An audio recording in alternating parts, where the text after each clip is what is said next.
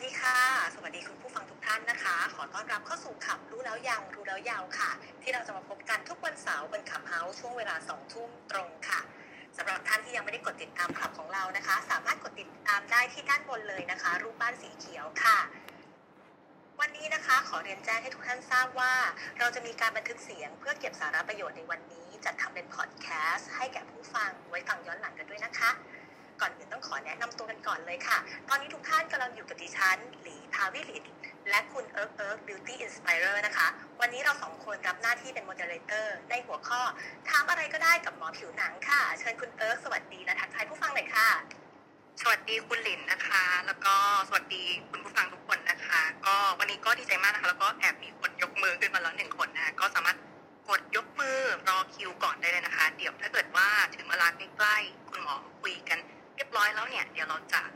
เรียกขึ้นมาเป็นคิวแรกนะคะ แล้วก็วันนี้มีรางวัลพิเศษนะคะคุณหลินทราบไหมคะว่าเป็นอะไร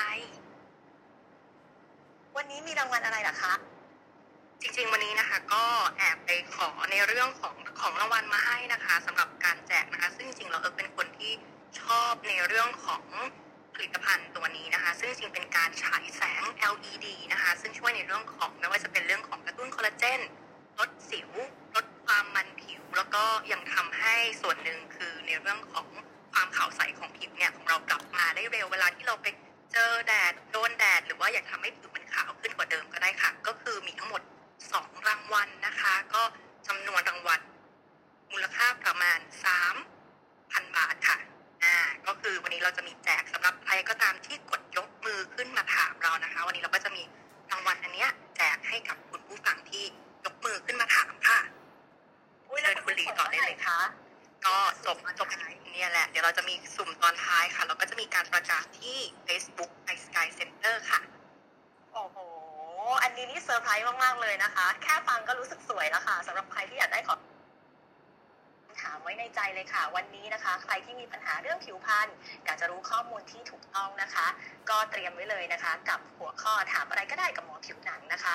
แล้ววันนี้เนี่ยเรามาในหัวข้อถามอะไรก็ได้กับหมอผิวหนัง แน่นอนว่า เรามีคุณหมอผู้เชี่ยวชาญด้านความงาม และการชะลอวัยมาให้คำปรึกษา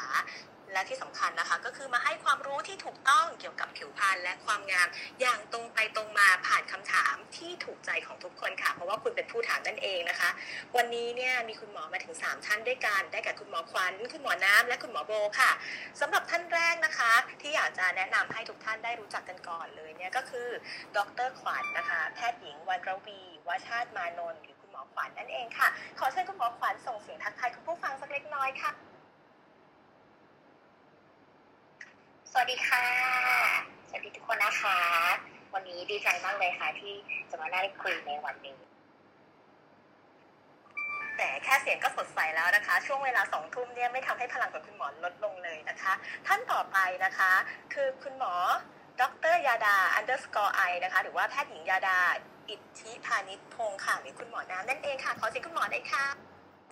ค่ะ สวัสดีค่ะ ก็สวัสดีนะคะ แล้วก็พบกันอีกครั้งหนึ่งนะคะ ก็ชื่อยาดาอิทธิพานิชพงศ์นะคะ หรือว่าน้ำเองนะคะ ขอบคุณมากค่ะแหมของลีนะคะ อ่านเป็น ID เลยสำหรับท่านใดที่บอกอุ้ยฟัง ID แล้วฟังจำยากจังเลยนะคะ ง่ายนิดเดียวค่ะ คลิกบนรูปโปรไฟล์คุณหมอนะคะ แล้วก็กดติดตามไว้ จะให้ดีนะคะ กดสั่นกระดิ่งแล้วก็เอาเวไว้เลยนะคะสำหรับท่านสุดท้ายนะคะ ก็คือดรโบนะคะ นัทมนแพทย์หญิงนัทมน ระวรสถิตชัยค่ะ หรือคุณหมอโบค่ะ ขอเสียงคุณหมอโบหน่อยค่ะ ค่ะ สวัสดีค่ะ คุณเอิร์คุณหลีแล้วก็ผู้ฟังทุกท่านนะคะ ยินดีที่ได้มาพูดคุยกันในวันนี้นะคะโอเคค่ะ เมื่อได้ยินเสียงสวยๆนะคะ จากคุณหมอใจดีทั้งสามท่านแล้วนะคะเดี๋ยวเราจะมาเริ่มต้นความสวยอย่างถูกวิธี เพราะผิวของคุณไม่เหมือนของใครค่ะ ตามหัวข้อที่เราได้แจ้งกันไว้เลยนะคะ ว่าวันนี้เนี่ยเราจะเปิด topic กันในหัวข้อถามอะไรก็ได้กับหมอผิวหนัง ตอนนี้มีผู้ยกมือแล้วหนึ่งท่าน เอ๊ะแต่ว่าวันนี้จากที่คุณเอิร์กบอกนะคะ เรามีรางวัลเนี่ยให้ถึง 2 รางวัลด้วยกันสำหรับผู้ที่ยกมือ แล้วก็เราเนี่ยจะดำเนินรายการไปนะคะ ยาวๆประมาณ 2 ชั่วโมงด้วยกัน ใช่ไหมคะคุณเอิร์กใช่เลยค่ะ วันนี้ก็สามารถที่จะกดยกมือถามได้เลยค่ะ โอเคค่ะ ก็ในช่วง 2 ชั่วโมงนี้นะคะ ก็อยากจะให้ กันนะคะ แล้วก็ฟังคำตอบนะคะสำหรับอุ้ยตอนที่มีผู้ยกมือมาแล้วสองท่านนะคะ เดี๋ยวขอดูรายชื่อสักนิดนึงอ่าสำหรับท่านแรกนะคะที่ยกมือมาคุณซีหนุ่มนะคะงั้นเดี๋ยวขออนุญาตรับขึ้นมาเลยแล้วกันนะคะยื่นไมค์ให้ค่ะ สวัสดีครับ สวัสดีค่ะ คุณซี คุณซีมีปัญหาเรื่องผิวพรรณอะไรคะเดี๋ยวนี้เนี่ยในเรื่องของบุคลิกแล้วก็ความผิวดีของผู้ชายเนี่ยก็เป็นเรื่องสำคัญเนาะ ผมเล่นกีฬากลางแจ้งมาทั้งชีวิตแล้วก็ไม่เคยทายากันแดดเลย พออายุมันเข้าเลขห้าแล้วเอ่อริ้วรอยมันเยอะมากครับ มันเป็นเส้นหนาๆใต้ตาแล้วก็ตรงตรงร่องร่องร่องเขาเรียกอะไรนะครับ ร่องระหว่างคิ้วอะครับ อ๋อ ก็คือมันทำให้เราดูแล้วหน้าตาเป็นคนเครียดตลอดเวลาใช่ไหมคะ หน้ามันจะดูหน้ามันจะดูกร้านแล้วมันจะดูมันจะดูแก่อะครับ มันแต่มันก็จะดูกร้านกร้านเป็นค่อนข้างจะกร้านริ้วรอยมันเยอะอะครับ ก็เลยจะเรียนถามคุณหมอว่าถ้าเป็นอย่างนี้แล้วเนี่ย มันจะ มันจะมันจะทำให้มันดีขึ้นได้ไหมด้วยวิธีอะไร เป็นการ ทานยาหรือใช้เทคโนโลยีอะไรครับ หรือครับผม ค่ะ เดี๋ยวเรียนเชิญคุณหมอ ท่านใดอยากจะให้คำตอบคะเป็นคุณหมอยาดาดีไหมคะ เชิญค่ะ ค่ะ ก็จริง ๆนะคะ ก็ของของคุณซีเนาะที่ที่หมอฟังดูนะคะ ก็เป็นลักษณะที่ที่โดนแดดค่อนข้างเยอะเนาะจริง ๆ แล้วเนี่ยค่ะ ลักษณะของแดดเนี่ยค่ะ มันก็จะมีผลของเราทั้งหมดสองทางด้วยกันเนาะอันแรกนะคะ ก็คือทำให้เกิดการอ่า การที่จะทำให้ผิวเราคล้ำขึ้น หรือว่าเรียกว่าอีกอันหนึงว่า suntan เนี่ยนะคะส่วนอีกอันหนึงนะคะ ก็จะเป็นผลของเรื่องเซลล์ของเราก็จะทำให้เป็น skin aging ก็คือเรื่องของการที่จะทำให้ผิวของเราเนี่ยมันเรียกว่าอ่าอ่อนเป็นความอ่อนวัยน้อยลงนะคะ ก็คือเกิดพวกริ้วรอยพวกอย่างนี้ขึ้นมานะคะเท่าที่ฟังปัญหาเนี่ยคิดว่าน่าจะประกอบไปด้วยทั้งสองอย่างด้วยกันเลยนะคะ ก็คือเรื่องของอาการที่กร้านนะคะ หรือว่ารู้สึกว่า ไม่ไม่เรียบหรือว่าสีผิวที่มันไม่สม่ำเสมอกันอันเนี้ยค่ะ ก็คือจะเป็นผลอันแรกเลยของของแสงแดดนะคะอ่าอันเนี้ยค่ะแล้วก็อีกอันหนึงก็คือเรื่องของการที่บอกว่าเกิดริ้วรอยนะคะ เรื่องของริ้วรอยเนี่ยก็จะเป็นเอฟเฟกต์ของแสงแดดอีกอันหนึ่งข้อที่สองนะคะก็จะทำให้ผิวของเราเนี่ยแก่ไวขึ้นอาจหรืออาจจะทำให้แก่ไวกว่าที่เราจะเป็นนะคะส่วนข้อที่ถามว่าจะทำยังไงได้บ้างเนี่ยจริงๆก็ต้องมาดูก่อนนะคะว่า อันแรกเลยเนี่ยถ้าสมมติว่าเป็นเรื่องของแบบแรกก็คือฝั่งซันแทนที่ทำให้ผิวของเราเนี่ยไม่สีผิวไม่สม่ำเสมอหรือเนี่ยอะไรอย่างเงี้ยนะคะ ก็อาจจะมีเรื่องของการทาโดยเฉพาะการทากันแดดนะคะ ก็จะช่วยได้เหมือนกัน ตรงส่วนเนี้ยเลเซอร์หรือว่าการทายาอื่นๆ ก็จะช่วยได้เหมือนกันนะคะ ก็จริงๆเนี่ยอยากอยากจะให้ ได้วางวิเคราะห์ดูว่าใบหน้ามีอะไรบ้างนะคะ เพราะในเรื่องของซันแทนเนี่ยที่เกิดจากการแสงแดดแผดเผาเนี่ยมันจะเกิดได้หลายอย่างเลยค่ะ ไม่ว่าจะเป็นสีนะคะที่เปลี่ยนแปลงไปนะคะรูขุมขนที่ที่มันไม่เรียบเนียนขึ้น แล้วก็บางคนเนี่ยอาจจะมีเรื่องของกระเนื้อนะคะ กระเนื้อก็คือเป็นตุ่ม ที่หน้าเรานะคะทำให้เวลาเราลูบไปแล้วเนี่ยไม่เรียบเนียนนะคะ หรือว่ากระเลยก็คือเป็นจุดดำๆนะคะ ที่ที่หน้าเราหรือว่าที่ตัวของเรานั่นเองนะคะ ส่วนอีกจุดหนึ่งนะคะ ที่บอกว่ามีริ้วรอยเนี่ยก็จะเป็นเอฟเฟกต์ของอีกอันหนึ่งใช่ไหมคะเรื่องของริ้วรอยเนี่ยจริงๆเนี่ยหมออยากจะแบ่งริ้วรอยเป็นสองแบบนะคะริ้วรอยอันแรกเนี่ยเป็นริ้วรอยที่เป็นริ้วรอยตื้นๆนะคะ อย่างนะคะอย่างเช่น เวลาเราไม่ได้ขยับหน้าเลย เราไม่ได้ยิ้มเราไม่ได้ออกอารมณ์เนี่ย ก็จะมีริ้วรอยตรงนี้ขึ้นมานะคะ กับริ้วรอยอีกริ้วรอยหนึ่งเป็นริ้วรอยที่เวลาที่เราออกอารมณ์ออกท่าทางนะคะ เช่นยิ้มขมวดคิ้วเลิกหน้าผากมีริ้วรอยนี้ขึ้นมาเนี่ย อันนี้จะเป็นเอฟเฟกต์หรือว่าเป็นผลจากการทำงานของกล้ามเนื้อเราเองนะคะ ถ้าเท่าที่หมอฟังเมื่อกี้นะคะ ก็คือที่บอกว่ามีริ้วรอยเนี่ยหมอคิดว่าน่าจะมีริ้วรอยทั้งสองแบบเลยใช่ไหมคะเป็นยังไงบ้างคะ แต่จากเมื่อกี้ที่คุณหมอบอกอืมอะไรอะไรอะไรเนื้อเนื้อ เป็นกระเนื้อมีทุกอย่างเลยครับ มีทุกอย่างเลยใช่ไหมคะอ๋อโอเคค่ะมีทุกอย่างเลยเนาะก็คือจะเป็นกลุ่มแรกเลยค่ะ กลุ่มที่มันเกิดจากทำให้ จากแสงแดดโดยตรงเลย ซึ่งอันเนี้ยจะจะการรักษามีหลายอย่างนะคะ อันดับแรกหมออยากจะเน้นเรื่องเรื่องของการใช้ยากันแดดค่ะ ส่วนถ้าสมมติว่าบางอย่างเนี่ยมันอาจจะไม่ได้ไม่ได้ถ้ามันเกิดขึ้นแล้วเนี่ยนะคะ การรักษาก็มีหลายอย่างไม่ว่าจะเป็นการทายานะคะ ในเรื่องของสีทำให้มันสม่ำเสมอขึ้นนะคะลดฝ้าลดกระอย่างเงี้ยค่ะแต่ว่าถ้าเป็นกระเนื้อที่มันนูนๆขึ้นมาเนี่ยค่ะ อันนี้การรักษาจะต้องใช้เลเซอร์ถ้ามันเกิดขึ้นมาแล้วนะคะ ใช่ค่ะ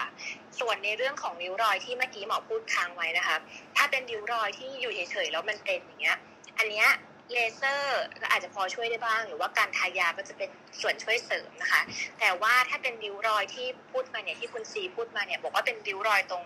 ตรงกลางคิ้วเลยใช่ไหมคะใช่ไหมใช่ครับค่ะ ส่วนใหญ่ริ้วรอยที่เป็นตรงกลางคิ้วอะค่ะ ส่วนใหญ่ประมาณ 80%จะเกิดจากการที่เราขยับกล้ามเนื้อบ่อยๆ ตรงบริเวณตรงกลางเนี่ยค่ะเวลาเราขมวดคิ้วบ่อยๆบางครั้งใช่ซึ่งใช่ไหมคะ ซึ่งผู้ชายจะเป็นเยอะนะคะ เพราะว่าผู้ชายจะออก emotional เป็นแบบ expression ก็คือออกแสดงความรู้สึกค่อนข้างเยอะ เรื่องของการขมวดคิ้วกับการเลิกหน้าผากเนี่ย จะมีรอยได้ค่อนข้างเยอะนะคะ ซึ่งเวลารอยอันเนี้ยเราขยับมากขึ้นบ่อยๆ บ่อยๆ เนี่ยค่ะ มันจะทำให้เกิดร่องร่องลึก ซึ่งการเกิดร่องลึกอันเนี้ย พอเวลาเราคลายปุ๊บ อะร่องนั้นจะไม่หายแหละ ก็เลยจะกลายเป็นร่องที่เป็นร่องถาวรนะคะ ดังนั้นเนี่ยการรักษาของตรงนี้เนี่ยจริง ๆ ถ้า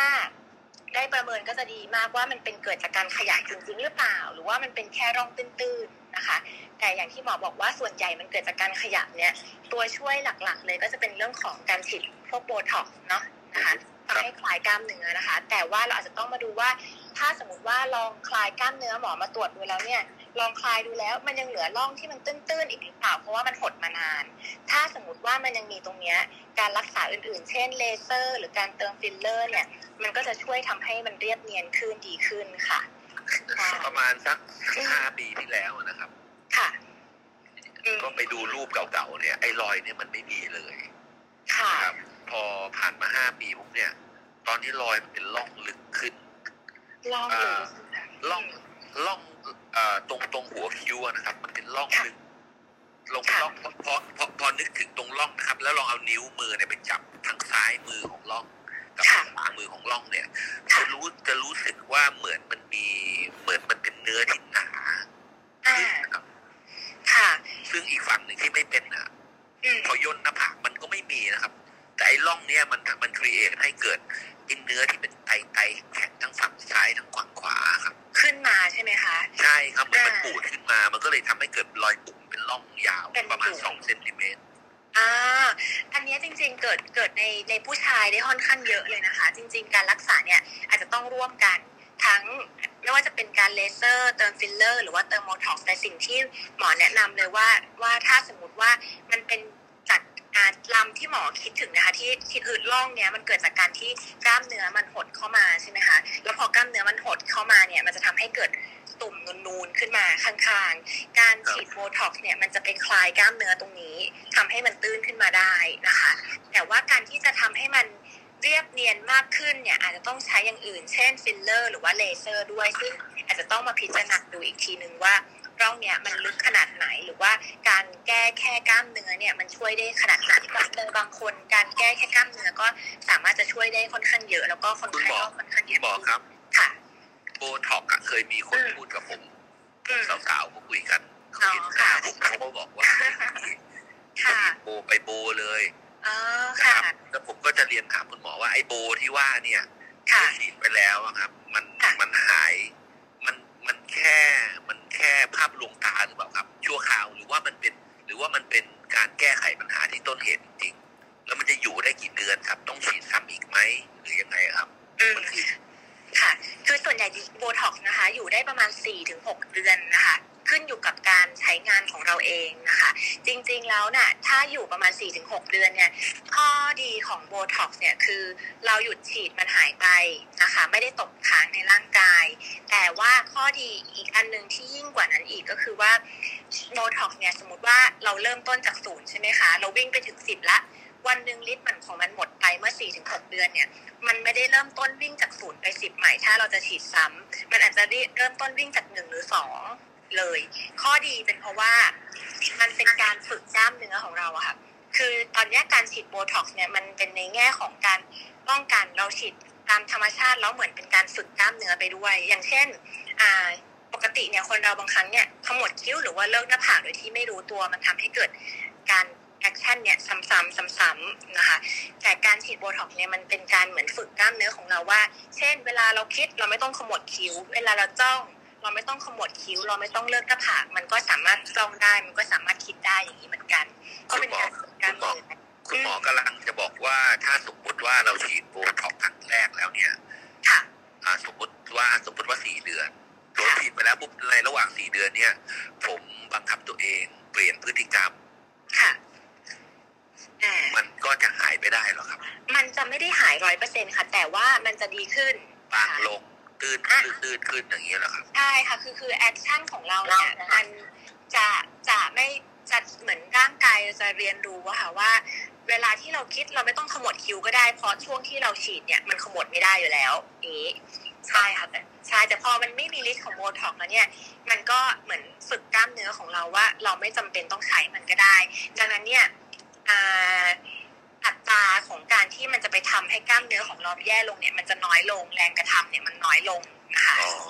ครับใช่ค่ะ ก็คือเดี๋ยวนี้ละคือคือยิ่งยิ่งเป็นผู้ชายอะค่ะ เราไม่ได้อยากจะฉีดให้ให้ออกอิโมชันอลไม่ได้ออกอารมณ์ไม่ได้เลยถูกไหมคะ เราอยากอยากอยากขมวดคิ้วอยากเลิกหน้าผากได้อะไรอย่างเงี้ยค่ะ เราก็เน้นฉีดธรรมชาติ แค่ว่าเหมือนเป็นการฝึกเป็นการเทรนกล้ามเนื้อนะคะ คือเท่าที่หมอฟังเนี่ยถ้าสมมติว่า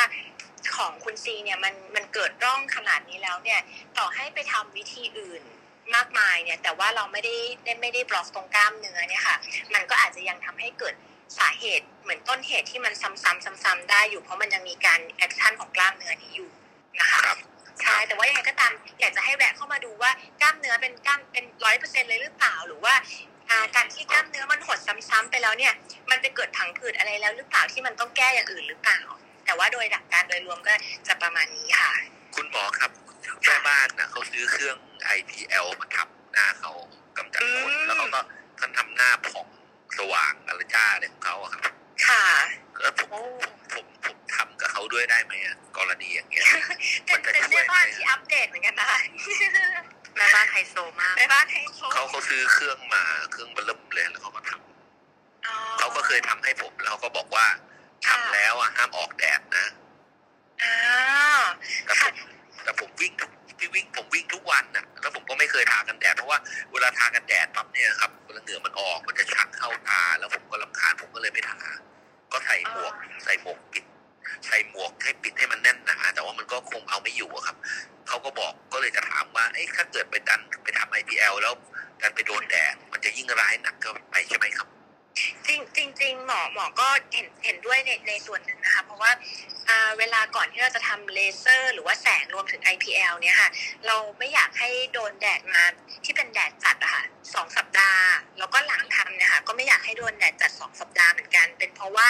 จะทำให้ผิวของเราเนี่ยเซนซิทีฟง่ายขึ้นนะคะ ใช่ แล้วการเซนซิทีฟนะคะ บวกกับการใช้พลังงานของเลเซอร์ หรือว่าแสงที่มันอาจจะไม่เหมาะสมเข้าไปอีก ถ้าบวกทั้งสองปัจจัยเนี้ย มันอาจจะทำให้เกิดการคล้ำขึ้นได้ อย่างเงี้ยค่ะ ใช่ ก็เลยก็เลยก็เลยจริง ๆ อยากให้หลีกเลี่ยงดีกว่า ถ้าต้องเดินแดดเยอะๆ แต่ว่าอีกอันนึงนะคะ คือเรื่องของการแดดจริง ๆอะหมอเนี่ยจจะบอกว่าอยากให้ทากันแดด แต่ว่าคือในชีวิตของเราเนี่ยจะต้องมีกันแดดอันที่เราใช้ได้แต่ว่า คุณซีอาจจะยังหาไม่เจอผู้ชายต้องใช้ยี่ห้อไหนยังไงครับ อ่า ถ้าอย่างนั้นแบบนะคะไหนในครับเรื่องของกันแดดนะคะว่าการทากันแดดเนี่ยควรทาเท่าไหร่แค่ไหนถึงป้องกันนะคะ เดี๋ยวเชิญคุณหมอขวัญนะคะ ให้คำแนะนำค่ะค่ะสวัสดีค่ะคุณซีค่ะสวัสดีครับค่ะพอเข้าใจเลยค่ะว่าแบบการเลือกหาเอ่อซันบล็อกหรือว่าครีมกันแดดที่แบบ เข้า เข้ากับเรานี่มันค่อนข้างยากมากแต่แบบจากฟังที่ได้ฟังคุณซีว่าคุณซีเป็นคนที่ค่อนข้างแอคทีฟใช่ไหมคะ แบบวิ่งแล้วก็แบบมีกิจกรรมเอาดอค่อนข้างเยอะดังนั้นเนี่ยอาจจะแบบเน้นพวกอะไรที่มันแบบกันน้ำไม่ไหลเยิ้มไหลย้อย ซึ่งแบบมันก็เข้าตาแล้วก็แสแล้วไหนจะแบบเป็นคราบน่าเกลียดอะไรอย่างนี้ มันก็ดูไม่ดีใช่ไหมคะคุณซีครับผมผมเจอปัญหาอย่างนี้ครับ คุณหมอ ผมเจอปัญหาว่ายากันแดดอะพอทานแล้วมัน ทานแล้วหน้ามันแบบ มันมันเยิ้มมันเยิ้มครับอ๋อแล้วเวลาแล้วเวลาไปอย่างผมออกกำลังกายผมคือผมเป็นผมเป็นผมจะวิ่งทุกเช้าครับทุกวันทุกเช้าเนี่ย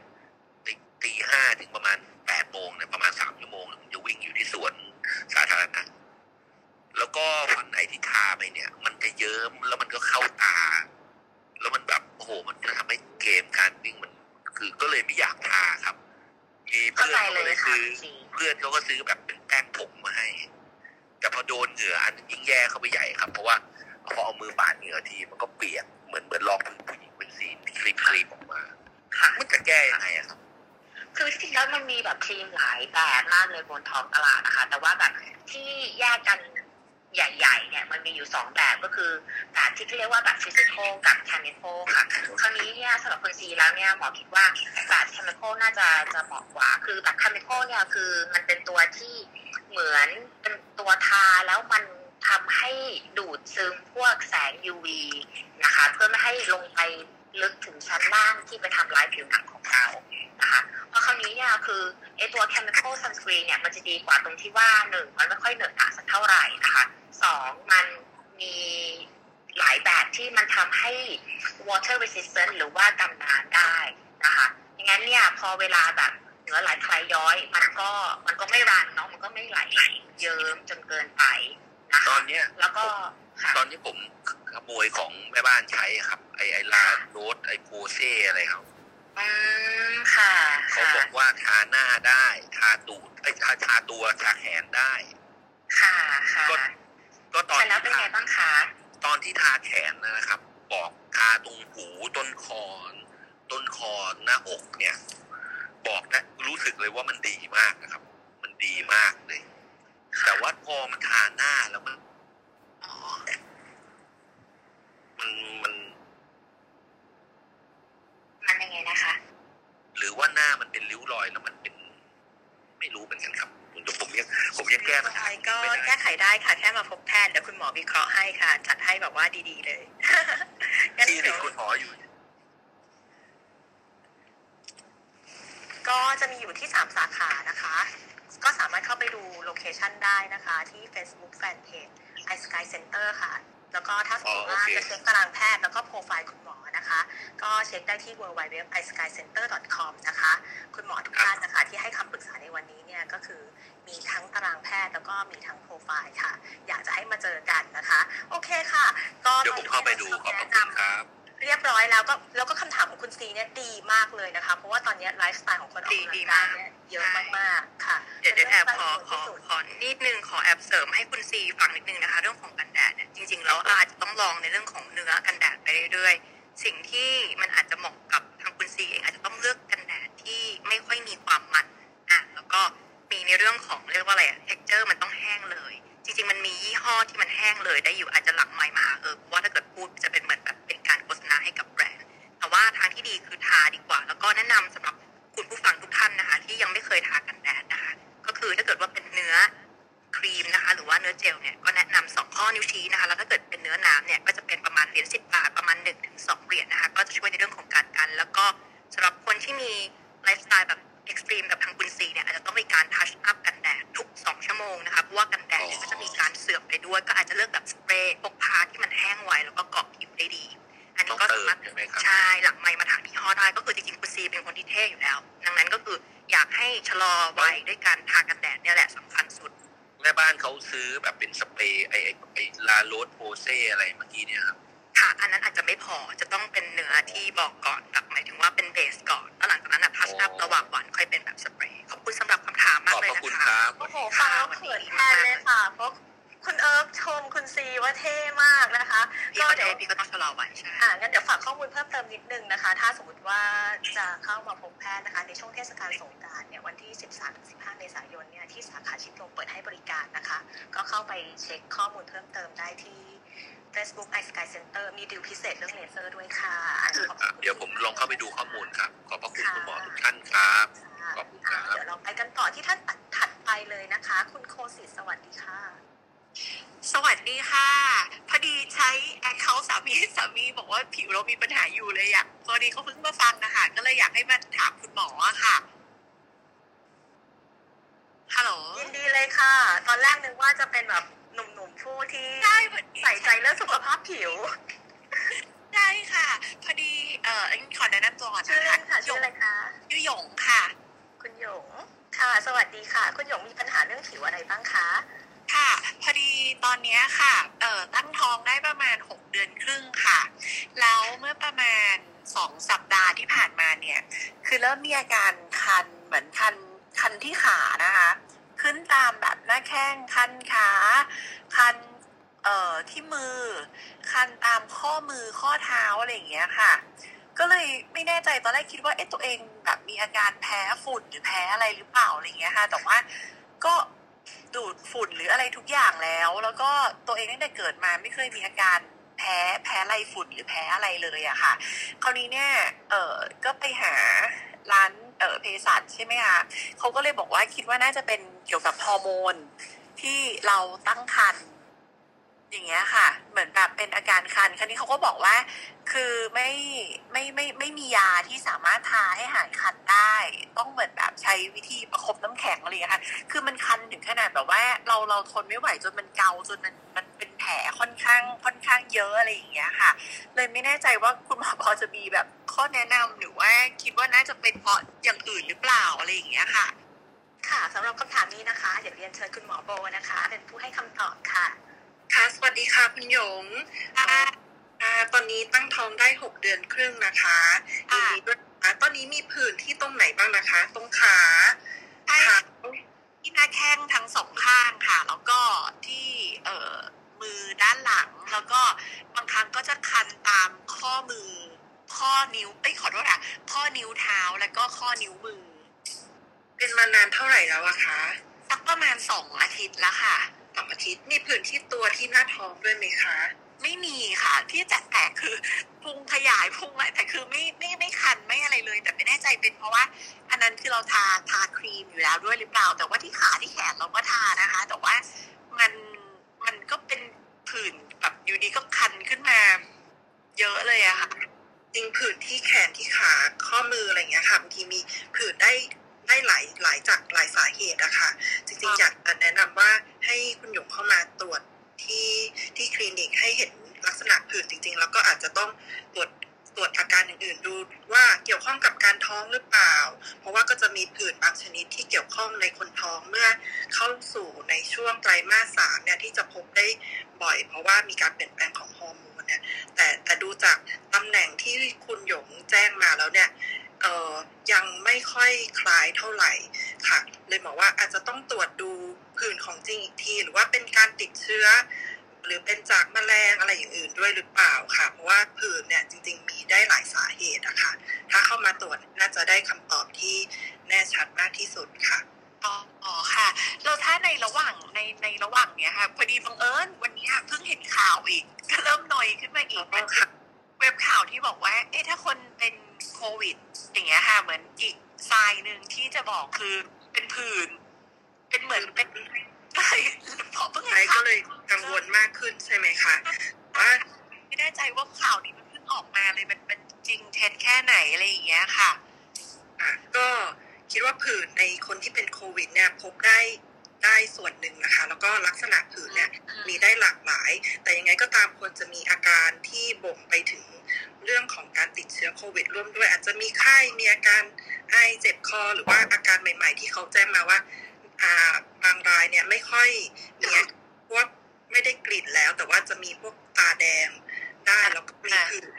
ในบางรายค่ะ อันนี้อันนี้คิดว่าถ้าถ้าคุณหลิกคุณหยงเป็นมาสองสัปดาห์แล้วบอกว่ามันถ้าเป็นผื่นเหมือนเดิมไม่น่าจะเกี่ยวนะคะ ถ้าไม่ได้มีอาการพวกไข้หรือไม่ได้มีประวัติเสี่ยงเอ่อหรือมีอาการไอเจ็บคอน้ำมูกอะไรอย่างอื่นร่วมด้วยเนี่ยคิดว่าน่าจะคิดถึงน้อยค่ะ อาจจะเป็น จากสาเหตุอื่นก็ได้ค่ะ อาจจะเป็นผื่นภูมิแพ้เป็นจากการติดเชื้อเชื้อหิดเชื้อราอะไรเงี้ยพวกนี้อาจจะต้องตรวจเพิ่มเติมหรือว่าแพ้ผลิตภัณฑ์อะไรหรือเปล่าค่ะเอ๊ะแล้วคุณหมระอยาหว่างนี้ที่ที่ที่แบบรอไปพบคุณหมออย่างเงี้ยค่ะ มันมียาหรือมันมีวิธีไหนที่มันมันแก้ในระหว่างทางได้ก่อนไหมคะ คือตอนเนี้ยใช้จริง ๆ มันก็ไม่ควรใช้ตัวนี้หรือเปล่าตอนนี้ใช้ Elomet อยู่อื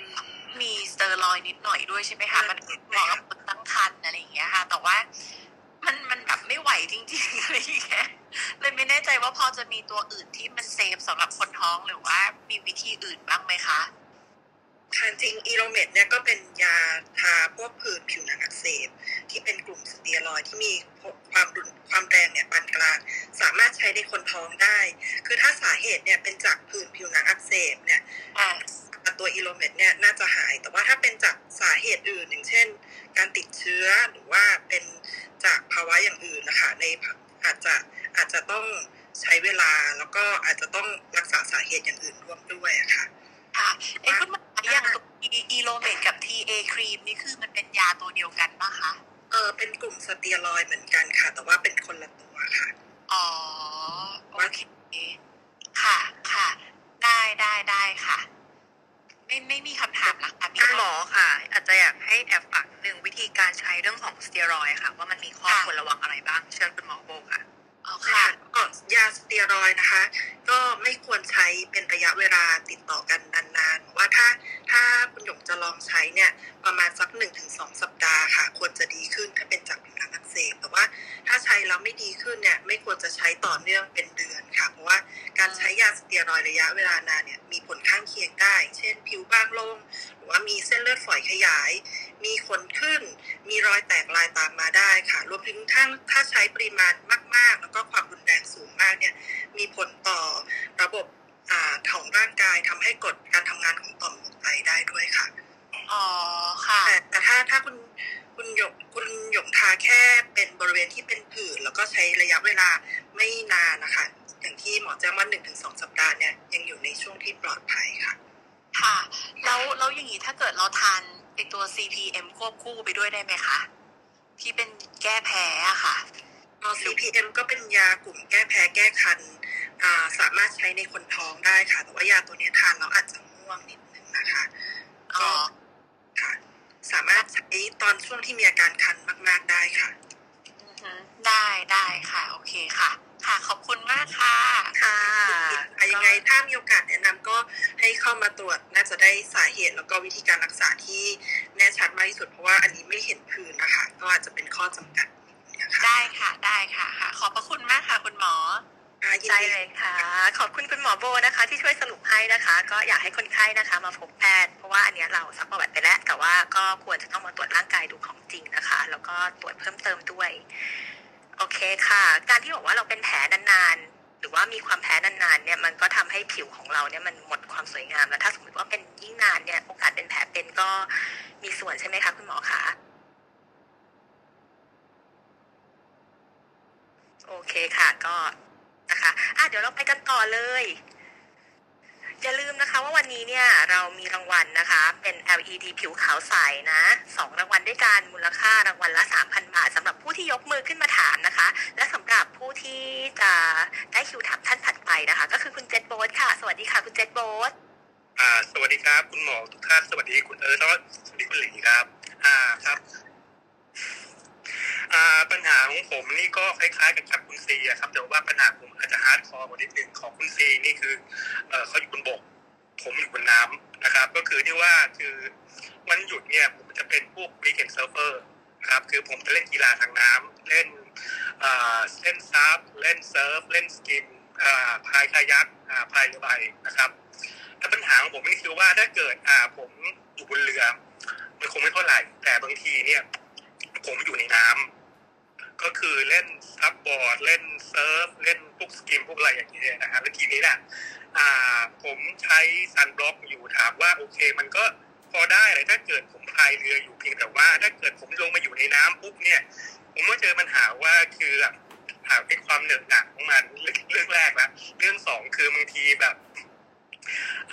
ซันบล็อกเนี่ยคือมันชอบเลอะใส่หน้าครับคือถ้าเกิดผมแบบอยู่บนบกอ่าผมอยู่บนเรือเนี่ยไม่ยังพอเช็ดหน้าได้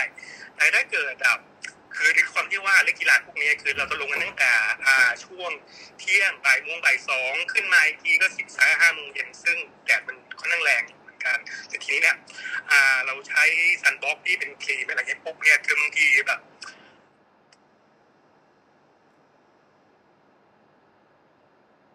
มันจะเข้าตามกับว่ามันสร้างปัญหาที่ว่าแบบ คือบางทีคลื่นลูกปลาลูกใหญ่ๆตุ้มแบบมูเลยเช็ดหน้าตกบ่อตกน้ำเรียบร้อยเลยผมเลยถามข้อแรกเลยว่า มันมีอะไรที่มันกัน UV ยาวๆ แล้วมันแบบไม่เหนอะหนาสำหรับพวกนัก surf นักบอร์ดต่างครับแล้วข้อสองคือว่าอย่างเมื่อกี้คุณเอิร์ธบอกว่าคือบางทีเราควรจะขึ้นมาเติมทุกสองชั่วโมงใช่ไหมฮะซึ่งถ้าเกิดอะผมพายเรืออยู่หรือผมเล่นเรือใบอย่างเงี้ยผมยังดึงเข้าฝั่งได้ แต่ถ้าเกิดผมอยู่บนบอร์ดเนี่ย ผมต้องสู้คลื่นมันมันก็สาหัสพอแล้วอะฉะนั้นนี่คือการลากบอร์ดหนักประมาณสิบโลก็เข้าฝั่งทุกสองชั่วโมงนี่เป็นเรื่องสาหัสอยู่เหมือนกัน ฉะตอนนี้ผมก็เลยได้ปรึกษาว่าเมื่อถ้าเกิดผมทารอบเดียวเนี่ยมันสามารถเอาอยู่ได้ไหมสามถึงสี่ชั่วโมงครับ ผมขอบคุณครับ ค่ะ ทากันแดดรอบเดียวอยู่ได้3-4ถึงสี่ชั่วโมงไหมถ้าเราเล่นกีฬาทางน้ำเราต้องลงน้ำด้วยนะคะ ถ้าอย่างนั้นคำถามนี้นะคะ ขอเรียนเชิญคุณหมอขวัญเลยค่ะ ค่ะสวัสดีค่ะ คุณเจนโบทค่ะ ค่ะก็เป็นคำถามที่โอ้ challenging เนาะเพราะว่าดูเป็นคนที่ active มาก ๆ เลย คือที่จริงแล้วหมอก็เอ่อปกติแล้วก็ชอบดำน้ำอยู่เหมือนกันค่ะ แต่ว่าอาจจะง่ายหน่อยว่าแบบดำน้ำนี่มันก็พออยู่ข้างล่างแล้วมันก็ค่อนข้างง่ายไม่ได้ไม่ได้เจอแดดอะไรมากค่ะขึ้นมาข้างบนก็มามามาซ้ำ ซันบล็อกของเราได้แต่คราวนี้เนี่ยสำหรับคุณเจนโบเนี่ยเข้าใจเลยค่ะว่าแบบถ้าสมมติว่ามันไม่สามารถที่จะเอ่อทาได้สามทุกๆสองชั่วโมงเนี่ยย่างน้อยสามถึงสี่ชั่วโมงก็ยังดีค่ะ แต่อาจจะมีตัวช่วยอื่นๆ อย่างเช่นหนึ่งก็คือเลือกซันบล็อกของเราเนี่ยอาจจะเป็นตัวที่ SPF สูงที่สุดเท่าที่จะทำได้นะคะ คือมันก็จะมี SPF หลายแบบใช่ไหมคะสิบห้าสามสิบห้าสิบอะไรเงี้ยค่ะ แต่ว่าณตอนนี้เนี่ยก็ จะเป็นทางทางทางการเนี่ยเมื่อก่อนเนี่ยจะเคยเห็นแบบ SPF แบบร้อยอะไรอย่างงี้ใช่ไหมคะตอนนี้เนี่ยเขาจะไม่มีละเขาจะมีแค่ SPF ห้าสิบบวกอะค่ะ ก็อยากจะให้คุณเจนโบนเนี่ยลองดูว่าโอเค อย่างน้อยเนี่ยการเลือกเนี่ยต้องให้ได้ SPF เอ่อห้าสิบบวกขึ้นไป PA เอ่ออย่างน้อยบวกสามตัวถ้าสี่ตัวได้ยิ่งดีนะคะเนาะแล้วก็เอ่อปริมาณก็สำคัญมากๆนะคะ ถ้าสมมติว่าแค่บริเวณแค่หน้าคอเนี่ย ก็ต้องได้อย่างน้อยประมาณสัก 2.5 ml ซึ่งมันก็ประมาณสักครึ่งช้อนชาค่ะ หรือว่าอย่างที่คุณเอิร์ธเคยเคยพูดไปก่อนหน้านี้แล้วก็คือว่า2ข้อนิ้วมือแบบเต็มๆหรือว่าถ้ามันเป็นแบบน้ำเนี่ยก็คือ2เหรียญสิบนะคะ แต่ว่าถ้าทาทั้งตัวเลยเนี่ยปริมาณเยอะค่ะ ต้องเท่ากับประมาณสักแก้วช็อตนะคะเวลาแก้วช็อตเวลาเราดื่มช็อตนะคะต้องเต็มแก้วนั้นเลยคือทาได้ทั้งตัวนะคะเออ นอกเหนือจากนี้คือว่าถ้าสมมติว่าแบบเอ้ยแล้วมันมีอะไรอีกที่ช่วยกันแดดได้บ้างไหม ก็อาจจะเป็นพวกเอ่ออะไรนะคะเออเสื้อคอสตูมของเราในเดี๋ยวนี้เนี่ยมันก็จะมีแบบคอสตูมแบบที่มันเป็นแบบ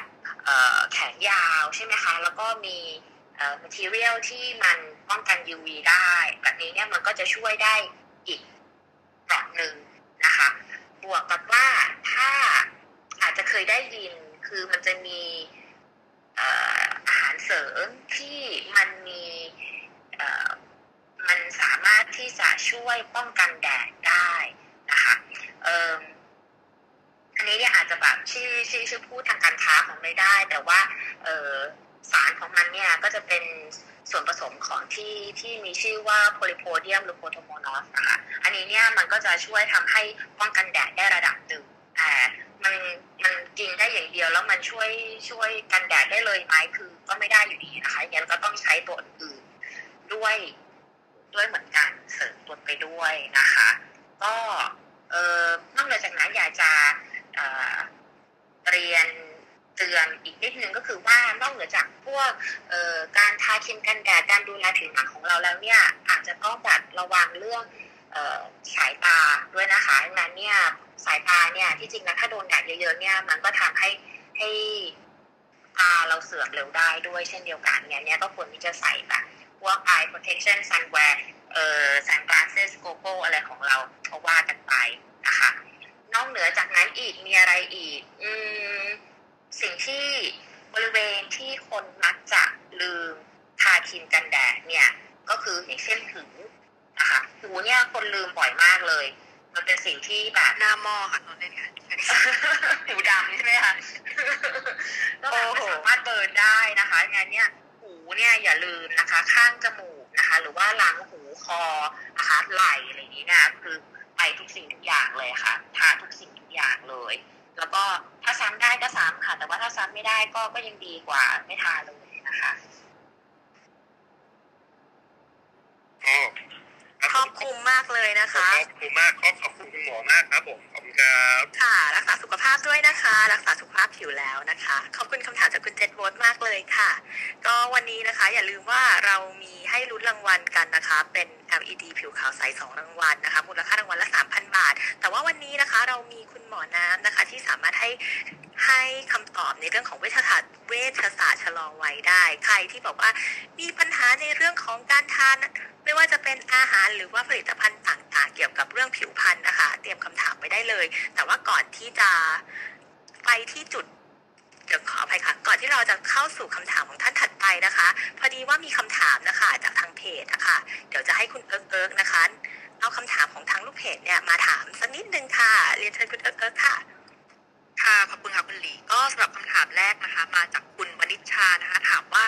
เลเซอร์กระเนี่ยเป็นโปรแกรมไหนดีคะถามคุณหมอน้ำค่ะเป็นกลุ่มเลเซอร์กระใช่ไหมคะ จริงๆแล้วเนี่ยหมออยากอ่า น้ำอยากแยกกระเป็นสองแบบก่อนก็คือ จะมีจริงๆเนี่ยก็คือมีกระธรรมดาที่เป็นเม็ดสีแบนๆเนี่ยนะคะกับอีกอันหนึงก็คือเป็นกระเนื้อนะคะ ซึ่งหมอไม่แน่ใจว่าเป็นเป็นกระแบบไหนนะคะ ก็ถ้าจะแบ่งเป็นสองอย่างเนี้ยค่ะก็คือถ้าเป็นกลุ่มกระที่เป็นแบนๆนะคะจะ ก็จะมีกลุ่มพวกที่เป็นทั้งกระแดดนะคะ แล้วก็กระที่เป็นกระแบนๆจริง ๆ เลย ถ้าเป็นกระแดดเนี่ยจะเป็นกระแดดที่เป็นลักษณะเป็นวงๆนะคะ มันจะค่อนข้างไซส์ขนาดค่อนข้างใหญ่หน่อยนะคะ หรือกับอีกอันหนึ่งก็คือเป็นกระแบนๆนะคะ จะเห็นว่าเป็นคล้าย ๆเป็น กระอยู่ที่บริเวณหน้านะคะ ซึ่งซึ่งที่เราจะเห็นว่าบางคนเนี่ยอย่างเช่นในลูกครึ่งอะไรเงี้ยเขาจะมีกระอย่างนั้นกันนะคะ ถ้าเป็นกระทั้งสองแบบเนี้ยที่เราเราลองรูปนะคะ ถ้ารูปแล้วมันไม่สะดุดมือนะคะ ก็จะนับว่าเป็นกระกลุ่มที่เป็นกระแบนคือเกิดจากเม็ดสี นะคะ ซึ่งอันเนี้ยหมอแนะนำว่าจะอาจจะต้องเป็นเลเซอร์ที่เป็นเลเซอร์เม็ดสีนะคะเลเซอร์เม็ดสีเนี่ยจริงๆมีหลายชนิดเลย อันที่อันที่เราจะใช้บ่อยที่สุดก็คือจะเป็นกลุ่มพวก Q switch laser นะคะ หรือว่า Pico laser อันนี้ก็จะช่วยได้นะคะ แต่ว่าในส่วนตัวเนี่ยหมอว่า Pico laser เป็นตัวที่ค่อนข้างดีเหมือนกันนะคะเนื่องจากว่าจำนวนครั้งของการทำเนี่ยน้อยกว่านะคะ แล้วก็ผลเรื่องของการดำหลังเลเซอร์เนี่ยโอกาสการเกิดก็น้อยกว่าเหมือนกัน นะคะ ส่วนเลเซอร์ที่ถ้าไม่ใช่เลเซอร์เม็ดสีเนี่ยค่ะสำหรับกระที่เป็นกระแบนๆเนี่ยค่ะก็อาจจะมีเลเซอร์อื่นๆ ที่พอจะใช้ได้อ้อมๆนะคะ อย่างเช่นเลเซอร์เช่น V beam นะคะ หรือว่า pulsed dye laser นะคะ หรือว่า IPL ก็อาจจะพอช่วยได้บ้าง อาจจะทำให้จางลงได้ แต่ว่าผลเนี่ยอาจจะไม่ได้ดีเท่ากลุ่มที่เป็นเลเซอร์เม็ดสีจริงๆเลยก็คือกลุ่มพวก pico laser ค่ะ ส่วนอีกอันหนึ่งที่เป็นกระที่หมอบอกว่าเป็นกระที่มันนูนขึ้นมาหน่อยนะคะ เวลาเราลูบเนี่ยมันจะรู้สึกสะดุดสะดุดมือ อันนี้ส่วนใหญ่จะเป็นกระเนื้อนะคะ ถ้าเป็นกระเนื้อเนี่ยการรักษาจะคิดอีกแบบหนึ่งนะคะ เพราะว่ากระเนื้อเนี่ยนอกจากว่าจะเกิดจากแสงแดดแล้วเนี่ยจะเกิดจากเรื่องของกรรมพันธุ์พันธุกรรมด้วยนะคะ แล้วก็เรื่องของฮอร์โมนในร่างกายเราด้วยนะคะ ดังนั้นเนี่ย ถ้าสมมติว่าเราตัดปัจจัยไปเสร็จเรียบร้อยแล้วเราอยากจะรักษากระเนื้อจริง ๆ แล้วเนี่ยอาจจะต้องเลเซอร์ ซึ่งเลเซอร์เนี้ยจะเป็นเลเซอร์อีกกลุ่มหนึ่งคือเลเซอร์เรียกว่าคาร์บอนไดออกไซด์เลเซอร์หรือว่า CO2 เลเซอร์นะคะ ซึ่งหลังยิงเนี่ยก็จะมีสะเก็ดนะคะค่ะขอบคุณคุณหมอมากเลยค่ะอันนี้คุณหมอจบแล้วหรือยังครับเออเหมือนสัญญาณมันขาดนะคะ คุณหมอน้ำค่ะ คุณหมอน้ำอาจจะรบกวนออกแล้วก็เอ่อคุณหมอน้ำยังอยู่ไหมคะ หรืออาจจะมีสายเข้านะคะใช่ถ้าอย่างคิดว่านั้น่านจะเป็นมีคำถาม มีคำถามเพิ่มเติมไหมคะ จากลูกเพจของเรา มีค่ะ เดี๋ยวก่อนนั่นเดี๋ยวเดี๋ยวไว้กลับมาที่คุณหมอน้ำอีกรอบหนึงค่ะตะกี้ค้างกันที่ CO2 นะคะ ทีนี้ก็มีคำถามจากคุณจันเพ็ญนะคะ ก็ถามว่า แผลเป็นหลุมสิวเนี่ยทั้งสามแบบแล้วก็เหมือนคุณหมอกลับมาแล้วค่ะคุณหมอกลับมาแล้วนะคะตะกี้ค้างกันที่ CO2 laser ค่ะคุณหมออ๋อหายไปใช่ไหมคะหายไปโอแล้วเคเลยค่ะได้เชิญละค่ะก็ที่ถ้าเป็นกระเนื้อที่เป็นกระเนื้อนูนๆนะคะ ก็คือจะเป็น CO2 laser นะคะ ซึ่ง CO2 laser เนี่ยก็คือหรือคาร์บอนไดออกไซด์เลเซอร์เนี่ยก็จะเป็นการเลเซอร์พวกกระเนื้อนูนๆนะคะ การหลังยิงเนี่ย อาจจะต้องมีสะเก็ดเหมือนกันนะคะ เหมือนเลเซอร์ที่ยิงกระแบนธรรมดานะคะ ซึ่งสะเก็ดเนี้ยจะอยู่บนหน้าเราเนี่ยจะประมาณ 5 วันถึง 7 วันนะคะ ก็หลังทำเนี่ยหมอแนะนำว่าก็อยากจะให้เก็บสะเก็ดให้นานที่สุดนะคะ แล้วก็อ่าทำให้สะเก็ดชุ่มชื้นที่สุดในการที่ทาชุ่มชื้นนะคะ แล้วก็ หลบแดดจัดสองอาทิตย์ค่ะอันนี่คือเป็นสิ่งที่จำเป็นมากๆนะคะเพราะว่าการหลังเวลาที่ผิวเนี่ยค่ะมันเป็นสะเก็ดอยู่ข้างบนมันหลุดไปแล้วใช่ไหมคะผิวข้างล่างเนี่ยเป็นผิวอ่อนๆผิวใหม่ ๆ ของเราเอง เราไม่อยากให้มันโดนแดด แล้วกระตุ้นทำให้เม็ดสีเนี่ยมันคล้ำมันดำนะคะดังนั้นเนี่ยก็เก็บสะเก็ดให้นานเพื่อปกป้องผิวข้างล่างที่เป็นผิวใหม่ ๆของเรา แล้วก็หลังจากที่มันหลุดไปปุ๊บหลบแดดต่อผิวข้างล่างใหม่ก็จะไม่โดนแดดแล้วก็จะไม่คล้ำไม่ดำค่ะ ขอบพระคุณมากค่ะคุณหมอทีนี้ก็จะมีเทคนิคเลยนะคะ ว่าต้องเก็บสะเก็ดไว้ให้นานที่สุดนะคะ เพื่อเก็บผิวใหม่เอาไว้นะคะโอ้โหอันนี้ใช่ค่ะใครที่มือเก่าใช่อีกอันหนึงค่ะ คือเวลาสะเก็ดจะหลุดเนี่ยบางคนเนี่ยไม่บอกว่าไม่ไม่แกะเลยค่ะ ไม่มีแกะไม่มียุ่งสะเก็ดเลย แต่ว่ากลางคืนเกาไม่รู้ตัวตื่นมาคือสะเก็ดหลุดไปแล้วอย่างนี้อันนี้อาจจะต้องระวังเหมือนกัน ใช่ค่ะ อย่างนี้ต้องใช้เทคนิคส่วนตัวนะคะ ในการหาอะไรมาคุมแล้วล่ะค่ะ ค่ะ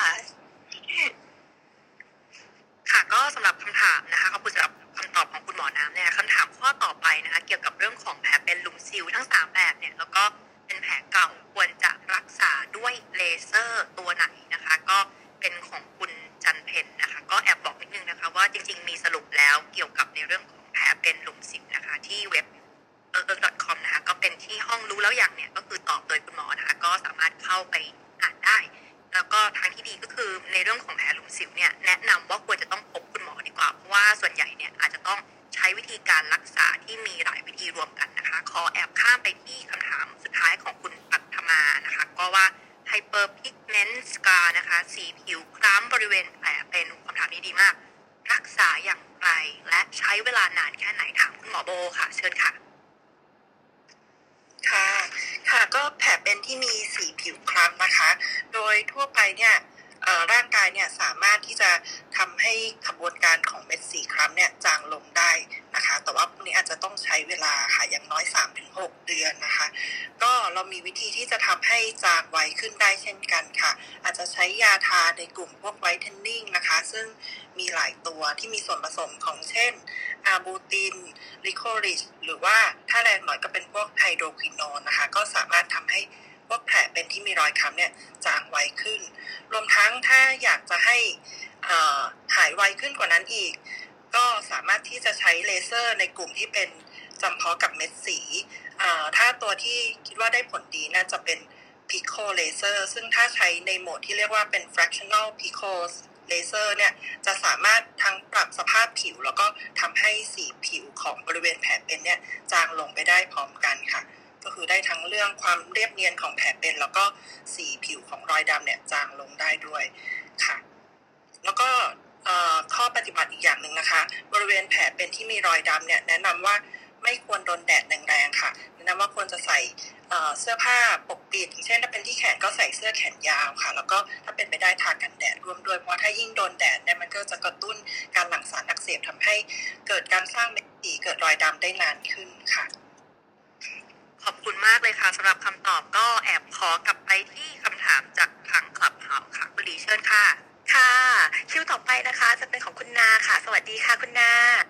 สวัสดีค่ะ สวัสดีคุณหมอทุกท่านนะคะ สวัสดีมอสด้วยนะคะ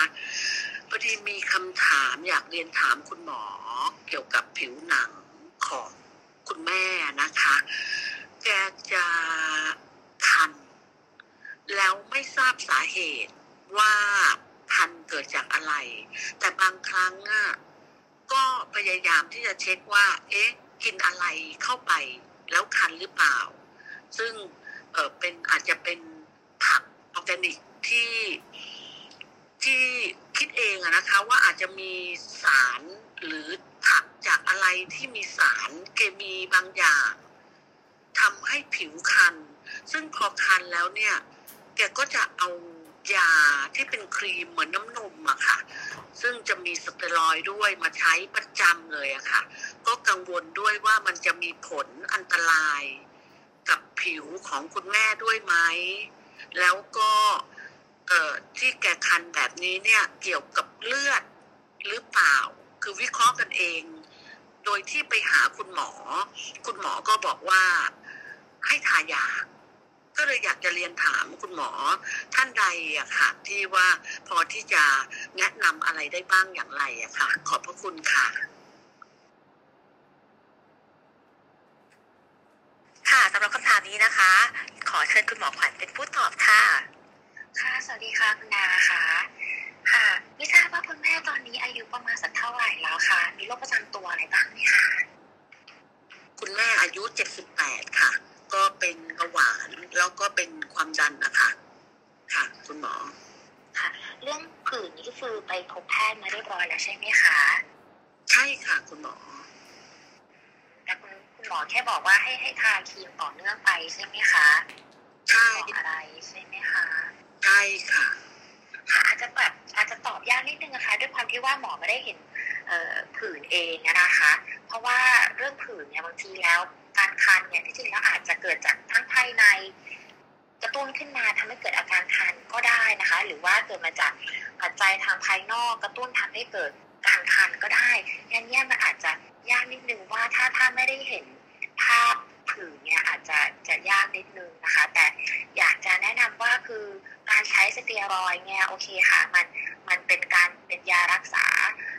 ผื่นได้ดีนะคะ แต่ว่าปริมาณแล้วก็แบบของสเตียรอยเนี่ยก็จะมีหลายรูปแบบนะคะมีแบบความเข้มข้นแบบที่มันน้อยจนไปถึงมากนะคะ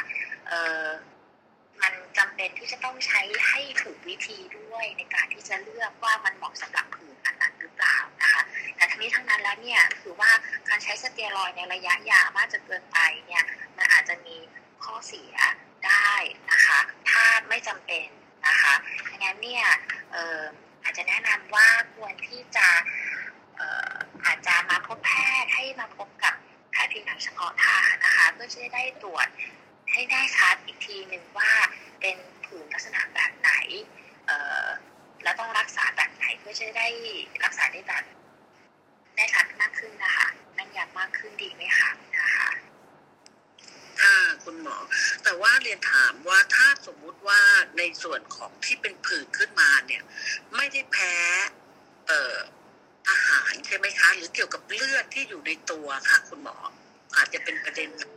ค่ะคุณหมอค่ะถ้ากังวลเรื่องเรื่องเรื่องอาหารหรือว่าพวกแบบสารเคมีอะไรแบบนี้ใช่ไหมคะคือถ้าสมมติว่าเป็นอาการแพ้อาหารนะคะมันจะมีอาการขึ้นมาทันทีเลยว่าหลังจากทานอาหารที่เราแพ้นี่เนี่ยผื่นมันอาจจะขึ้นมาเลยทันทีนะคะ หรืออาจจะมีอาการอื่น ๆ ที่ควบคู่ไปด้วยอย่างเช่นตาบวมปากบวม การหายใจไม่สะดวกแน่นหน้าอกอะไรแบบนี้นะคะ อันนี้เนี่ยคือเป็นเป็นอาการแพ้อาหารเลยนะคะ ก็แต่ถ้ามันจะกระตุ้นจากอาหารแล้วนี่เนี่ย อันนี้เนี่ยยังยังไม่น่าไม่น่าจะจะใช่นะคะ มันอาจจะไม่ได้มีอาการที่รุนแรงถึงขนาดนั้นนะคะ หรือถ้ากลัวว่าเป็นอะไรที่จากด้านในหรือเปล่า คือที่จริงแล้วเนี่ยมันก็มีหลายโรคนะคะ ที่สามารถทำให้ให้เกิดผื่น หรือว่าความคันออกมาได้นะคะ อย่างเช่นว่าการความเป็นปกติของไตนะคะ หรือว่าความเป็นปกติของตับนะคะ หลาย ๆ อย่างดังนั้นเนี่ยถ้าสมมติว่ากังวลมากจริงๆบอกว่า ก็ควรที่จะมามาพบแพทย์มาที่โรงพยาบาลเพื่อได้แบบตรวจเช็คให้แน่ใจว่าไม่ได้มีเอ่อความผิดปกติอะไรจากทางด้านในนะคะ ก็จะได้ช่วยตัดคำถามนั้นไปได้นะคะ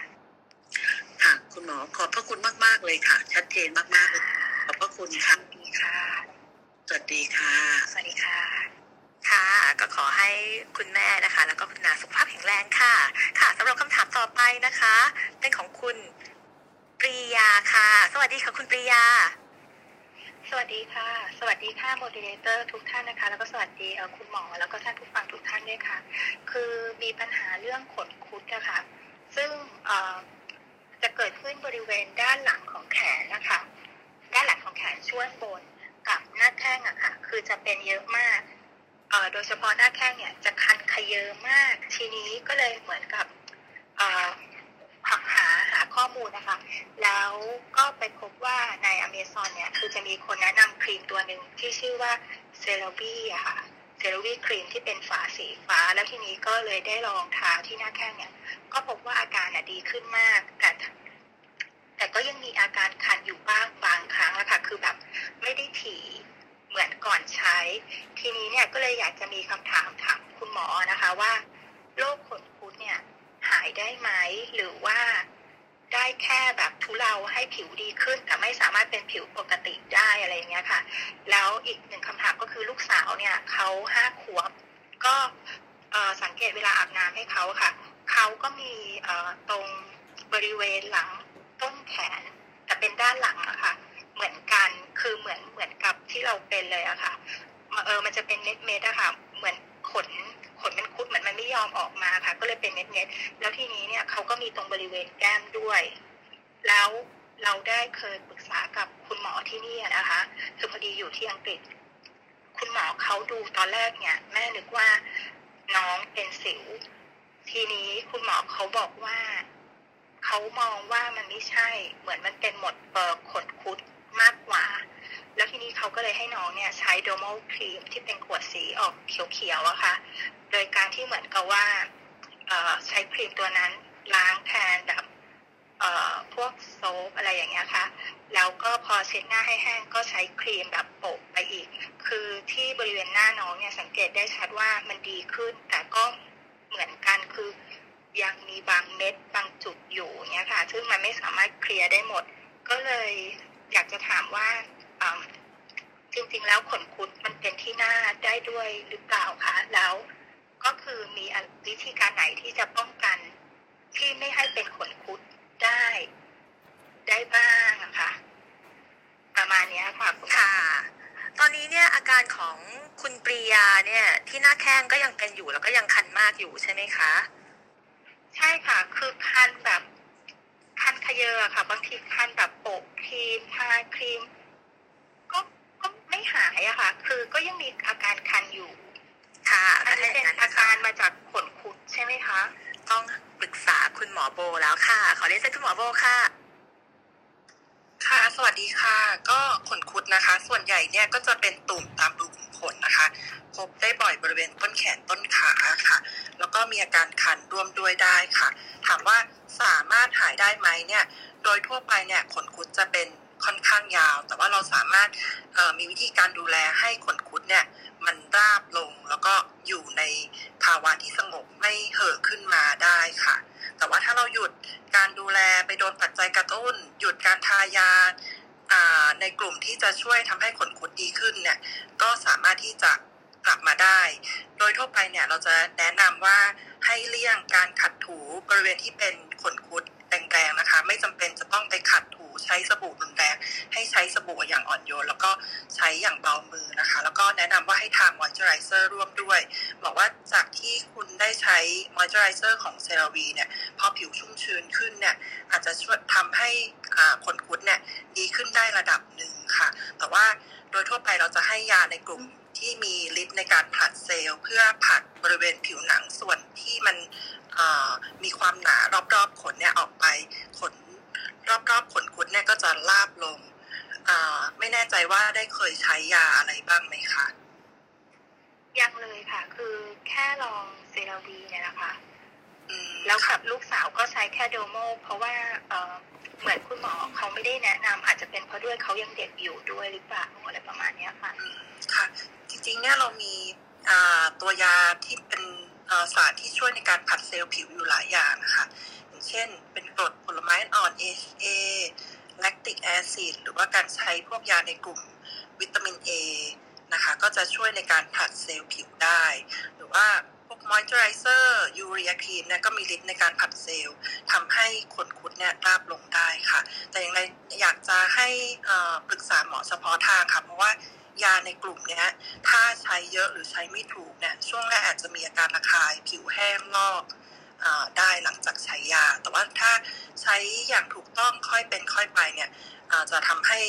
ไม่มีผลข้างเคียง แล้วก็ผลคุดเนี่ยดีขึ้นในระยะยาว แต่โดยแนะนำว่ายาพวกเนี้ยติดตามรักษากับหมอเฉพาะทางผิวหนัง เพราะว่าต้องรักษาระยะยาวด้วย แล้วก็ถ้าหากหยุดใช้มีโอกาสที่ขนคุดเนี่ยจะกลับขึ้นมาได้เช่นกันค่ะ ก็อาจจะ ไม่หายขาดใช่ไหมคะคุณหมอคืออาจจะแค่ดีขึ้นหรือคุมให้เขาแบบดีในระดับหนึ่งแต่ว่าก็จะไม่ผิวปกติเหมือนคนทั่วไปใช่ไหมคะอืมถามว่าคือถ้าถ้าขนคุดเนี่ยสงบราบลงเนี่ยก็คือผิวก็คล้ายกับคนปกติทั่วไปเลยนะคะ ไม่ถามว่าหายขาดไหมอาจจะบอกว่าไม่หายขาดแต่ว่าผิวเนี่ยราบเหมือนผิวคนปกติได้ถ้ารักษาได้ถูก ถูกวิธีแล้วก็ยาที่เหมาะสมค่ะ กับคำถามอื่นค่ะ ก่อนที่จะเป็นขอขออภัยค่ะ ก่อนที่จะเป็นนี่เคยมีแว็กหรือว่าทำอะไรมาก่อนไหมคะคุณปียาคะอืมไม่มีนะคะ เพราะว่าอย่างต้นแขนที่มันเอ่อที่จะเป็นทางด้านหลังของต้นแขนนะคะก็อันเนี้ยคือรู้สึกมาตั้งนานแล้วว่าเป็นแต่ในตอนนั้นเหมือนกับ ด้วยความที่ไม่ได้ใส่ใจอะค่ะก็เลยคิดว่าอ๋อแค่เม็ดแค่เม็ดอะไรประมาณเนี้ยแล้วพอไปไปอ๋อมันมันคือขนคุดนี่หนาเพราะว่ามันเริ่มมาเป็นมากขึ้นตรงหน้าแข้งอะค่ะแล้วอาจจะด้วยช่วงนี้เพิ่งจะผ่านหน้าหนาวมาด้วยหรือเปล่าผิวก็เลยยิ่งแห้งคือ ก็เลยคือจะเห็นได้ชัดว่าเอ่อพื้นที่อะค่ะมันขยายมากขึ้นตรงช่วงหน้าแข้งอะนะคะ เราก็คือเป็นเต็มเลย จนกระทั่งใช้ครีมอะค่ะเซราวี แล้วก็เอ่อดีขึ้นเห็นเห็นได้ชัดเลยว่าดีขึ้น แต่ถ้าถามก็ยังเห็นเอ่อมีเป็นอยู่อะไรอย่างเงี้ยค่ะก็เลยสงสัยว่าแบบจะหายไปได้หมดไหมหรือว่ามันก็ได้แค่นี้อะไรประมาณเนี้ยค่ะ ค่ะ ถ้าอย่างนั้นคุณหมอคะเลยอยากจะให้คุณหมอช่วยค่ะไกด์ให้หน่อยนะคะ ว่าพฤติกรรมอะไรของคนไข้หรือว่าสาเหตุอะไรที่มันทำให้เกิดขนคุดได้บ้างคะเผื่อว่าคุณปียาเขาจะได้ไปสังเกตแล้วก็คอยระวังอะค่ะ ค่ะ คือคุณอ๋อโทษทีค่ะโบโบโบก่อนไหมอ๋อได้ค่ะบอกว่าถ้าเอ่อผิวแห้งมากเกิน หรือบางทีอากาศเปลี่ยนอากาศหนาวอย่างเงี้ยค่ะทำให้ขนคุดเห่อได้ค่ะก็มีคำถามที่เอได้ถามก่อนหน้านี้ว่าเอเป็นที่แก้มได้ไหมเนี่ยจริงๆก็มีภาวะที่เป็นขนคุดบริเวณแก้มได้ในทางผิวหนังนะคะ รวมทั้งบาง โรคขนคุดเนี่ยบางที อาจจะเกี่ยวข้องกับกรรมพันธุ์แล้วก็อ่าสัมพันธ์กับโรคภูมิแพ้ผิวหนังด้วยอะค่ะเอ่อถ้ามีพวกภูมิแพ้ผิวหนังเนี่ยก็อาจจะทำให้พบภาวะของขนคุดได้บ่อยขึ้นค่ะ ค่ะ ถ้าอย่างนั้นเดี๋ยวต้องเชิญคุณหมอขวัญช่วยเสริมแล้วค่ะ ค่ะโทษทีค่ะโบก็คือเข้าใจเลยค่ะคุณปริยาเพราะว่าหมอก็เป็นขนคุดเหมือนกันค่ะ ซึ่งอันนี้เนี่ยก็คงต้องขอบคุณคุณพ่อที่แบบส่งยีนมาให้อีกทีหนึงเพราะว่าส่วนใหญ่แล้วเนี่ยคือ เอ่อ ขนคุดอันนี้เนี่ยก็จะส่งมามาจากกรรมพันธุ์ซะส่วนใหญ่นะคะ ซึ่งมันก็จะแย่ลงตอนเวลาที่ผิวมันแห้งค่ะ ยิ่งอยู่อังกฤษแล้วเนี่ยโหผิวแห้งมากๆเลยค่ะ มันก็จะยิ่งทำให้มันยิ่งเหิมมากขึ้นได้นะคะ ที่จริงแล้วการที่ทาเดอร์โมครีมเนี่ยก็มันก็เป็นหนึ่งในอิมูเลียนเหมือนกัน ซึ่งก็สามารถที่จะชาทาแล้วก็ทำให้มัน ลดอาการระคายเคืองได้นะคะ เพราะเวลาเราผิวเราแห้งใช่ไหมคะเราก็จะคันคันแล้วเราก็จะเกาพอเกาแล้วมันก็จะยิ่งทำให้ผิวมันระคายเคืองได้ มันก็จะทำให้เอ่อขนคุดเนี่ยมันแย่ลงได้ด้วยเช่นเดียวกันนะคะแต่อาจจะแบบเพิ่มเทคนิคนิดนึงค่ะในการที่จะแบบทาครีมนะคะการที่เราทาครีมเนี่ยอาจจะทาไปตามเทางรูขุมขนนะคะ ก็คือแบบลูบลงอย่างเช่นบริเวณแขนเนี่ยเราก็จะลูบลงไปทางตามรู นะคะ มันก็จะทำให้ลดอาการเสี่ยงว่าจะไปทำให้ครีมเนี่ยบางครีมที่เราทาเนี่ยมันอาจจะค่อนข้างเนื้อมันแน่นมันหนา มันอาจจะไปคล็อกหรือว่าไปอุดตันตรงบริเวณผิวหนังของเราได้ง่ายมากขึ้นได้นะคะ ก็ทาไปตามทางรูขุมขนค่ะเนาะแล้วก็เป็นหนึ่งในเทคนิคนะคะ นอกเหนือจากนั้นแล้วเนี่ยก็คงต้องทำใจค่ะว่ามันอาจจะแบบไม่ได้แบบขายเรียบเนียนสนิทนะคะ แต่ว่ามันก็ก็เรียบเนียนขึ้นได้ถ้าทายาแบบที่คุณหมอโบได้แนะนำมาก่อนหน้านี้นะคะ ที่มันช่วยทำให้ผลัดเซลล์ผิวได้ได้เร็วมากขึ้นนะคะ แต่สิ่งที่สำคัญเลยค่ะคือเราต้องต้องทาครีมให้มันมีความชุ่มชื้นเยอะๆนะคะ เพื่อจะได้ผิวเราจะได้แข็งแรงแล้วก็ไม่เผลอขึ้นมานะคะนั่นคงเป็นสิ่งที่ดีที่สุดค่ะ ก็ไม่ไม่เน้นแกะไม่เกาค่ะ เพราะถ้าแกะเกาแล้วเนี่ย ยิ่งเป็นรอยนานเลยค่ะ ขอบคุณค่ะเพราะตอนแรกอะ ก็เข้าใจอะไรผิดๆเกี่ยวกับขนคุดนะคะเพราะเห็นว่าเป็นเม็ดก็เลยคิดว่าอ๋อแสดงว่าอะไรไปอุดตันที่ที่ที่ในรู ขุมขนะคะ ก็เลยยิ่งเหมือนกับว่าพยายามล้างเขาหรือทำความสะอาดเขาให้มากขึ้น ซึ่งอันนี้เป็นสิ่งที่ผิดใช่ไหมคะ คือควรจะไม่ไปยุ่งกับเขาอย่าไปยุ่งกับเขามากเกินไปยิ่ง ยิ่งแกะยิ่งถูยิ่งเหมือนว่าเอ๊ะมันเริ่มมีขนเพิ่มจะขึ้นมาละ เราช่วยเปิดเขาหน่อยแกะเขาหน่อยอันนี้ยิ่งยิ่งเป็นเรื่องที่ผิดค่ะอย่างเนี้ยเราเราปล่อยเขาให้ให้ให้เขาอยู่อย่างนั้น ไม่ต้องถูอะไรเขาแรง ยิ่งไปถูเขาแรงมากขึ้นเดี๋ยวเขายิ่งอักเสบมากขึ้นได้ค่ะกลายเป็น ติดเชื้อเป็นอะไรอย่างนี้ได้มากขึ้นได้อีกนะคะ มันจะลามกันไปใหญ่ค่ะ ขอบคุณค่ะ แล้วเรื่องเลเซอร์ช่วยได้ไหมคะคุณหมอ เลเซอร์ขนอะไรอย่างพเงี้วยกเลเซอร์หขว่านนะคะ ค่ะ คือเลเซอร์ขนเนี่ยต้องมันมันด้วยความที่ว่ามันเป็นขนขนคุดและเป็นขนที่เป็นเส้นขนาดเล็กมากๆนะคะ ตัวเลเซอร์เนี่ยที่จริงเราก็ไม่ไม่ไม่ค่อยจะจับตัวขนพวกนี้สักเท่าไหร่ แล้วก็มันมันช่วยได้ค่อนข้างน้อยมากๆอะค่ะ ค่ะ ขอบคุณมากๆนะคะ คุณหมอ ค่ะ ก็เป็นกำลังใจให้นะคะ อย่างน้อยก็อย่าลืมนะคะ เทคนิคการทาครีมรูปลงนะคะ ตามรูขุมขนไม่ย้อนสอนค่ะอ่าเดี๋ยวเราไปกันที่คำถามต่อไปนะคะ ขอบคุณคำถามจากคุณปรียามากนะคะคำถามต่อไปนะคะ จะเป็นคิวของคุณลูกน้ำค่ะ สวัสดีค่ะ คุณลูกน้ำ สวัสดีค่ะคุณหมอและ moderator ทุกท่านนะคะ อยากสอบถามเกี่ยวกับวิตามินที่ช่วยบำรุงให้ผิวใสและชะลอวัยอะค่ะ ขอแบบจัดหนักจัดเต็มแนะนำเป็นตัวไหนบ้างค่ะและควรกินปริมาณเท่าไหร่ต่อวันค่ะ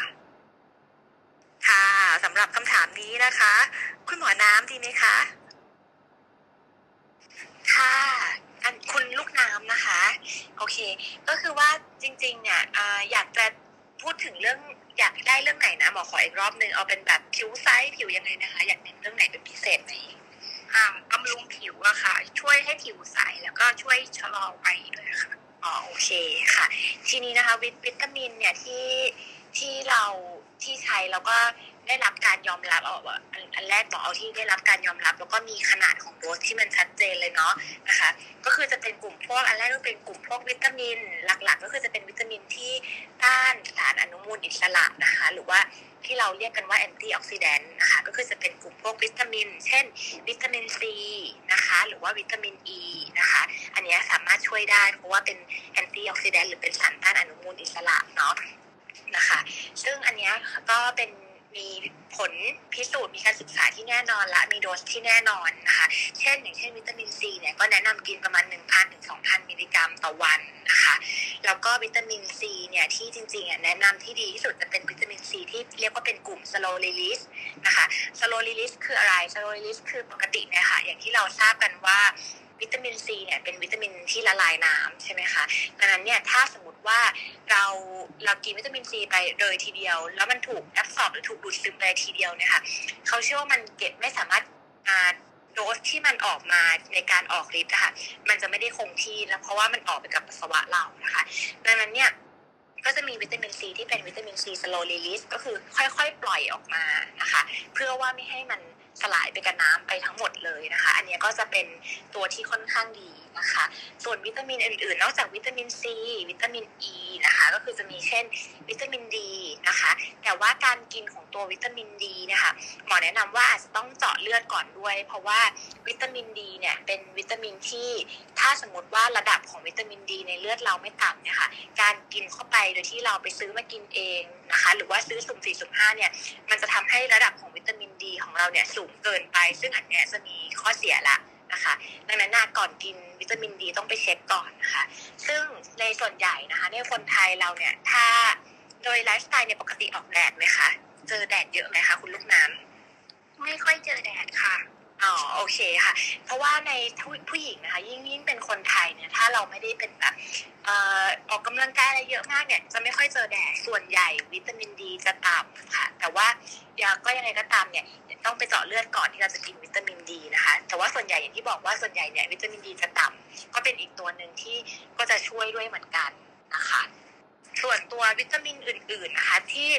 ยังมีผล การศึกษาแต่ว่าไม่ได้เป็นโดสไม่ได้เป็นหรือว่าขนาดยาที่เป็นตัวเลขมิลลิกรัมที่แน่นอนนะคะก็คือจะมีวิตามินอื่น ๆนะคะ ที่เป็นสารสกัดส่วนใหญ่จะเป็นสารสกัดจากพืชนะคะ ไม่ว่าจะเป็นเรื่องของ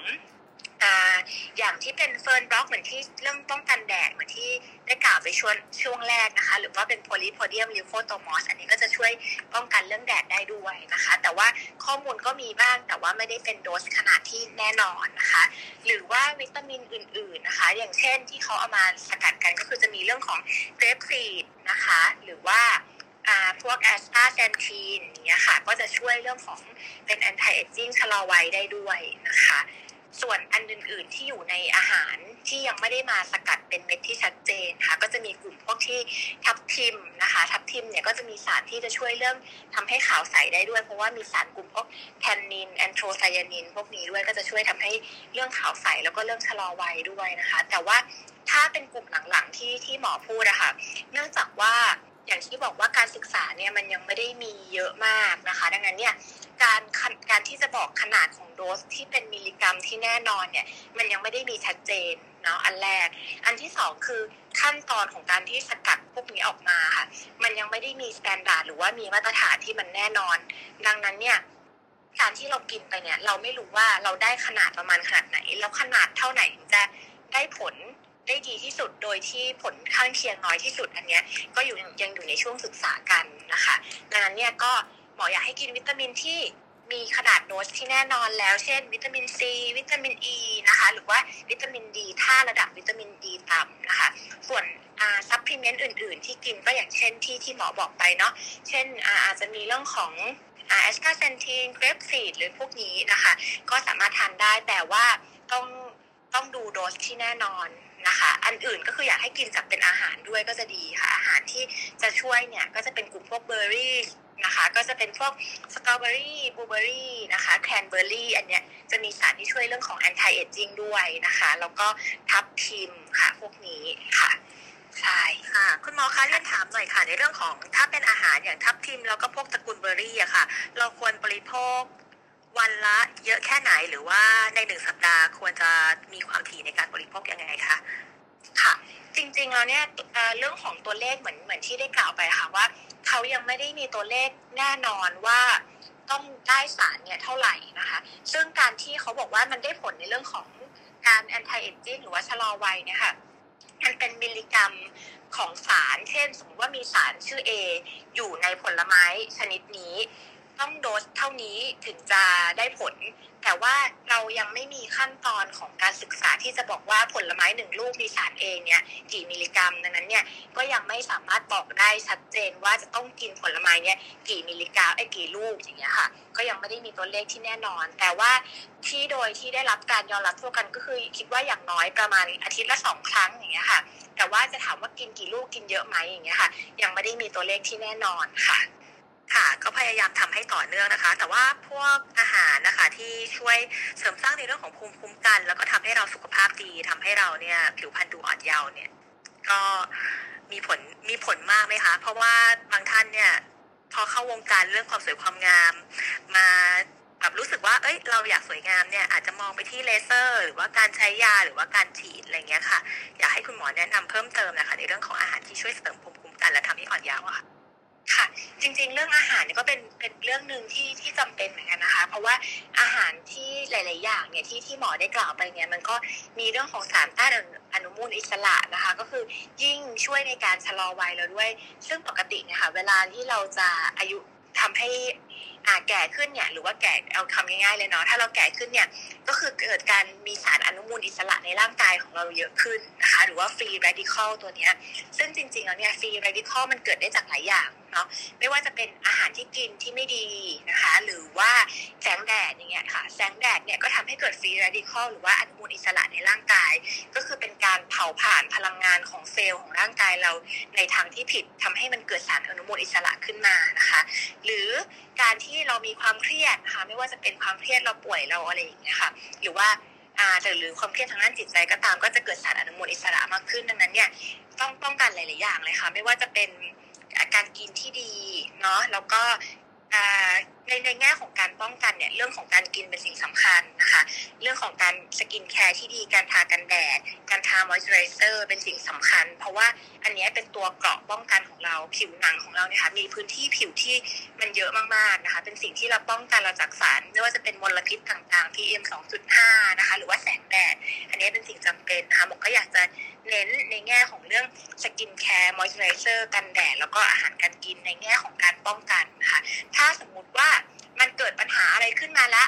เช่น ผิวหมองคล้ำมีริ้วรอย เลเซอร์ก็อาจจะเป็นทางเลือกที่ช่วยเสริมอันนึงในการที่จะช่วยรักษาทำให้มันดีขึ้นนะคะ แต่ว่าไม่ใช่เป็นในแง่การป้องกันเหมือนการกินกับการทาครีมพวกนี้ค่ะ ค่ะอยากสอบถามเพิ่มเติมค่ะพวกคอลลาเจนนี่กินแล้วได้ผลจริงไหมอะค่ะค่ะ ก็จริงๆ เรื่องคอลลาเจนก็มีมีศึกษาค่อนข้างเยอะเหมือนกันนะคะ แต่ว่า อันแรกของคอลลาเจนที่มันจะทำให้ออกมายังไม่เป็นที่ยอมรับอย่างแพร่หลายเนี่ยเป็นเนื่องจากว่าเขายังไม่ทราบสูตรของคอลลาเจนเรียกว่า quality control หรือการควบคุมคุณภาพของการผลิตคอลลาเจนเนี่ยค่ะยังออกมาไม่ได้มีมาตรฐานนะคะเนาะก็คือว่าเนื่องจากว่าคอลลาเจนเวลากินเข้าไปนะคะมันก็จะถูกย่อยในโปรตีนของเราเองนะคะเราไม่ยังไม่ทราบว่า คอลลาเจนแบบไหนที่จะถูกย่อยขนาดไหนในการที่ร่างกายเราจะรับได้เต็มๆเท่านั้นหรือเปล่า ดังนั้นเนี่ยตัวเลขที่แน่นอนมันยังไม่มีนะคะ แต่ว่าก็มีการศึกษาอย่างเช่นที่ที่ทำที่โรงพยาบาลจุฬาค่ะก็มีการศึกษาของตัวคอลลาเจนที่อ่าเป็นคอลลาเจนรูปแบบกินที่เป็นผงนะคะ แล้วก็ตรวจเรื่องของการค่าค่าของการยืดหยุ่นของผิวหนังนะคะ ก็พบว่าการยืดหยุ่นของผิวหนังเนี่ยมันดีขึ้นนะคะ แต่ว่าในเรื่องของสูตรคอลลาเจนเนี่ยจริงๆเนี่ยมันจะมีหลายอย่างมากมายเลย จะมีลักษณะที่เป็น monopeptide คือเอ่ออนุพันธ์เดียว dipeptide คืออนุพันธ์คู่ แล้วก็ tripeptide คืออนุพันธ์ที่เกาะกันสามอันนะคะ สิ่งที่เขาศึกษากันคิดว่าคอลลาเจนที่ที่ดีนะคะน่าจะเป็นไดเปปไทด์หรือว่าไตรเปปไทด์นะคะถ้าเป็นโมโน หรือว่าอนุพันธ์เดียวอันเนี้ยจะได้ผลไม่ค่อยดีนะคะ แต่ว่ายังไงก็ตามเนี่ย ในเรื่องของขนาดโดสว่าต้องกินเท่าไหร่อย่างเงี้ยค่ะยังไม่มีตัวเลขออกมาที่แน่นอน แล้วก็จะดูดซึมได้เท่าไหร่เนี่ยก็ก็ยังไม่แน่นอนเหมือนกันดังนั้นเนี่ยถามว่ากินได้ไหมหมอบอกว่ากินได้นะคะ แต่ว่าถามว่าจะได้ผลร้อยเปอร์เซ็นพึ่งพาเขาอย่างเดียวได้ไหมเนี่ยอันนี้อาจจะไม่ได้ค่ะ ค่ะขอบคุณมากค่ะค่ะขอบคุณค่ะ ขอให้สวยขาวใสนะคะ แล้วก็สุขภาพดีด้วยค่ะค่ะ คราวนี้นะคะสำหรับท่านใดที่เข้ามาแล้วเนี่ยวันนี้ดีใจมากๆเลยนะคะ ที่มีผู้ให้ความสนใจเยอะมาก อย่าลืมนะคะ กดติดตามคลับรู้แล้วยังรู้แล้วยาวที่เราจะมาพบกันทุกวันเสาร์นะคะบนขับเฮาช่วงสองทุ่มนะคะ กดที่บ้านสีเขียวนะคะ ได้เลย หรือว่าจะเสิร์ชนะคะ หาชื่อคลับของเราก็ได้ค่ะ รู้แล้วยังนะคะยังเป็น Y O U N G ยังภาษาอังกฤษค่ะ ต่อไปนะคะอ้อเดี๋ยวย้ำอีกหนึ่งรอบนะคะ วันนี้เนี่ยทุกท่านที่ได้ขึ้นมาถามนะคะ มีโอกาสได้ลุ้นรางวัลนะคะ เป็น LED ผิวขาวใสนะคะ วันนี้เราแจก2รางวัลด้วยกัน มูลค่ารางวัลละ 3,000 บาทค่ะ เดี๋ยวไปต่อนะคะ มีคำถามมาเพิ่มเติมค่ะ จากทางคุณเอิร์กค่ะ เชิญคุณเอิร์กเลยค่ะ ค่ะ เดี๋ยวขอตามคิวนิดนึงนะคะ จากทางใน live Facebook นะคะ จากคุณก๊อปปี้นะคะ มีคำถามว่าใช้ whitening แบบไหนที่ทำให้หน้าขาวใสอย่างเห็นผลครับ ในวัยอายุ 30 อันนี้อาจจะแอบขอถามคนที่น่าจะขาวที่สุดจริงๆ มีสองท่านทั้งคุณหมอน้ำแล้วก็คุณหมอโบนะคะแต่ว่าแอบถามคุณหมอโบก่อนค่ะ เดี๋ยวให้คุณหมอน้ำเสริมค่ะเชิญค่ะ ค่ะ ก็จริงๆเนี่ยก่อนที่จะใช้ไวท์เทนนิ่งเนี่ยค่ะก็แนะนำว่าต้องใช้กันแดดเป็นประจำนะคะ เพราะว่าอย่างที่คุณหมอน้ำได้พูดไปแล้วอะค่ะ ว่าแดดเนี่ยนอกจากจะทำให้เม็ดสีเนี่ยเพิ่มขึ้นแล้วยังทำให้เกิดริ้วรอยได้ด้วยค่ะ ส่วนไวท์เทนนิ่งตัวไหนเนี่ยดีที่สุดนะคะเออบอกว่าอาจจะใช้หลาย ๆ ตัวรวมกันได้ค่ะ ดยส่วนตัวที่ใช้อยู่เนี่ยก็จะมีสารพวกอาบูตินลิโคลิกวิตามินซีอะค่ะ ก็คิดว่ามีประสิทธิภาพสามารถใช้ในระยะยาว แล้วก็ไม่มีผลข้างเคียงค่ะ แต่อย่างไรก็การป้องกันแดดสำคัญที่สุดนะคะ ใช้กันแดดร่วมกับาการปกป้องแสงแดดด้วยการใส่หมวกกางร่มไม่ไปอยู่ในที่แสงแดดแรงๆในช่วง เช่น 10 โมงถึงบ่าย 2 โมงอะค่ะ ค่ะน่าจะช่วยให้ผิวเนี่ยเอ่อดีในระยะยาวเรียกว่าต้องต้องป้องกันดีๆอะค่ะ ขอบคุณมากเลยค่ะ ทีนี้คุณหมอน้ำมีอะไรจะเสริมไหมคะ เรื่องของการใช้ไวท์เทนนิ่งหรือว่าควรจะต้องมีการกินเพิ่มเติมด้วยเพราะว่า อย่างที่มันเคยฮิตกันในเรื่องกลูต้าหรือว่าอะไรเงี้ยมันช่วยเราได้ไหมเชิญคุณหมอน้ำค่ะค่ะก็อย่างที่คุณหมอโบได้พูดไปนะคะ จริงๆอ่าเรื่องของการทา ให้นะคะ ในเรื่องเรื่องของความขาวใสเนี่ย จริงๆก็จะอยากจะแบ่งเหมือนเหมือนครั้งที่แล้วที่เราพูดกันไปเนาะก็จะมีเรื่องของการทาสารที่มันลดการทำงานของเม็ดสี หรือจนกระทั่งลดการขนส่งของเม็ดสีมาที่ผิวเรานะคะ กับอีกกลุ่มหนึ่งเนี่ยค่ะก็จะเป็นกลุ่มที่ช่วยในการผลัดเซลล์ผิวออกไปด้วยนะคะ ถ้าเป็นกลุ่มที่ช่วยในการลดการทำงานของเม็ดสี ไม่ว่าจะเป็นยับยั้งเอนไซม์เลยหรือว่า ลดการขนส่งมาที่ผิวเนี่ยก็จะเป็นกลุ่มพวก arbutin นะคะ licorice นะคะแล้วก็จะมีวิตามินซีนะคะวิตามินซีเนี่ยจะไปยับยั้งไปจับตัว copper นะคะที่จะช่วยในการสร้างเม็ดสี ก็คือจะช่วยในการลดการสร้างเม็ดสีด้วยนะคะ อันอื่นๆ อาจจะเป็นยาทาบางกลุ่ม นะคะที่ลดการทำงานของเอนไซม์เม็ดสีเลยนะคะ ซึ่งส่วนใหญ่อันนั้นเนี่ยจะใช้ในกลุ่มพวกฝ้านะคะ ก็จะเป็นการเป็นยากลุ่มพวกไฮโดรควิโนนนะคะ ซึ่งแต่ว่ายากลุ่มนี้หมออยากให้อยู่ในความควบคุมดูแลของแพทย์นะคะ เพราะว่าถ้าสมมติว่าทาไปนานๆเนี่ยมันอาจจะมีผลข้างเคียงอื่นๆได้นะคะเนาะส่วนอีกกลุ่มหนึ่งนะคะ เป็นกลุ่มที่ใช้ในการลอกหน่อยด้วยนะคะ การลอกเนี่ยอาจจะมีกลุ่มพวกที่เป็นกรดเบาๆนะคะ ไม่ว่าจะเป็นกรดเช่น AHA นะคะหรือว่า BHA นะคะ หรืออีกอันนึงก็คือกรดที่เป็นวิตามิน A ซึ่งวิตามิน A เนี่ยค่ะจะช่วยได้ทั้งสองอย่างก็คือช่วยในการลอกเบาๆด้วย แล้วก็จะช่วยในเรื่องของการยับยั้งการสร้างเม็ดสีด้วย ซึ่งก็มีประโยชน์หลายๆอย่างเหมือนกันนะคะ นอกจากนี้ตัววิตามิน A นะคะ ถ้าเป็นวิตามิน A ใน กลุ่มบางกลุ่มของวิตามิน A เขาเองเนี่ยยังสามารถช่วยในเรื่องของการชะลอวัยได้ด้วยเหมือนกันนะคะอันนี้ก็เป็นตัวที่ค่อนข้างดีเหมือนกัน แต่ว่าผลสำคัญของวิตามิน A เนี่ยค่ะคืออาจจะเกิดการระคายได้ง่ายนะคะ ดังนั้นเนี่ยการจะเลือกความเข้มข้นหรือเลือกสูตรของวิตามิน A เนี่ยก็อยากให้มาปรึกษากับผิวกับคุณหมอก่อนว่า ผิวของเราเนี่ยจะเหมาะกับวิตามิน A แบบไหนนะคะ ส่วนนอกจากยาทากลุ่มพวกนี้นะคะที่ที่อย่างได้พูดไปก็คือมีเรื่องของกูต้าใช่ไหมคะเเรื่องของกูต้าไทโอนเนี่ยจริง ๆ แล้วเนี่ยก็จะช่วยเรื่องขาวใสเหมือนกัน แต่ว่าการที่ได้โดสขนาดเยอะเกินไปอันแรกนะคะ หรืออันที่ 2 การได้กูต้าในคนที่มีโรคประจำตัวในบางกลุ่มเนี่ยค่ะอาจจะมีข้อเสียได้นะคะ ยิ่งโดยเฉพาะถ้าเป็นกูต้าไทโอนที่เป็นแบบฉีด ทางเส้นเลือดเนี่ยอันนี้ยิ่งอันตรายใหญ่เลย เพราะว่าโดสที่สูงเกินไปรวดเร็วเกินไป แล้วคนที่มีโรคประจำตัวบางชนิดเนี่ยอาจจะมีผลถึงชีวิตได้เลยเหมือนกัน อันนี้ก็เป็นสิ่งที่ต้องระวังค่ะ แล้วก็อีกอันนึงที่อยากจะฝากไว้คือ ถ้าเป็นครีมที่เน้นไวท์เทนนิ่งขาวใสเลยในช่วงพริบตาเลยเนี่ย อันนี้ต้องระวังนะคะ เหมือนที่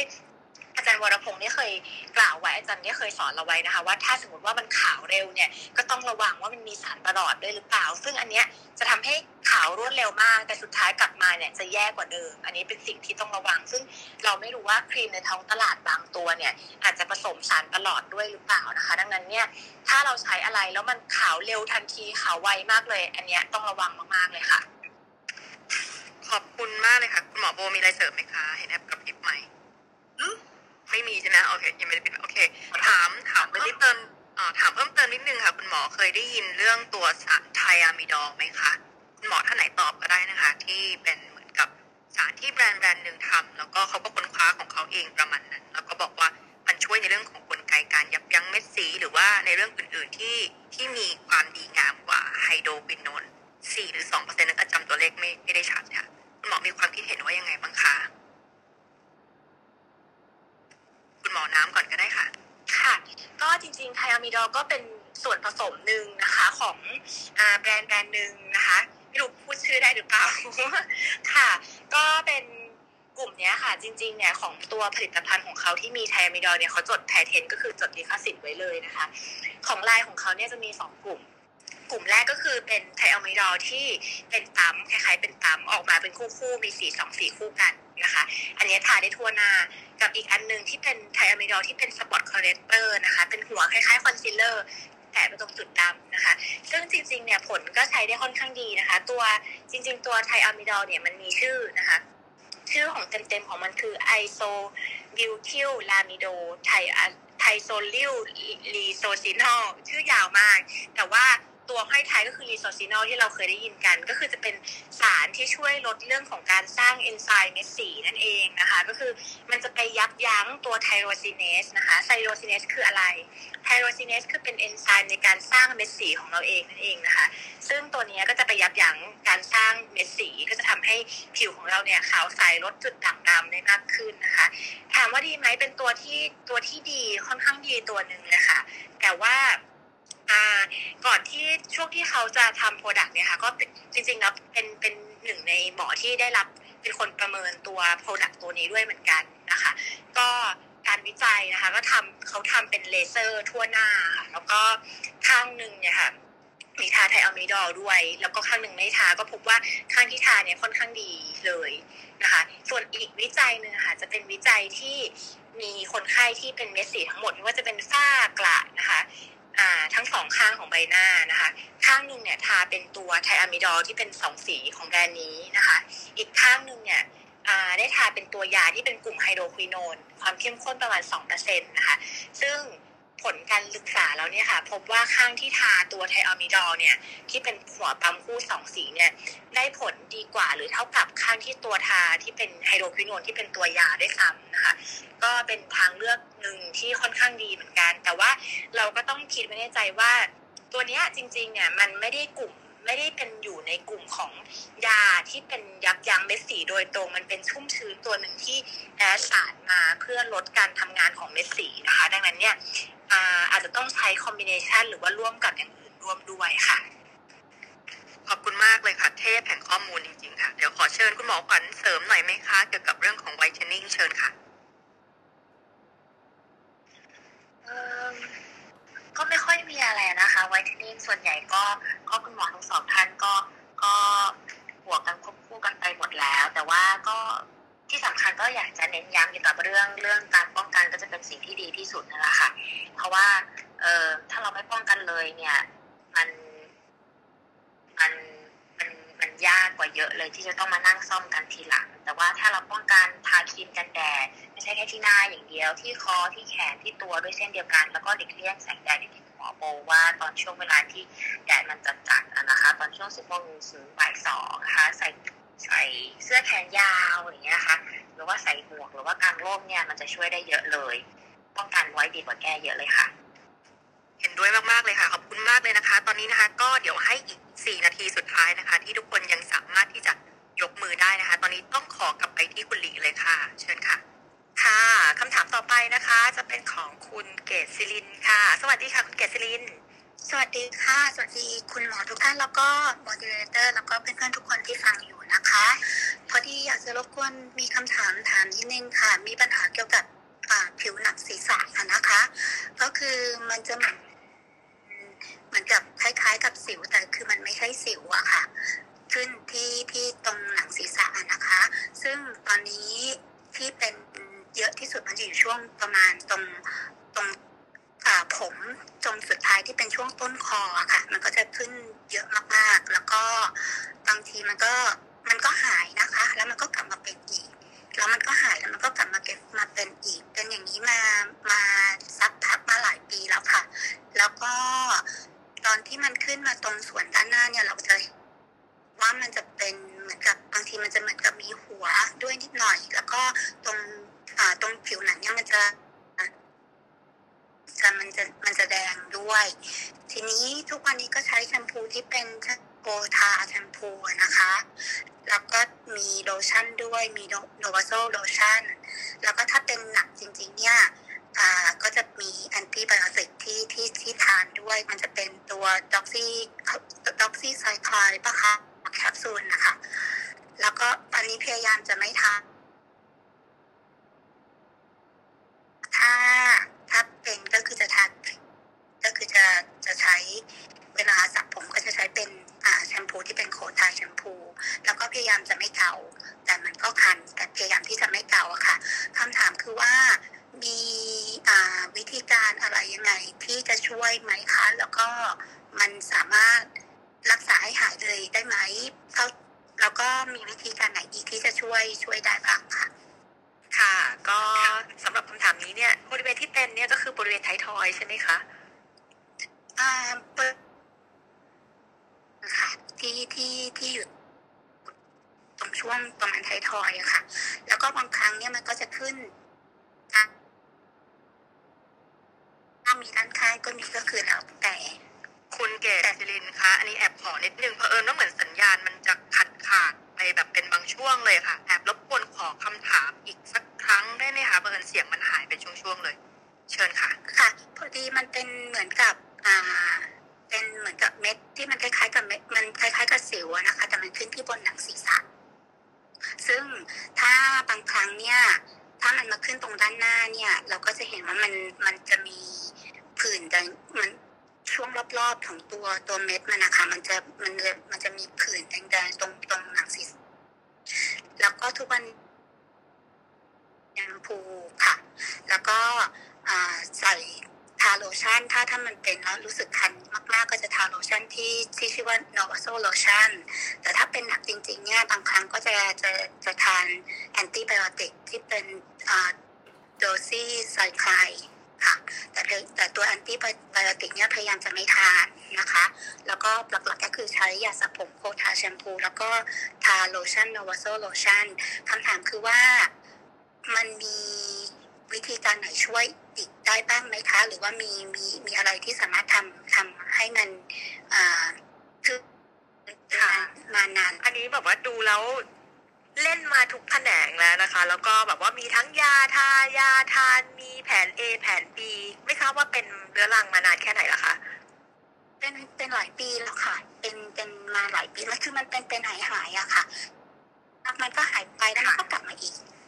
เป็นเป็นหายหายก็คือเราก็ดูแลดูแลพอมันอาการหาย เราก็หยุด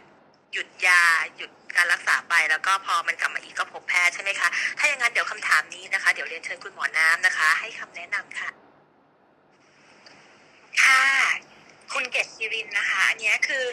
เท่าเท่าที่ฟังนะคือสรุปว่าตอนนี้เหมือนเป็นตุ่มที่หนังศีรษะใช่ไหมคะมีเป็นตรงไหนเป็นพิเศษไหมคะ หรือว่าเป็นทั่วๆค่ะ มันขึ้นได้ทั่ว ๆ แล้วแต่แล้วแต่ที่ที่คือมันถ้าหนักสิ่งถ้าหนักที่สุดตอนนี้มันจะอยู่ตรงบริเวณไทยทอยอะค่ะ ตรงตรงผมช่วงสุดท้ายที่เป็นที่เป็นแถวไทยทอยอะค่ะ แต่ว่าด้านข้างก็มีด้านบนก็มีก็คือแล้วแต่เลย อืม คือหลักๆก็จะเป็นทั่วๆกับกับไททอยเนาะนะคะค่ะโอเค จริงจริงๆเนี่ยค่ะ ลักษณะที่ที่เป็นเนี่ยค่ะจริงอ่าส่วนใหญ่เป็นแค่รูขุมขนอักเสบนะคะแล้วก็เป็นตุ่มอักเสบขึ้นมานะคะ แต่ว่า condition หรือว่าเราหรือว่าอ่าอาการที่มันจะทำให้เป็นพวกนี้ง่ายขึ้นนะคะส่วนใหญ่ก็คือจะเป็นการ อักเสบของหนังศีรษะนะคะ ซึ่งซึ่งจะทำให้เกิดตุ่มพวกนี้ง่ายขึ้นนะคะ แต่อีกอันหนึ่งที่หมอกังวลอยู่นิดนึงว่ามันเป็นที่ท้ายทอยเยอะนะคะอะจริง ๆ อันเนี้ยถ้าเป็นบางคนที่เป็นที่ท้ายทอยเยอะเนี่ยมันจะมีโรคของทางผิวหนังหรือทางเส้นผมเนี่ยบางชนิดนะคะ ที่จะมีตุ่มบางชนิดเนี่ยขึ้นตรงไททอยเยอะๆนะคะ การรักษาเนี่ยจะจะอาจจะต้อง advance หรือว่าอัปเกรดกว่าอย่างอื่นนิดนึง แต่ว่าจริงๆอะอยากให้แวะเข้ามาดูนะคะ ถ้าสมมติว่ามันเป็นตุ่มเยอะๆ ตรงท้ายทอยเนี่ย เราจะมีภาวะของโรคผิวหนังบางชนิดที่ มันอาจจะต้องการการรักษาอย่างอื่น เช่นการฉีดยาหรือว่าการกินยาบางชนิดด้วย จริงๆเนี่ยเท่าที่ฟังเนี่ยหมอจะอยากแนะนำให้ให้เข้ามาดูด้วยจะดีกว่านะคะ แต่ว่าในส่วนเรื่องของการรักษาเบื้องต้นที่ที่คุณเกศศิรินได้เล่รักษามาแล้วนะคะ ก็คือจะมีเรื่องของทาแชมพูกับโลชั่น ที่ที่ที่ทานะคะ จริงๆเนี่ยทาแชมพูเนี่ยเป็นเป็นตัวยาที่ดีนะคะ จริง ๆ แชมพูที่ใช้ในเรื่องของการลดการอักเสบของหนังศีรษะเนี่ยก็จะมีหลายตัวด้วยกันเนาะก็จะมีเรื่องของเช่นทาแชมพูนะคะ หรือว่าบางคนอาจจะต้องใช้เป็นกลุ่มแชมพูที่เป็นกลุ่มซัลเฟอร์นะคะ หรือว่า natural แชมพูนะคะ เพราะว่าไอ้การอักเสบของหนังศีรษะเนี่ยค่ะ จริงๆเนี่ยมันหรือว่าเราเรียก กันว่า seb seborrheic dermatitis หรือว่า seb derm ที่เรารู้จักกันเนี่ยนะคะคือเป็นการอักเสบของผิวบริเวณที่มีต่อมไขมันเยอะ ๆนะคะ ก็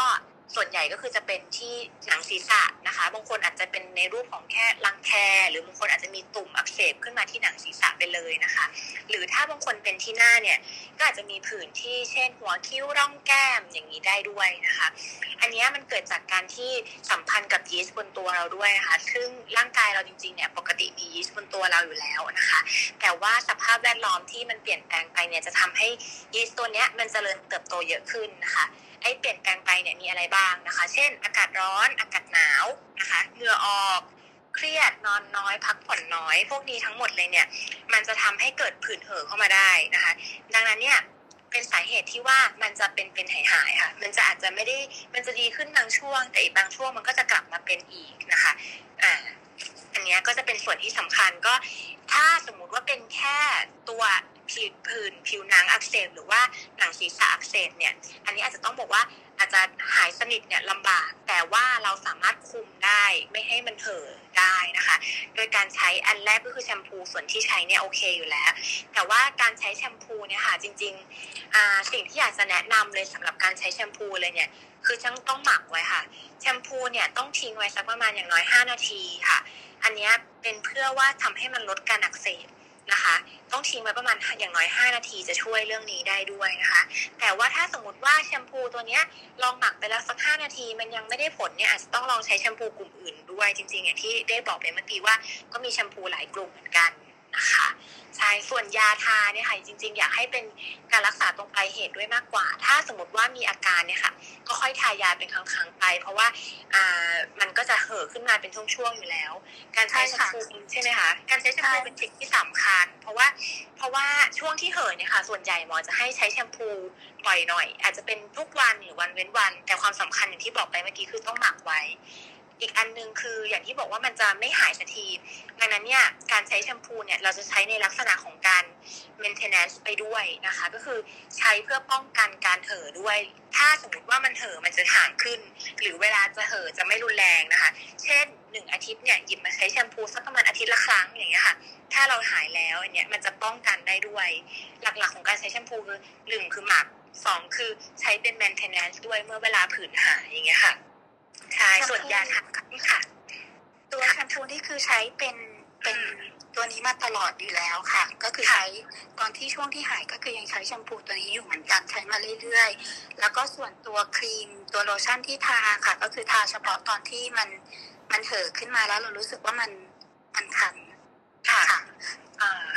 อ่าโอเค อันนี้ก็ก็ดีนะคะ แต่ว่าได้ปกติใช้แล้วได้หมักไว้บ้างไหมคะทิ้งไว้ไม่ไม่ได้ไม่ได้หมักเลยค่ะอ่าบอกว่าบอกว่าลองใช้แล้วลองอาจจะทิ้งไว้นิดนึงสักประมาณ5นาทีหมักไว้นิดนึงนะคะ แต่ว่าถ้าสมมติว่าลองทำแบบนี้แล้วมันดูไม่ดีขึ้นเลยแก้มยาไม่ดีขึ้นเนี่ย อาจจะต้องบอกว่าแวบแบบเข้ามาดูนิดนึง อันแรกที่หมอบอกว่า ถ้าเป็นที่ท้ายทอยเยอะมันอาจจะมี condition หรือมีโรคบางอย่างได้ อันแรก อันที่สองคือเราอาจจะต้องมาปรับสูตรกันว่ายาทาของเราหรือว่าแชมพูของเราเนี่ยมันเหมาะกันหรือเปล่านะคะ เพราะว่าบางคนเนี่ยเหมือนล้างเนื้อชอบล้างยาแชมพูมีหลายกลุ่ม บางคนอาจจะเหมาะกับอีกกลุ่มหนึ่งเราอาจจะไม่ได้เหมาะกับ tar แชมพูก็ได้ แต่ว่าบอกว่าอันแรกลองใช้ให้ถูกต้องก่อนก็คือ หมักไว้สักประมาณ5นาทีจะดีขึ้นค่ะ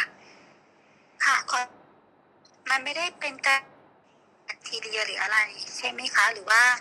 หรือ อาจจะคือต้องมีการตรวจเพิ่มหรืออะไรแบบนี้ใช่บอกว่าอาจจะต้องมาดูนิดนึงค่ะเพราะว่าตุ่มที่ศีรษะเนี่ยมันต้องดูว่าหนึ่งคือมีสะเก็ดด้วยหรือเปล่า อันที่สองคือตุ่มเนี่ยมันขึ้นตามรูขุมขนหรือเปล่า แล้วถ้าสมมติว่าเรามาตรวจดูตรงรูขุมขนเนี่ยค่ะ มันมีลักษณะของการอักเสบของรูขุมขนที่เป็นสะเก็ดรอบรูขุม ขนที่จะบ่งบอกว่าเป็นโรคอื่นหรือเปล่าอย่างเงี้ยค่ะ จริงๆ ถ้าสมมติว่าเราลองใช้อย่างถูกต้องเราไม่หายบอกว่าแวบเข้ามาดูดีกว่าว่า ว่าเป็นยังไงบ้างมีโรคอื่นด้วยหรือเปล่าอย่างเงี้ยค่ะ การใช้ยาฆ่าเชื้อที่เป็นช่วงๆไปอย่างเงี้ยอ่าหมอว่าเราควรจะได้วินิจฉัยที่แน่นอนก่อนที่เราจะกินยาฆ่าเชื้อค่ะ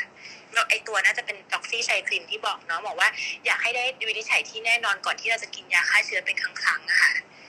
ใช่ค่ะ ขอบคุณมากค่ะ เพราะจากที่ฟังดูแล้วท่าทางน่าจะตอนเนี้ยจะเป็นช่วงคุมไม่ค่อยอยู่นะคะ แล้วก็อยากจะให้เข้ามาดูรอยโรคกันนะคะ ว่าเป็นยังไงบ้างหรือว่าอัปเดตอาจจะมีอาการอะไรที่มันเพิ่มเติมมา ยาเก่าที่ใช้อยู่มันเลยไม่ได้ผลนะคะ คุณเกษรินก็เชิญไปเช็คตารางแพทย์ได้นะคะ ที่เว็บไซต์ www.iSkyCenter.com นะคะ หรือว่าถ้าสะดวกเป็น Facebook Fanpage นะคะ ก็ iSkyCenter ได้เลยค่ะ ขอบคุณมากค่ะ ค่ะ ขอให้อาการดีขึ้นนะคะ แต่ว่าที่แน่นอนคือมาพบแพทย์ค่ะ ดีขึ้นแน่ๆค่ะ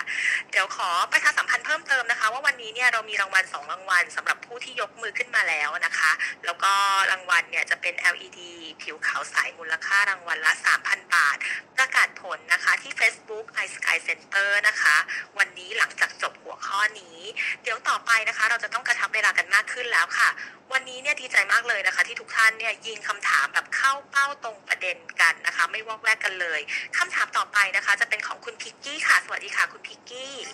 ค่ะสวัสดีค่ะสวัสดีทุกคนนะคะก็จะสอบถามเรื่อง pico เลเซอร์ค่ะ คือหนูจะเป็นคนที่มีสิวอุดตันส่วนใหญ่ก็จะแบบ เยอะตรงคางรอบปากเนี่ยค่ะ มีที่แก้มนิดหน่อย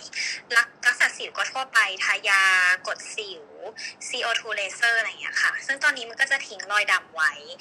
ก็คือข้อแรกอยากจะถามว่า ถ้าทำพิโคเลเซอร์ลบรอยดำอะค่ะ คือมันต้องรอให้สิวหายหมดเกลี้ยงเลยหรือเปล่า หรือว่าแบบหนูทำควบคู่กับการรักษาสิวไปได้ มันจะไม่ได้ไปกระตุ้นการเกิดสิวอะไรอย่างเงี้ยค่ะ ข้อสองก็คือถามเผื่อแบบเพื่อนๆในห้องนี้ด้วยสำหรับคนที่แบบเป็นเหมือนหนูชอบเป็นสิวแบบขึ้นตรงคางรอบปาก บ่อย ๆ คือมันมันบ่งบอกอะไรหรือว่ามีวิธีแนะนำการกินอะไรใดๆไหมอะค่ะ ข้อสามก็คือเกี่ยวกับใต้ตา ก็แบบว่าใต้ตาดำคล้ำอะไรอย่างเงี้ยค่ะ ก็คือวิธีการบำรุงเนี่ย ถ้าแบบหนูเป็นคนทามอยส์เจอไรเซอร์ที่มันอ่อนโยนทีเดียวก็คือทาทางหน้า มันจะเป็นต้องแบบต้องไปซื้อเกี่ยวกับไอครีมโดยเฉพาะไหมหรือว่าแค่นี้ก็เพียงพอแล้วอะไรอย่างเงี้ยค่ะ ขอบคุณค่ะ โอ้โห นี่เรียกว่าเป็นนวัตกรรมที่กำลังมาเลยนะคะ แล้วก็คุณหมอบอกว่าดีนะคราวนี้นะคะสำหรับคำถามนี้นะคะ ขอเชิญคุณหมอโบเป็นผู้ตอบค่ะ ค่ะสวัสดีค่ะ ก็มีทั้งหมดสามคำถามนะคะ เริ่มคำถามแรกเนี่ยบอกว่ามีสิวเป็นสิวอุดตันนะคะ แล้วก็ทิ้งเป็นรอยดำไว้ จะทำพิโคควบคู่กับการรักษาสิวได้ไหมนะคะ ก็คือจริงๆ โดยทั่วไปเนี่ยหมอจะแนะนำให้รักษาสิวเนี่ยให้สงบค่อนข้างที่จะขึ้นน้อยก่อน เพราะว่าถ้าเรามีสิวขึ้นใหม่เนี่ยก็มีโอกาสที่จะเกิดรอยใหม่ ไม่งั้นเราก็เป็นการรักษารอยดำที่ปลายเหตุ พอสิวขึ้นใหม่เป็นรอยใหม่เนี่ย มันก็จะทำให้เกิดรอยดำเนี่ยไม่น้อยลงสักทีนะคะ ส่วนใหญ่จะแนะนำให้คุมอาการของสิวให้ดีขึ้นก่อนค่ะ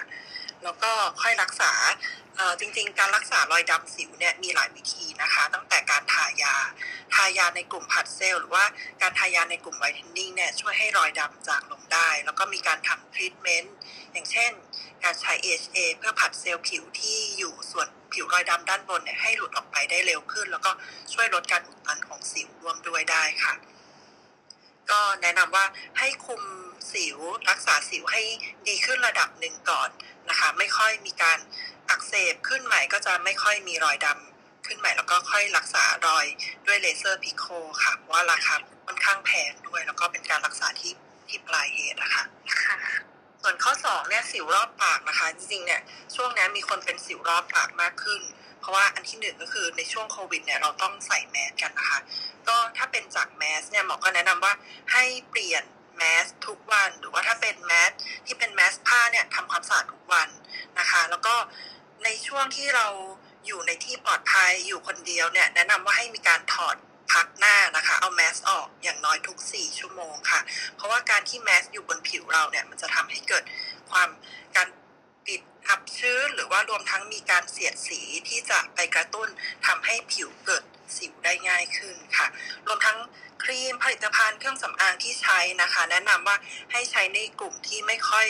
ก่อสิว อุดตัน หรือถ้าเป็นไปได้เป็นคนที่เป็นสิวง่ายนะคะ ไม่ไม่ต้องแต่งหน้าในบริเวณที่ใต้แมสเลยค่ะ เพราะว่ายิ่งแต่งเยอะเนี่ยเวลาใส่แมสด้วยก็จะเกิดสิวได้ง่ายขึ้นนะคะ นอกจากแมสแล้วเนี่ยสิวรอบปากอาจจะเกี่ยวข้องกับฮอร์โมนได้นะคะ ในผู้หญิงนะคะ ถ้าที่ ที่พบบ่อยก็จะมีภาวะของฮอร์โมนที่ผิดปกติทำให้มีสัดส่วนของฮอร์โมนแอนโดรเจนเนี่ยมากขึ้นนะคะภาวะเนี้ยจะมีทั้งสิวหน้ามันขนดกบางคนมีผมร่วงผมบางแล้วก็ประจำเดือนที่ผิดปกติร่วมด้วยได้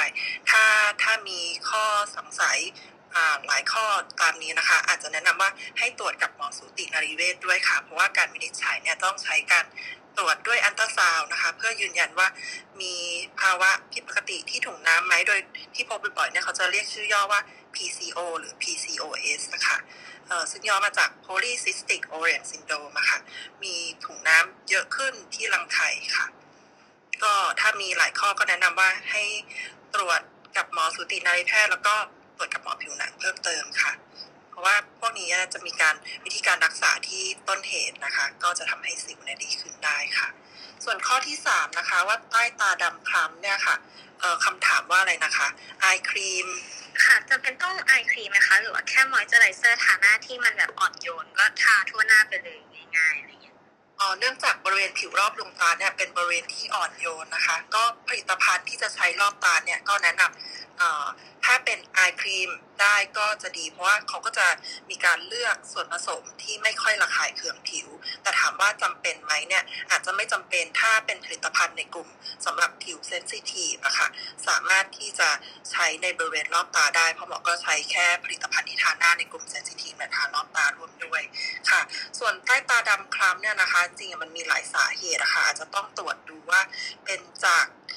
สีผิวที่คล้ำขึ้นบริเวณใต้ตาหรือว่าเป็นจากหลอดเลือดบริเวณใต้ตาที่ขยาย หรือเป็นการจากการ loss ของวอลลุ่มก็คือพอเราอายุมากขึ้นเนี่ยบางทีไขมันเนื้อเยื่อบริเวณใต้ตาเนี่ยจะลดลงหายไปเป็นแอ่งเนี่ยก็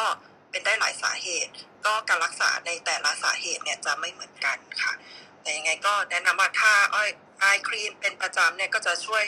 ลด ลดการเกิดผิวคล้ำได้ส่วนหนึ่งค่ะ ก็ค่ะยังไงก็ถ้ามีปัญหาเรื่องผิวใต้ตาอะไรเงี้ยอยากจะให้มาตรวจดูว่าสาเหตุนี้เป็นจากจากสาเหตุไหนค่ะ อาจจะต้องแก้อย่างอื่นเพิ่มเติมด้วยค่ะโอเคขอบคุณมากค่ะ ค่ะ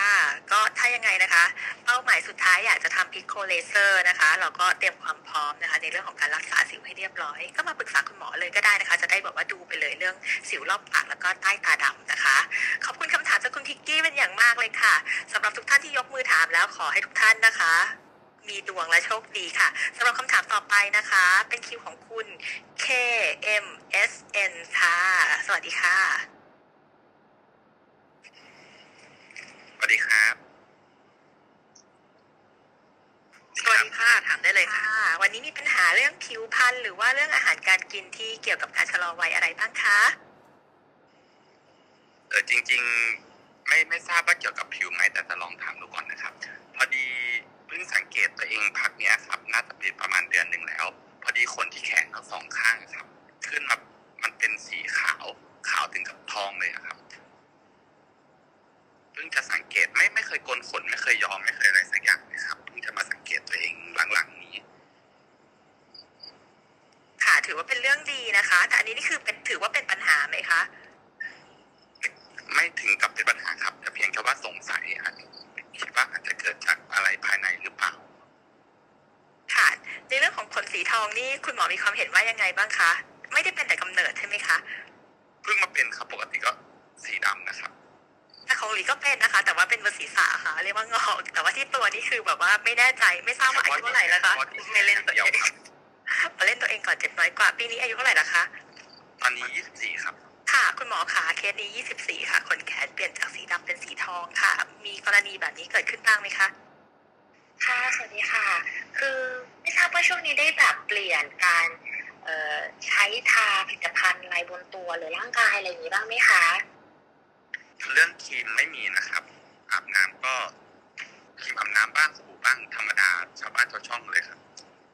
อืมไม่ทราบว่ามีทานอาหารเสริมหรือว่าทานยาอะไรเพิ่มขึ้นบ้างหรือเปล่าคะอาหารเสริม ก็มีคอลลาเจนของแมกมอนครับ แต่กินบ้างไม่กินบ้างครับบางทีลืมอืมขนขออนุญาตถามนิดนะคะขนนี่มันขึ้นมาหลายเส้นไหมคะหรือว่ามันแค่แบบทั้งแขนเลยครับ ทั้งแขนเลยเหรอคะใช่ครับข้างซ้ายข้างซ้ายจะเยอะกว่าข้างขวาแต่ข้างขวาก็มีครับ ตั้งแต่ข้อมือจนมาถึงศอกครับ นอกนั้นก็ยังปกติหมดเลยอืมช่วงนี้ตากแดดเพิ่มขึ้นหรือเปล่าคะ มีนิดนึงครับ เพราะเห็นว่าตัวเองค้ำลงก็เลยอาจจะสังเกตเห็นสีขนง่ายขึ้นอืม อันนี้อาจจะต้องแบบเรียนเรียนให้คุณเคม S N คือไม่แน่ใจว่าชื่ออะไรขอโทษด้วยนะคะครับเรียกคิมก็ได้ครับน้องคิมค่ะคุณคิมว่าแบบมามามาพบแพทย์ดีไหมคะจะได้แบบตรวจชัดแน่ใจว่าแบบ เออมันเป็นสีที่มันเป็นสีทองมันเป็นสีแบบไหนสีขาวมันมี เอ่อผิวที่ที่มีด่างสีหรือที่เปล่าใช่ไหมคะด่างหรือเปล่าหรือว่าอะไรอย่างเงี้ยค่ะ จะได้ตรวจได้เพิ่มเติมได้มากขึ้นอะไรอย่างเงี้ยดีไหมคะเพราะ ว่าถ้าดูฟังอย่างนี้แล้วเนี่ยมันมันอาจจะฟังได้ได้มันมันยังตรวจได้ไม่เต็มที่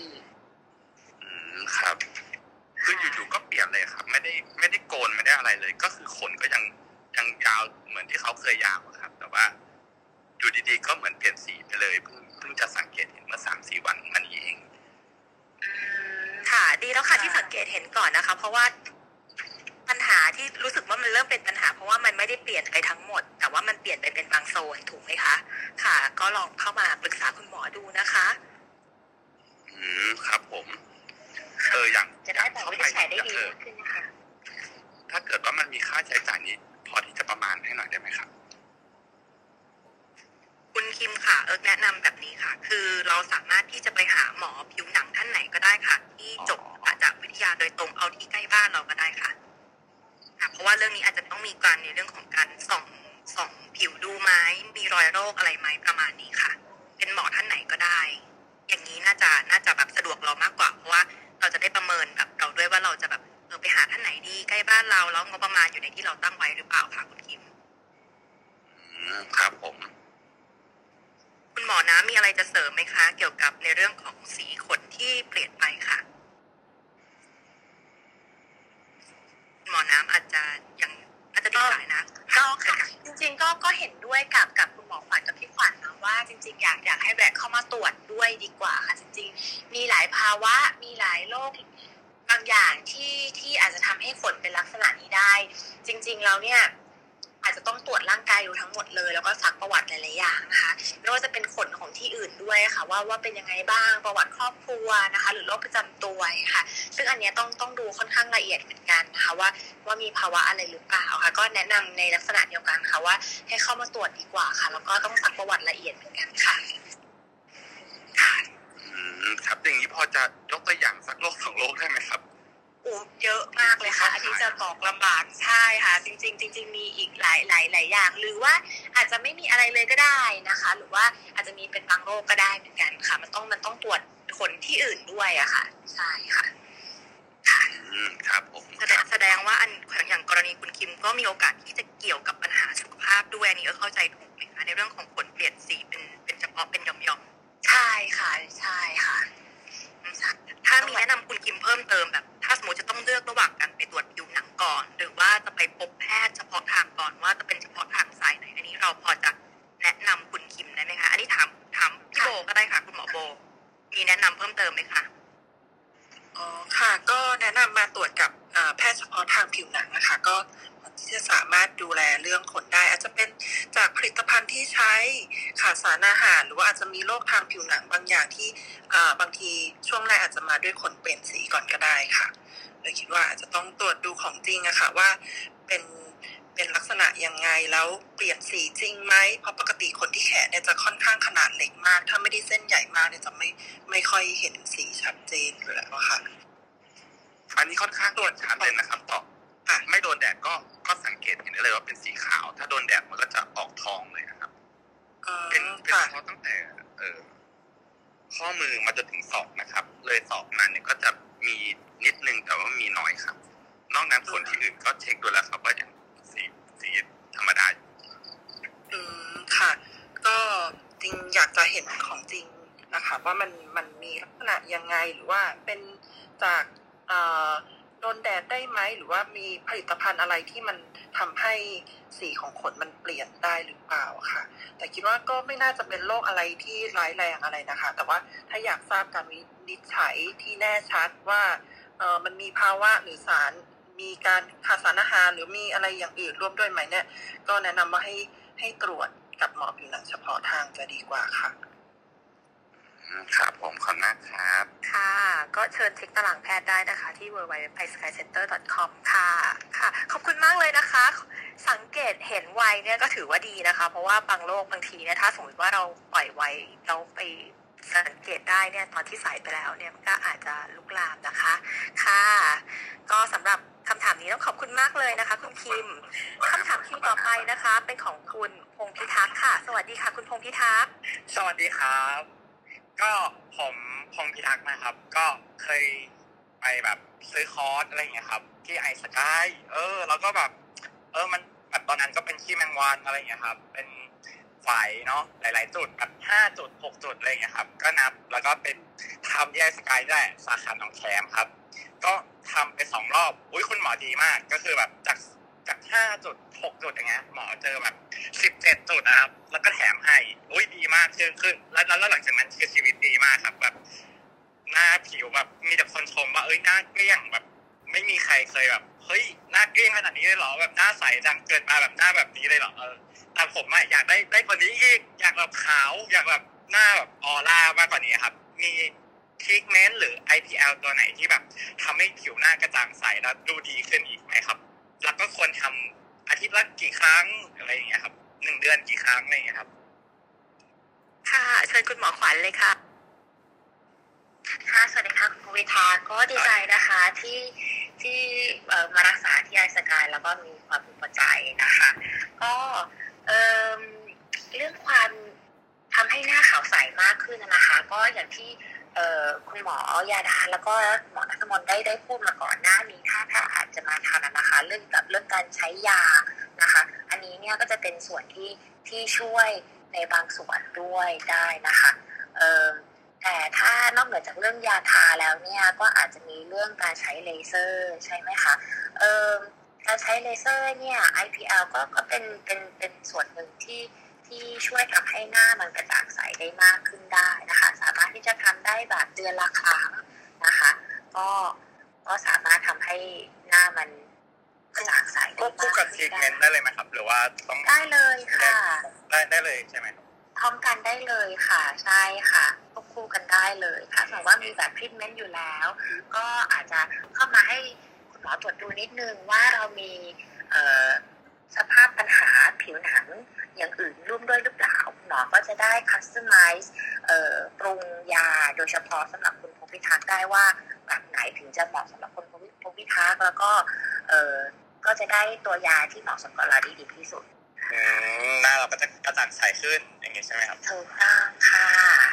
แล้วแล้วถ้ามีคำแนะนำสำหรับคนแบบวัยอายุจะสามสิบกันไหมครับ เพราะว่าแบบเรื่องริ้วรอยอะไรอย่างเงี้ยพวกพวกผมก็แบบศึกษาแบบทางแก๊งอะครับ ก็ จะจะแบบกันแดดทุกอย่างแบบเป๊ะมาก คือกินอะไรที่แบบชะลอวัยทานนู่นทานนี่หมดแล้วแต่เราก็อยากรู้ว่ามีอะไรที่แบบเพิ่มแบบดีๆเลยไหมครับแบบผลักเซลล์เราให้แบบหน้าหน้าดีๆ หน้าตึงสำหรับวัยสามสิบอะไรอย่างเงี้ยครับ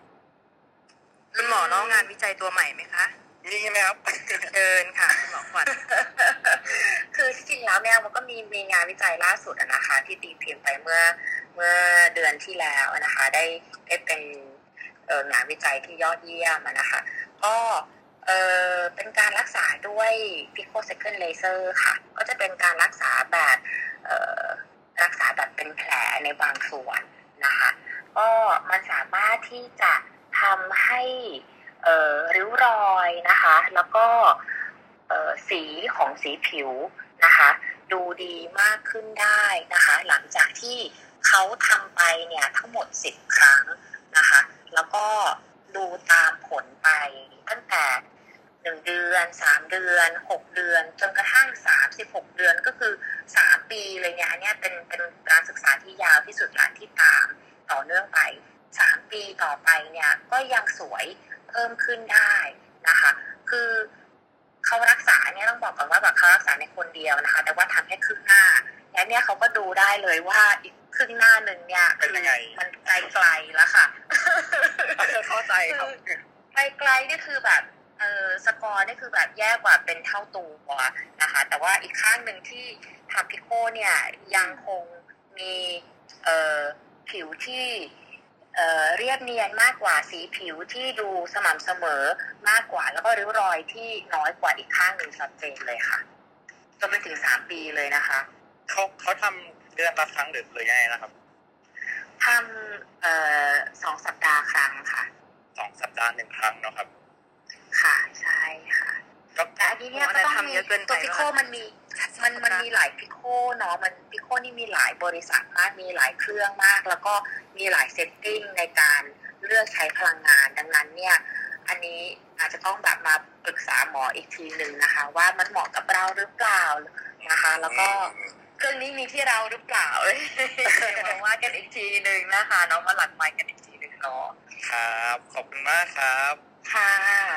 ครับค่ะ ขอบคุณคุณพงพิทักษ์ด้วยนะคะ ที่ได้รับประสบการณ์ดีๆนะคะอ่าสำหรับทุกท่านนะคะที่กำลังฟังอยู่ตอนนี้นะคะ เราก็ยังมีคำถามนะคะ จากอีกสีท่านด้วยกันนะคะ แต่ก่อนที่จะไปสู่คำถามถัดไปนะคะ อย่าลืมติดตามขับดูแล้วยังนะคะ ที่เราจะมาพบกันทุกวันเสาร์บนขับเฮาช่วงสองทุ่มใครที่ยังไม่ได้ติดตามขับเรากดที่บ้านสีเขียวด้านบนได้เลยนะคะ และนอกจากนี้นะคะ ก็อยากให้ติดตาม moderator ทุกท่านนะคะ ที่มีถั่วเขียวนะเป็นสัญลักษณ์จุดสีเขียวนะคะ ทุกคนเลย โดยเฉพาะคุณหมอทั้ง 3 ท่านนะคะ ไม่ว่าจะเป็นคุณหมอขวัญคุณหมอน้ำคุณหมอโบเนี่ยให้กดติดตามนะคะ แล้วก็กดสั่นกระดิ่งเอาไว้เลยนะคะ เพื่อที่จะได้แบบติดตามนะคะ หัวข้อต่างๆ ที่คุณสามารถเข้ามามีส่วนร่วมได้ค่ะ ค่ะสำหรับคำถามต่อไปนะคะ เป็นของสาวสวยค่ะ สวัสดีค่ะคุณเมย์ค่ะ สวัสดีค่ะ สวัสดีสทุวยกมากท่านเลยค่ะขอบคุณค่ะ วันนี้คุณเมย์มีปัญหาอะไรมาปรึกษาคุณหมอคะค่ะพอดี คำถามอาจจะคล้ายๆท่านอื่นๆนะคะ เพราะว่าเหมือนพอรอมารัดคำถามจะคล้ายๆกันคือหนูอยากรู้เกี่ยวกับเลเซอร์ของ f r a x e l laser กับ pico laser อะค่ะว่ามันต่างกันยังไงเหรอคะอ่าสำหรับ pico laser ใช่ไหมคะกับ fractional laser เชิญคุณหมอโบได้เลยค่ะ ค่ะ ก็สองกลุ่มเนี้ยก็อ่าถ้า ให้พูดแล้วเนี่ยจริงๆแฟกเซลเนี่ยจะเป็นกลุ่มในกลุ่มที่เน้นเรื่องการปรับสภาพผิวอะค่ะ อันนี้จะมีแผลนิดนึงอ่าแฟกเซลเนี่ยจะเป็น fractional erbium glass ซึ่งอ่าจะอยู่ในช่วงความยาวหนึ่ง1,550 อาจจะลึกไปนิดนึงเนาะ แต่ว่าก็คือเน้นในเรื่องการปรับผิวทำให้ผิวเรียบเนียนขึ้น รูขุมขนเรียบเนียนขึ้นนะคะ แล้วก็ริ้วรอยตื้นๆเนี่ยดีขึ้น ข้อดีของแฟกเซลก็คือ แผลไม่เยอะค่ะดาวไทม์ในการพักหน้าเนี่ยก็จะค่อนข้างน้อย ถ้าเน้นในเรื่องการปรับผิวเนี่ยก็สามารถใช้แฟกเซลได้ค่ะ แต่ถ้าเป็นตัว Pico เนี่ย Pico เนี่ยเออเป็นชื่ออเทคโนโลยีเลเซอร์สมัยใหม่นะคะ จริงๆ อยู่ในกลุ่มของที่เน้นเรื่องเม็ดสีเป็นหลักค่ะทำให้รอยดำจางลง ปานดำจางลง ช่วยลดรอยลบรอยสักได้ กระแดดเนี่ยสามารถรักษาได้ด้วย Pico แต่ว่าตัว Pico เนี่ยไม่แน่ใจว่าที่คุณเมย์ถามเนี่ยมันเป็นในเรื่องของการปรับผิวเรียบเนียนในหัวที่เรียกว่าหัว fractional หรือเปล่าค่ะ หรือว่าในเรื่องของพิกโคทั่วไป ก็คือถ้าพิกโคทั่วไปเนี่ยจะเน้นเรื่องลดเม็ดสีรอยดำ แต่ถ้าเป็นการใช้หัวพิเศษ ที่เป็นเทคโนโลยี fractional เนี่ยจะทำให้พลังงานเนี่ยมัน ลงเป็นแบ่งส่วนออกมาเป็นจุดๆๆนะคะ ซึ่งการออกเป็นแบบแบ่งส่วนเนี่ยทำให้พลังงานมันลงไปได้ลึกขึ้น ช่วยกระตุ้นการสร้างคอลลาเจนใหม่ในผิวชั้นลึกได้ ก็เลยการใช้หัวพิเศษของพิกโคนะคะจะช่วยทำให้ผิวเรียบเนียนขึ้นได้ด้วย ลุมสิวริ้วรอยรูขุมขนเนี่ยสามารถดูเรียบเนียนได้ เพราะฉะนั้นถ้าเป็น fractional pico เนี่ยสามารถรักษาได้ทั้งเรื่องเม็ดสี แล้วก็เรื่องความเรียบเนียนเลยค่ะ ขอบคุณค่ะแล้วไหมคะเราหนูขอถามเพิ่มได้ไหมคะค่ะ ได้เลยค่ะยินดีค่ะ ค่ะ คือว่าหน้าหนูแบบผิวหน้ามันจะค้ำกว่าคออะค่ะค้ำกว่าตัว ก็เลยอยากทราบว่าจะแบบ จะต้องใช้เลเซอร์ตัวไหนหรือว่าดูแลยังไงดีอะค่ะเพราะว่าปกติก็ดูแลหน้าไม่เคยแบบไม่เคยไปดูแลคออะไรเลย แต่ว่าทำไมผิวหน้าดันค้ำกว่าคอกับตัวค่ะค่ะบริเวณที่หน้าจะเป็นบริเวณที่รับแสงโดยตรงมากกว่าที่คอเลยอาจจะทำให้คล้ำง่ายกว่าคอนะคะ การดูแลเนี่ยอันดับแรกเลยอย่างที่หมอเนี่ยนี่คือการทากันแดดอย่างถูกวิธีทาปริมาณที่เหมาะสมนะคะ ถ้าเป็นแบบครีมเนี่ยจะต้องใช้ปริมาณ ประมาณสองข้อนิ้วอะค่ะ ถ้าเป็นแบบน้ำเนี่ยก็คือใช้ประมาณเท่าเหรียญสิบตามที่คุณหมออ่าหมอควันหมอน้ำได้เคยแนะนำไปนะคะ ถ้าเราใช้น้อยนะคะความการกันแดดของผิวเนี่ยมันจะลดลงนะคะ อย่างเช่น ยกตัวอย่างถ้าเป็น SPF 50อ่าทาสองข้อนิ้วเนี่ยได้ SPF 50แต่ถ้าเราทาเหลือหนึ่งข้อนิ้วเนี่ยค่ะการกันแดดเนี่ยจะลดลงอย่างมากเหลือประมาณหนึ่งในสามก็คือ SPF ประมาณ สักสิบห้าไม่ถึงยี่สิบอะค่ะ เพราะฉะนั้นการทาอย่างถูกต้องเนี่ยมีความสำคัญมากที่จะทำให้การป้องกันแดดเนี่ยมีประสิทธิภาพนะคะ แต่อย่างไรก็ตามการทากันแดดเพียงอย่างเดียวเนี่ยอาจจะไม่เพียงพอจะต้องมีการป้องกันอย่างอื่นร่วมด้วย ใส่หมวกกางร่มนะคะ แล้วก็ไม่โดนแดดจัดๆเพราะว่ากันแดดเนี่ยบางทีมันอยู่ได้ไม่นานใช่ไหมคะสองสามชั่วโมง ถ้าเราโดนแดดแรงๆเนี่ยหมอก็แนะนำว่าควรจะทากันแดดทับ ซ้ำอีกทีหนึ่งค่ะ เช่นถ้าไปทะเลไปเที่ยวเดินเขาโดนแดดทั้งวันนะคะ ควรจะทาซ้ำทุกสองชั่วโมง เพื่อการกันแดดอย่างมีประสิทธิภาพค่ะเออก็เน้นเรื่องการป้องกันนะคะ ส่วนเรื่องผิวหน้านะคะ ถ้าอยากให้ขาวขึ้นเนี่ยเเริ่มจากการทายาทรีทเมนต์ก็มีนะคะ มีหลายตัวค่ะ เป็นกลุ่มพวกไวท์เทนนิ่งที่ได้พูดไป ข้างต้นแล้ว ไม่แน่ใจว่าคุณเมย์ได้เคยใช้อะไรบ้างไหมคะ ค่ะ ตัว whitening ก็มีใช้ตามแบรนด์แล้วก็มีใช้ของคุณหมอค่ะ ค่ะ ก็ก็ดี แล้วก็ควรจะทากันแดดได้ทาตามที่หมอแนะนำไปถูกต้องไหมคะ ค่ะ ถูกต้องปริมาณเยอะเท่านี้ไหมคะ ถ้าทาได้เท่านี้ก็ เป็นการป้องกันที่ถูกต้องแล้วก็อย่างอื่นเนี่ยนอกจากเลเซอร์คือจริงเลเซอร์เรื่องผิวขาวใสเนี่ยมีหลายตัวไม่ใช่เฉพาะ Pico อย่างเดียวค่ะ อย่างถ้าตัวอื่นอย่างเช่น IPL เนี่ยก็สามารถที่จะช่วยทำให้ผิวเนี่ยขาวใสขึ้นได้เช่นกันค่ะอ๋อถ้าเป็นเรื่องนี้ควรเป็น IPL มากกว่าใช่ไหมคะคือแล้วแล้วแต่เพราะว่าเนื่องจากว่าปัญหาเนี่ยขึ้นอยู่กับหลาย ๆ อย่างค่ะตัว พิโคถามว่าดีไหมก็ต้องบอกว่าถ้าเน้นเรื่องเม็ดสีเนี่ยพิโคเนี่ยดีมากดีที่สุด แต่ว่าราคาจะค่อนข้างสูงค่ะบางทีเนี่ยถ้าเราป้องกันไม่ดี การมาใช้เลเซอร์เพียงอย่างเดียวเนี่ยก็ก็ไม่ไม่ถูกต้องค่ะ ก็เน้นว่าจะต้องป้องกันอย่างถูกวิธี แล้วก็ทาผลิตภัณฑ์ที่ช่วยในการลดเม็ดสีเนี่ยอย่างสม่ำเสมอร่วมด้วยนะคะ การทำเลเซอร์เป็นแค่การช่วยทำให้เห็นผลลัพธ์ ในเรื่องผิวขาวใสเนี่ยได้เร็วมากขึ้น แต่ว่าไม่ไม่ได้จะอยู่ในระยะยาวอะค่ะเลยแนะนำว่าน่าจะต้องอปรับวิธีการพฤติกรรม หรือว่าการทาผลิตภัณฑ์อย่างอื่นร่วมด้วย แล้วก็ต้องดูว่าผลิตภัณฑ์ไวท์เทนนิ่งที่ใช้เนี่ยมีประสิทธิภาพมากน้อยเพียงใด แล้วก็สามารถ พาตัวอื่นร่วมด้วยได้อีกไหมอาจจะเข้ามาปรึกษาอีกทีค่ะ รวมทั้งการทำทรีทเมนต์เพื่อผิวขาวใสเนี่ยก็ก็มีเช่นกันนะคะ สามารถทำให้ผิวเนี่ยขาวใสขึ้นได้ไวขึ้นค่ะ ค่ะขอบคุณคุณหมอมากค่ะ ค่ะขอบคุณคำถามจากคุณเมย์มากเลยนะคะ ถ้าคุณเมย์มีปัญหาเนี่ยแบบที่คุณหมอถามไปแล้วว่าใช้ทิทเมนต์หรือว่าไวท์เทนนิ่งอะไรอยู่ แล้วมีใช้อยู่แล้ว แต่ก็ยังมีปัญหาเรื่องเออใบหน้าเนี่ยมีสีคล้ำกว่าคอกับตัวเนี่ยก็ลองเข้ามาพบกันดูนะคะ ค่ะได้ค่ะขอบคุณมากค่ะ สวัสดีค่ะค่ะคำถามต่อไปนะคะ เป็นของคุณมงคลค่ะ สวัสดีคุณมงคลค่ะ หรือว่าคุณมงคลไม่อยู่แล้ว ถ้าอย่างนั้นอยู่อยู่ฮะตกใจเลยค่ะ สวัสดีค่ะคุณมงคล วันนี้คุณมงคลมีปัญหาอะไรจะปรึกษาคุณหมอคะ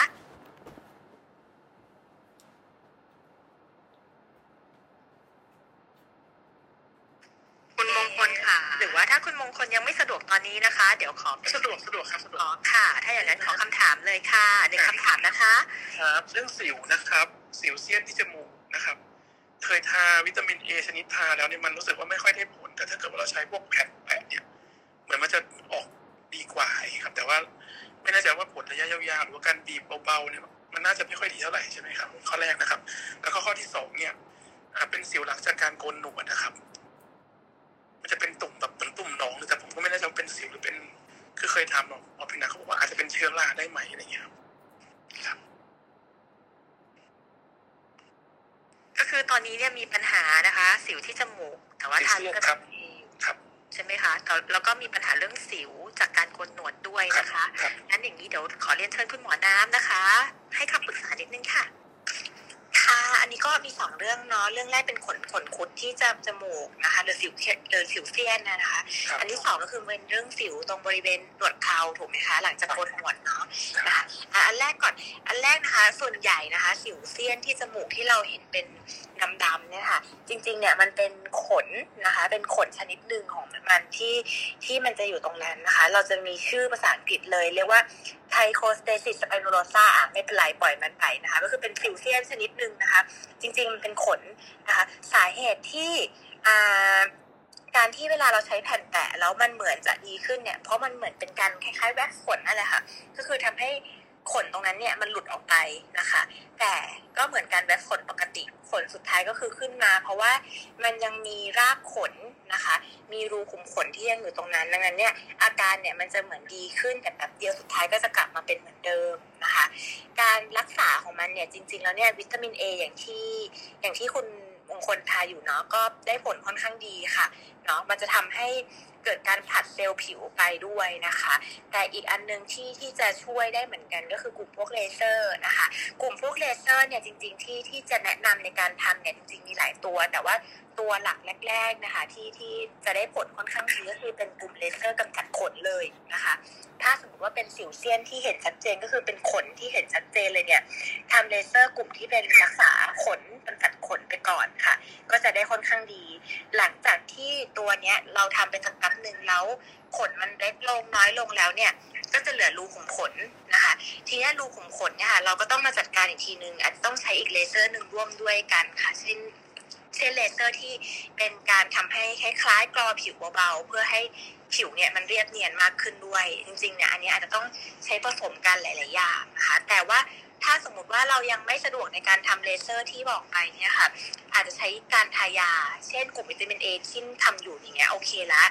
แต่ว่าแต่ว่าเสียงแต่ว่าตัวของ การลอกใช้แผ่นแปะเนี่ยค่ะ มัน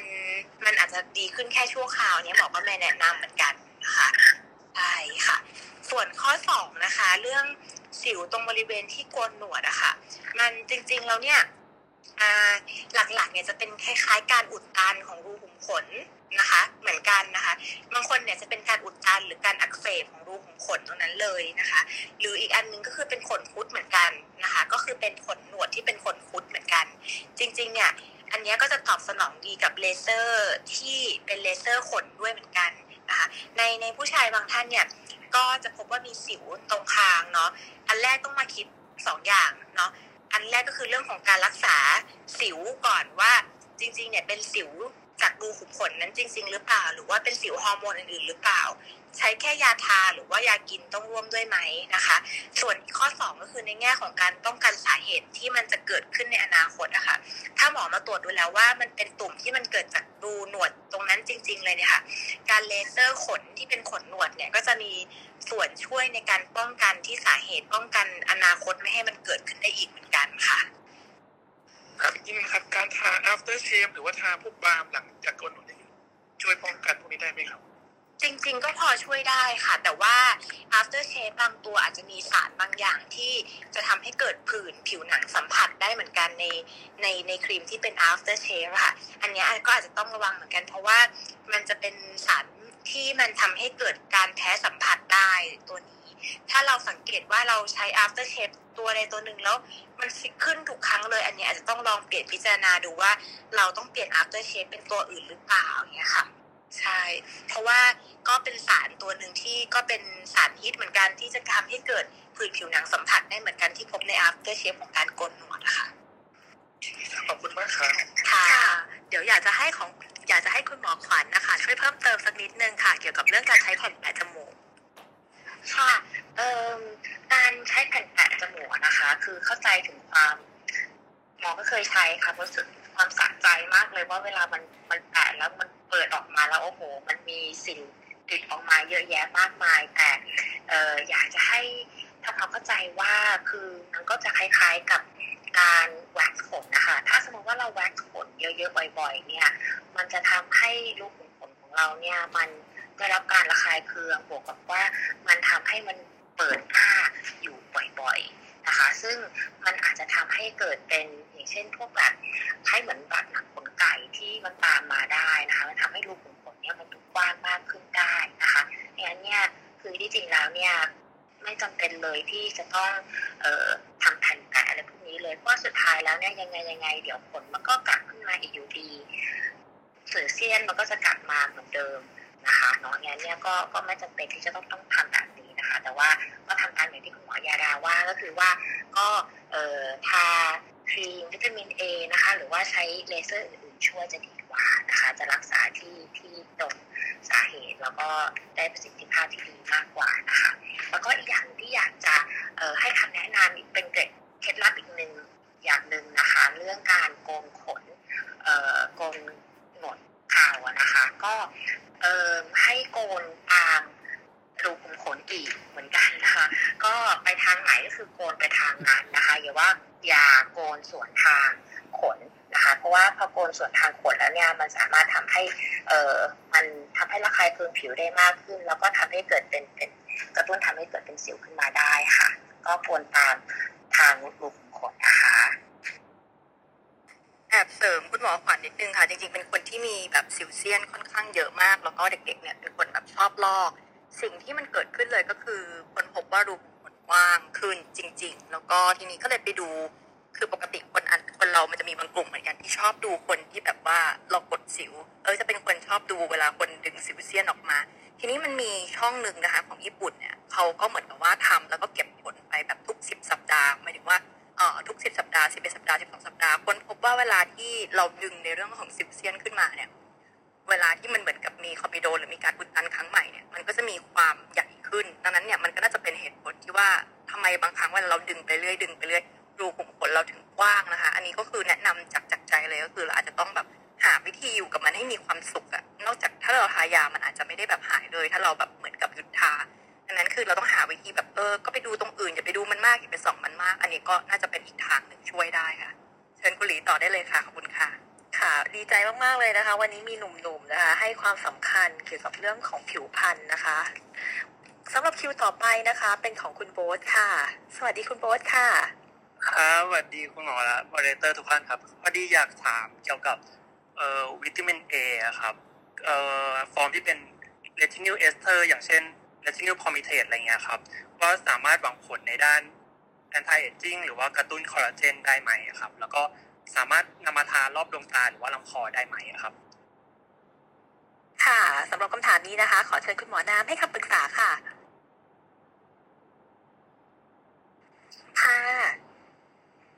อ่าตัวตัวไหนนะคะ ขอโทษที เป็น retinal palmitate เหรอคะใช่ครับใช่ครับอ๋อโอเคจริง ๆ กลุ่มพวกวิตามินเอะค่ะ ก็ก็จะช่วยในเรื่องของ anti aging ด้วยนะคะ ส่วนหนึ่งเนี่ยของมันช่วยช่วยในเรื่องของการผัดเซลล์ผิวด้วยก็จะช่วยเรื่องของ anti aging ด้วยค่ะอ่าจะมี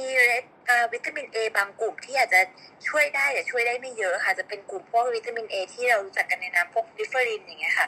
ก็จะช่วยได้บ้าง แต่ว่าจะไม่เยอะเท่ากลุ่มที่เป็นเรตินนี่เป็นเรตินอยด์พวกนี้ค่ะ ที่เป็นแบบเรตินอลไปเลยอย่างเงี้ยค่ะ จริงๆ ถ้าถ้าถ้าก็คือตอบคำถามเลยก็คือก็ช่วยได้ค่ะ ช่วยในเรื่องของ anti aging ได้ เฉพาะที่นะคะค่ะแล้วเอ่อมันอ่อนโยนขนาดที่จะเอามาทารอบดวงตาหรือลำคอได้ไหมครับ จริง ๆ วิตามินเอทุกทุกตัวเลยอะค่ะ จะจะไม่จะมีผลข้างเคียงหลัก ๆ คือคือเรื่องของการระคายนะคะ ก็คือ หลักๆ รอบดวงตาเนี่ยจริง ๆ อาจจะไม่ได้แนะนำมากนะคะ คือตำแหน่งที่อาจจะต้องเว้นก็คือเป็นรอบดวงตาหรือว่ามุมปากนะคะ หรือถ้าสมมุติว่าในบางคนที่ใช้ไปแล้วถึงจุดจุดหนึ่งหรือว่าใช้ไปแล้วช่วงเวลาหนึ่งอะไม่มีอาการระคายค่ะ ถ้าจะเข้าไปใกล้ดวงตาจริง ๆ ควรจะต้องมีมอยเจอไรเซอร์ด้วย แต่ว่าก็ไม่ควรจะใกล้ดวงตาจนกระทั่งเข้าตาเพราะว่ามันก็มีผลข้างเคียงในเรื่องของการระคายอยู่ดีนะคะ อันวิตามินเอที่ลดผลของการระคาย ก็จะเป็นกลุ่มพวกกิฟรินที่หมอบอก ซึ่งพอเวลาลดผลของการระคายไปแล้วเนี่ยผลเรื่องของ anti aging ก็จะน้อยลงนะคะดังนั้นเนี่ยอาอาจจะใช้แถวหางตาใต้ตาได้บ้าง ถ้าผสมกับชุ่มชื้นในเปอร์เซ็นต์ที่เหมาะสมอะค่ะแล้วก็ต้องใช้จนรู้สึกว่าโอเคแล้วถึงจะขยายไปตรงนั้น ไม่แนะนำให้ใช้ตั้งแต่แรกที่ทาเลยค่ะ เพราะว่าเกิดจะเกิดการระคายการบวมการลอกได้ค่ะ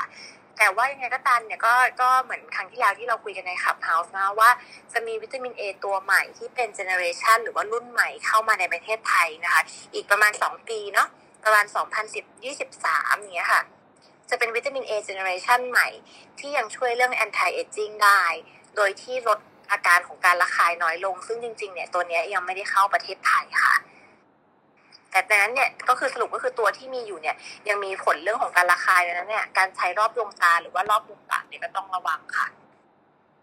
อ๋อแต่ถ้าเอ่อผิวเอ่อทนได้ก็คือสามารถใช้ได้ใช่ไหมครับถ้าถ้าทนได้เราก็จริงๆต้องมีชุ่มชื้นแต่ว่า อันเนี้ยอย่างที่บอกว่าทนได้เนี่ยอาจจะต้องต้องมาดูนิดนึงว่า ทนได้แต่ว่าวิตามินเอเนี่ยบางครั้งเนี่ยมันจะอาจจะไม่ได้เกิดทันทีเลยนะคะ ถ้าเราใช้ไปช่วงหนึ่งเนี่ยบางคนเกิดระคายแสบตั้งแต่แรกแต่ว่าบางคนเนี่ยอาจจะผ่านไปประมาณสักอ่าอาทิตย์หรือสองอาทิตย์ถึงจะเริ่มแสบเริ่มระคายเริ่มลอกเนี่ยค่ะดังนั้นเนี่ยการใช้ก็ต้องระวังนิดนึงค่ะ ครับเรา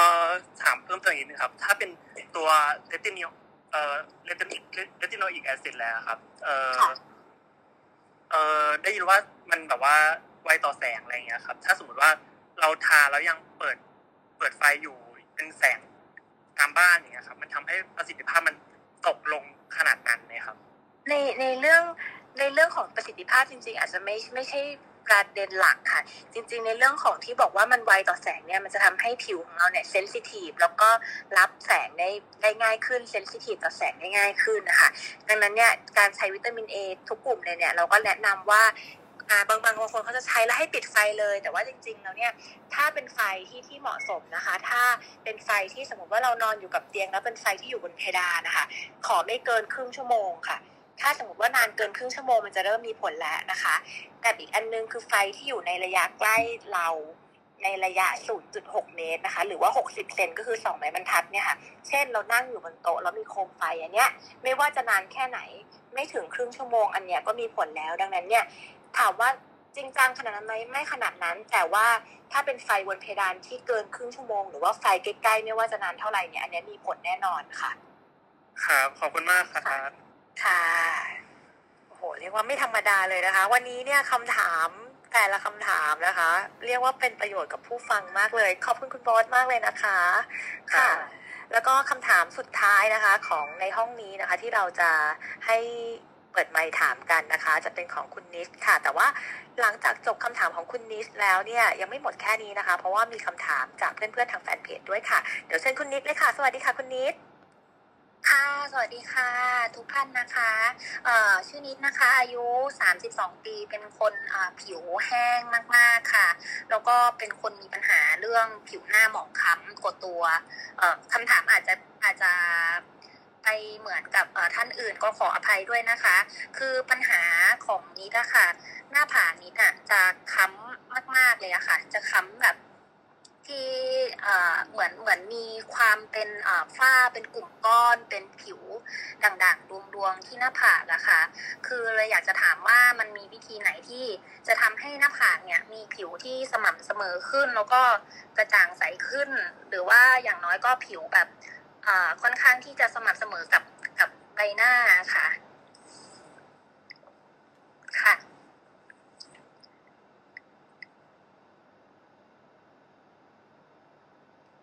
อยากมีผิวใส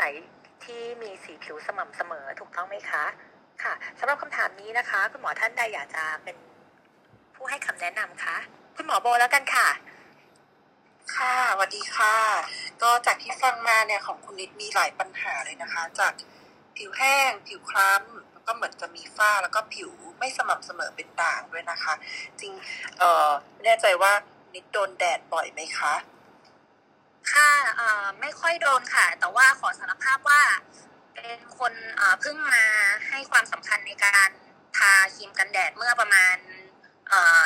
หกเจ็ดปีที่ผ่านมาค่ะ แต่ก่อนหน้านั้นคือแบบเอ็กซ์ตรีมมากมีเอ่อทำกิจกรรมอะไรที่มันเอ่อเจอกลางแจ้งตลอดค่ะแต่ว่าหลังหลังจากตอนนั้นน่ะเจ็ดแปดปีที่ผ่านมาคือดูแลเอ่อทาครีมกันแดด แล้วก็ไม่ไม่ค่อยจะโดนแดดตรงๆ เท่าไหร่ค่ะ แต่ก็ยังมีปัญหาหน้าค้ำอยู่ค่ะ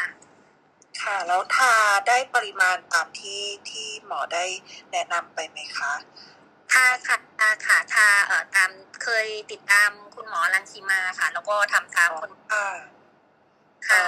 SPF แล้วก็ PA ที่ใช้เนี่ย อยู่ในช่วงที่พอเหมาะไหมคะอ่าห้าสิบบวกบวกบวกค่ะก็บางครั้งถ้าไปที่กลางแจ้งอะจะใช้อ่าเป็นเจ็ดสิบอัพอะค่ะ ค่ะ ก็แสดงว่าใช้กันแดดได้ค่อนข้างถูกถูกวิธีแล้วก็ปริมาณเหมาะสมแล้วนะคะ ก็ อย่างอื่นนะคะ ที่หมอจะแนะนำเพิ่มเติมนอกจากกันแดดนี่คือแนะนำว่าการทามอยเจอไรเซอร์ร่วมด้วยก็มีส่วนที่จะทำให้เนี่ยผิวเนี่ยชุ่มชื้นขึ้น เพราะว่าจากที่บอกว่าผิวแห้งเนี่ยค่ะแนะนำว่าต้องทานอกจากกันแดดเป็นประจำเราต้องทามอยเจอไรเซอร์เป็นประจำด้วยค่ะ ถ้าให้ดีเนี่ยแนะนำว่าหลังจากล้างหน้าเนี่ยให้ทาเลยจะยิ่งซึมดี แล้วก็ช่วยให้ผิวเนี่ยชุ่มชื้นดีขึ้นค่ะ ค่ะหลังจากถ้าผิวชุ่มชื้นขึ้นมันจะช่วยเรื่องเอ่อหน้าผากที่ที่มันหมองคล้ำแล้วก็เป็นเป็นเอ่อเป็นเหมือนฝ้าเนี่ยค่ะ มันจะช่วยไหมคะ หรือว่าจะมีวิธีอื่นอย่างเช่นการรักษาอะไรที่มันจะทำให้ผิวตรงเนี้ยมันสม่ำเสมอขึ้นไหมคะอ๋อมีค่ะ คือถ้ามอยเจอไรเซอร์เนี่ยจะเน้นในเรื่องเออลดผิวแห้งนะคะ ส่วนถ้าเรื่องสีผิว รอยฝ้าเนี่ยค่ะ หมอแนะนำว่าอาจจะต้องมาปรึกษาดูค่ะ เพราะว่าฝ้าเนี่ยจริงๆมีวิธีการรักษาหลายวิธี โดยเริ่มแรกเนี่ยเราจะมีการทายาฝ้าก่อน ซึ่งยาฝ้าเนี่ยมีหลายตัว รวมทั้งบางรายเนี่ยมันจะให้อ่ายากินร่วมด้วย ถ้าไม่ได้มีข้อห้ามในการให้ยาเพื่อให้ฝ้าเนี่ยจางลงได้ไวนะคะ แล้วก็ อ่ออย่างอื่นนะคะ นอกจากนี้ก็มีการทำพวกทรีทเมนต์เลเซอร์แต่ส่วนใหญ่ฝ้าเนี่ยหมอจะแนะนำให้ทายาก่อนอันดับแรกอะค่ะกับอะค่ะ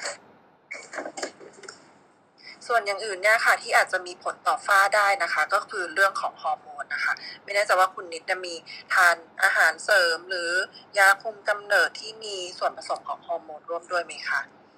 อ๋อไม่ได้ทานเลยค่ะอืม ถ้าถ้าอย่างนั้นก็คิดว่าน่าจะเป็นปัจจัยเรื่องของแสงแดดเป็นหลักนะคะ ที่สะสมมาระยะยาว จริงๆเนี่ยฝ้าสามารถรักษาให้จางลงได้ง่ายนะคะ ไม่ไม่ได้ยากมากนะคะ จริงแนะนำว่าให้เข้ามาปรึกษาค่ะจริงๆมียาหลายอย่าง ก็มีทรีทเมนต์มีทั้งยากินยาทาค่ะ รวมทั้งถ้าในรายที่รักษาหลาย ๆ วิธีแล้วไม่ได้ผลเนี่ยเรามีการใช้เลเซอร์ร่วมด้วย แต่อาจจะเป็นใน ในคนที่รักษาวิธีด้วยยากินยาทาไม่ค่อยได้ผลก่อนนะคะงั้นแปลว่าขั้นตอนแรกของการรักษาเอ่อฝ้าเนี่ยค่ะ ควรจะเข้าไปปรึกษาแล้วก็อาจจะเริ่มต้นจากการกินยาหรือว่าทายาก่อนการเลเซอร์ใช่ไหมคะค่ะโดยโดยทั่วไปเนี่ยจะต้องมีการทายาค่ะ ยาทาฟ้าเนี่ยมีหลายตัวหลายกลุ่ม ค่ะ ก็ต้องมีการดูแลเป็นระยะยาวเพราะยาบางตัวเนี่ยมีผลข้างเคียงได้ แล้วก็ยาบางตัวทำให้เกิดอาการระคายเคืองได้ค่ะเลยอยากให้ดูแลควบคุมโดยแพทย์ค่ะยาทาเนี่ยเป็นหลักอันดับหนึ่งเลยค่ะ ส่วนยากินเนี่ยถ้าไม่ได้มีข้อห้ามในหรือภาวะอะไรที่จะมีผลข้างเคียงจากการยากินเนี่ยหมอก็จะให้ยากินร่วมด้วยเพราะว่ายากินในกลุ่มนี้มีการศึกษาวิจัยแล้วว่าสามารถทำให้ฝ้าเนี่ยจางลงได้ ได้ดีแล้วก็ไวขึ้นค่ะอืมขอบคุณมากมากๆค่ะแอบถามคุณนิดเพิ่มเติมนิดหนึ่งได้ไหมคะว่าปริมาณกันแดดที่ทาเนี่ย อยากจะรู้ว่าทาชนิดครีมหรือเจลทาเยอะน้อยแค่ไหนอะคะอ่าถ้าเวลาอยู่บ้านค่ะจะจะชอบทาเป็นเจลค่ะ แต่ว่าถ้าต้องออกไปข้างนอกและถ้าวันไหนแบบรู้ว่าอาจจะต้องโดนแดดเยอะหน่อยอะไรเงี้ยค่ะ ก็จะทาเป็นแบบครีมค่ะเอ่อบีบประมาณไหนคะพอจะ กะปริมาณให้ฟังได้ไหมคะถ้าถ้าเป็นเจลนี่จะเป็นเอ่อสมมติฝ่ามือ ประมาณเหรียญสิบหรือใหญ่กว่าเหรียญสิบอะค่ะ ค่อนข้างเปลืองอยู่เหมือนกัน แล้วก็ถ้าเป็นครีมก็จะจะปริมาณเท่ากันเลยค่ะ แต่ว่าจะทาใช้เวลาทานานมาก เพราะว่าเหมือนมันมันมันเยอะไปหรือเปล่าคะอืมจริง ๆ ถือว่าเป็นคนที่ทากันแดดได้ดี แต่ว่าแอบแปลกใจเรื่องของฝ้านิดหนึ่งอันนี้อาจจะลองแนะนำให้ถ้าเป็นไปได้ ลองดูในเรื่องของ แบรนด์ต่างๆ ไปไหมอะไรแบบนี้ค่ะแล้วก็เวลาที่ออกแดดจัดมีการเติมกันแดดด้วยไหมคะเอ่อตอนแดดจัดไม่มีค่ะ แต่ว่าช่วงเอ่อหลังๆที่ผ่านมาเนี่ยไม่ไม่ค่อยได้ออกแดดจริง ๆ เลยค่ะ เพราะว่าถ้าถ้าออกก็คือจะใส่หมวก หรือว่ากางร่มตลอดเลยค่ะ ถือว่าเป็นคนที่เอ่อเรียกว่าเรียกว่าอะไรเรียกว่าดูแลตัวเองดีนี่เอิ๊กแชร์ประสบการณ์ให้ฟังละกันมันมีอยู่ช่วงหนึ่งที่เอิ๊กทากันแดดสมัยประมาณสักยี่สิบห้าฟ้าเริ่มมาอะไรเงี้ยค่ะ ก็ ทาได้ครบตามที่คุณหมอผิวหนังแนะนำแต่ว่าปริมาณฝ้าเนี่ยมันไม่ work เลย คือมันเหมือนกับมันจะเข้มขึ้น ก็เลยลองเปลี่ยนในเรื่องของยี่ห้อ ที่อาจจะต้องเน้นในเรื่องของยี่ห้อที่อาจจะมี proof มีวิจัยหรืออะไรเงี้ยมันอาจจะช่วยได้ในเรื่องของคุณภาพการกันแดดอาจจะเป็นคำแนะนำประมาณนี้ แล้วก็ในเรื่องของฝ้าก็แนะนำนะ อย่างที่คุณหมอบอกอาจจะต้องมีการแบบทายาไหมหรือว่าทานยาร่วมด้วย เพราะว่าเท่าที่ถามเนี่ยน่าจะเป็นประมาณฝ้าละฝ้าลึกหรือเปล่าคะคือมองแล้วจางๆไหมคะ อืมอันเนี้ยเคยไปเอ่อไปทำทรีทเมนต์หรืออะไรเขาก็เลยถามแบบว่าคนที่เขาทำหน้าให้อะค่ะ ก็ไม่รู้เหมือนกันว่าเขาเชี่ยวชาญไหมแต่เขาบอกว่ามันมันเหมือนไม่ลึกอะค่ะ เพราะว่ามันมันดูมันดูมันดูตื้นแล้วมันมันสีมันไม่ได้เข้มมาก แต่ว่ามันจะเห็นได้ชัดว่ามันเป็นด่างๆเป็นเอ่อเป็นจุดที่แบบว่าอ่า คล้ำกว่าผิวบริเวณอื่นอะไรเงี้ยค่ะ แล้วก็เป็นเป็นบริเวณเอ่อเขาเรียกว่าอะไรเป็นค่อนข้างกว้างอะค่ะ เกือบจะเต็มทั้งหน้าผากค่ะอืมโอเค ถ้าอย่างนั้นแนะนำให้ให้พบพบแพทย์เดี๋ยวบางทีอาจจะเป็นปานก็ได้นะ ยังไงให้คุณหมอดูรอยโรคดีกว่า ขอบคุณมากเลยค่ะ แล้วก็รู้สึกว่ากันแดดดีแล้ว อาจจะลองแบบเสริมๆดูแบรนด์อื่นๆ บ้างไหมอะไรเงี้ย นี่ก็เป็นคำแบบเป็นข้อเป็นคำแนะนำจากเอิร์กอีกอีกทางหนึ่งแล้วกันค่ะขอบคุณค่ะนะคะค่ะ ก็หมดแล้วนะคะสำหรับ คำถามนะคะ ที่ยกมือถามขอบคุณคุณนิดมากเลยนะคะ เดี๋ยวต่อไปนะคะ เพื่อนๆที่กำลังฟังอยู่นะคะ ก็ใครที่ฝากคำถามไว้ผ่านทาง Facebook Fanpage นะคะ ถึงคิวแล้วค่ะ เดี๋ยวเชิญคุณเอิร์กเลยค่ะ ค่ะ ก็สำหรับคำถามแรกนะคะ เป็นคำถามของคุณอลินนะคะ ก็บอกว่าทำไมเขาทำเลเซอร์นะคะ ที่ iSKY ทำเสร็จแต่ว่าคุณหมอเนี่ยไม่ให้ทาครีมกันแดดนะคะ อันนี้ก็ต้อง แอบเอ่อเอาคำแนะนำของคุณหมอรังสิมานะคะ หรือว่าแพทย์หญิงรังสิมานะคะ ที่เคยให้คำแนะนำไว้ว่าจริง ๆ แล้วเนี่ย ถ้าสมมติว่าเป็นในเรื่องของแผลจากเลเซอร์ที่มันมีสะเก็ดหรืออะไรเงี้ยคุณหมอจะให้ล้างสบู่อ่อนๆซึ่งต้องงดในเรื่องของการล้างหน้าประมาณ 24 ชั่วโมงนะแต่ว่าหลังจากนั้นเนี่ยอาจจะล้างเรื่องของสบู่อ่อนๆได้ แล้วก็พยายามทามอยเจอร์เซอร์ให้ชุ่มชื้นนะคะหรือว่าอาจจะเป็นวัสลีนหรือขี้ผึ้งเนี่ยเคลือบแผลตลอดนะคะแล้วก็ห้ามแกะเกาแผล ทีนี้เนี่ยในเรื่องของการทากันแดดเนี่ยคุณหมอก็บอกว่า ถ้าเราทำเลเซอร์ชนิดมีแผลนะคะ ต้องบอกก่อนว่าคือคืออาจจะยังไม่ให้ทากันแดดทันที ในคนที่มีการแพ้เพราะว่ามันอาจจะไปการกระตุ้นนะคะ ให้เกิดการแพ้ได้อย่างน้อยเนี่ยอาจจะต้องรอ 3 วันหลังจากทำเลเซอร์ไปแล้ว แต่ถ้าเกิดว่าในกรณีที่เราไม่แพ้กันแดดเราก็สามารถที่จะทาได้นะคะเพราะว่าการทากันแดดหลังจากที่เราทำเลเซอร์เนี่ยมันก็จะเป็นการป้องกันการเกิดรอยดำได้ แล้วก็สำหรับบางท่านเนี่ยก็อาจจะมีการทาสเตียรอยด์ป้องกันการดำ ได้เหมือนกัน2-3วันนะคะ แล้วก็กันแดดที่คุณหมอแนะนำเนี่ยก็อาจจะเป็นกันแดดที่ผสมสารต้านการอักเสบนะคะ อันนี้ก็ต้องคลิกหลังฉลากดูสักนิดหนึ่งนะคะ อันนี้ก็เป็นคำตอบของคุณอรินนะคะ ทีนี้คำตอบของคุณคำเพชรนะคะก็เอ่อคำถามนะคะ คือถามว่าอยากสอบถามเกี่ยวกับเลเซอร์ Q-switched นะคะ585 นาโนเมตร กับ V beam ในแง่ของการรักษารอยแดง แตกต่างกันยังไงโหชอบคำถามนี้มาก แล้วก็ผลลัพธ์เหมือนกันไหมคะ อันนี้ขอสอบถามทางคุณหมอขวัญแล้วกันค่ะ เชิญค่ะอ่าค่ะก็เออที่จริงแล้วเนี่ยตัว VB เนี่ยมันก็จะเป็นตัวที่มี wavelength อยู่ที่ 585 ในสมัยก่อนเนาะจนกระทั่งแบบมันใหม่ขึ้นมันก็ 595เอ่อมิเตอร์นะคะก็มันก็จะเป็นตัวที่เอ่อจับกับตัวเม็ดสี นะคะ แล้วก็ตัวตัวฮีโมโกลบินตัวเม็ดสีเลือดนะคะ แล้วก็มันก็จะช่วยทำลายเส้นเลือดได้ดีนะคะส่วนตัว Q switch เนี่ยก็จะเป็นตัวที่มันใหม่ขึ้นส่วนใหญ่แล้ว มันก็จะมาในในในรูปแบบแบบตัวอื่นๆ เป็นเป็น มือนเป็นตัว add on อีกทีหนึ่งส่วนใหญ่แล้วเนี่ยมันมักจะเป็น 532 กับ 1064เสียมากกว่า แต่ตัว 585 ที่มันเสริมเพิ่มขึ้นมาเนี่ยเหมือนว่ามันเป็นการที่ช่วยแบบรักษาแบบรอยแดงแบบเล็กๆ น้อยๆอะไรแบบนี้ซะมากกว่าค่ะ อาจจะไม่ได้แบบมีประสิทธิภาพที่ดีเท่ากับตัว pulse dye laser ในการที่จะรักษาจำเพาะไปที่หลอดเลือดเลยโดยเฉพาะนะคะ งั้นเนี่ยก็ต้องดูก่อนว่าแบบคนไข้มีปัญหาเรื่องเรื่องไหนเสียมากกว่า เพื่อจะได้เลือกเลเซอร์ได้ได้ถูกต้องได้ได้ตามปัญหาอันนั้นนะคะคือถ้ารอยแดงเราก็ยังคงแนะนำว่าเป็น V beam น่าจะเป็นเลเซอร์ที่ work ที่สุดกับรอยแดง อันนี้ใช่ไหมคะใช่ค่ะ เพราะว่ามันก็มันก็ดูจำเพาะจากตรงตรงบริเวณตรงนั้นเลยเสียมากกว่านะคะข อบคุณมากเลยค่ะ ทีนี้คำถามสุดท้ายนะคะจากคุณนานาถามว่าผิวหน้ามีผดผื่นเล็ก ๆ ข้างแก้มนะคะ แล้วก็มีสิวเม็ดโตนูนแดงกระฝ้าเข้มบริเวณจมูกหนกแก้ม จะดูแลรักษาใช้ครีมอะไรให้หายได้ผลชัดเจนอย่างไร กุ้มใจเพราะว่าไปหาไปพบหมอหลายคลินิกแล้วก็ไม่จางลงอันนี้คิดว่าน่าจะเป็นฝ้านะคะที่ที่ไม่จางก็คือน่าจะมีประมาณแบบ สามสามสามปัญหาก็คือผดผื่นข้างแก้ม สิวเม็ดโตนูนแดง แล้วก็จะมีเรื่องของกระฝ้าที่เข้มบริเวณจมูกและหนกแก้มอันนี้ให้คุณหมอยาดาค่ะ เชิญค่ะ ค่ะก็ก็เท่าที่เที่ยวเท่าที่ฟังนะคะ ก็ดูจะมีหลายปัญหาเหมือนกันเนาะก็อย่างเหมือนที่คุณดังสรุปไปเนาะก็คือจะมีเรื่องของผดผื่นใช่ไหมคะ แล้วก็มีเรื่องสิว แล้วก็มีเรื่องกระฝ้าเนาะจริงๆแล้วเนี่ย ถ้าแนะนำที่ดีที่สุดเลยนะคะ อยากให้แวะเข้ามาดูนะคะ เพราะว่าจริง ๆ แล้วเนี่ยผดเนี่ยมีได้หลายอย่างค่ะ ว่าเป็นผดจากอะไรเป็นผดร้อนหรือว่าเป็นผดหรือว่าเป็นอุดตันหรือเปล่า หรือว่าเป็นสิวหินหรือเป็นอะไรหรือเปล่าเนี่ยค่ะ ซึ่งการรักษาก็จะแตกต่างกันไปค่ะ ส่วนในเรื่องของสิวเนี่ยมีหลายแพทเทิร์นเหมือนกัน มีหลายแบบเหมือนกันค่ะว่าเป็นสิวแบบไหนนะคะ เป็นสิวฮอร์โมนหรือเปล่า หรือว่าเป็นสิวอักเสบขนาดไหนนะคะ ส่วนเรื่องของกระฝ้าเนี่ยก็เป็นอีกอันหนึงเป็นเรื่องของเม็ดสีนะคะ จริงๆแล้วเนี่ยค่ะในการรักษาเนี่ยอยากจะแก้ในเรื่องของสองข้อแรกก่อนในเรื่องของผดก่อนกับเรื่องของสิวก่อนนะคะ เพราะว่าเรื่องของกระของฝ้าเนี่ยถ้าสมมติว่าไม่ว่าจะเป็นการทายาหรือว่าเราจะเลเซอร์เนี่ยค่ะเรา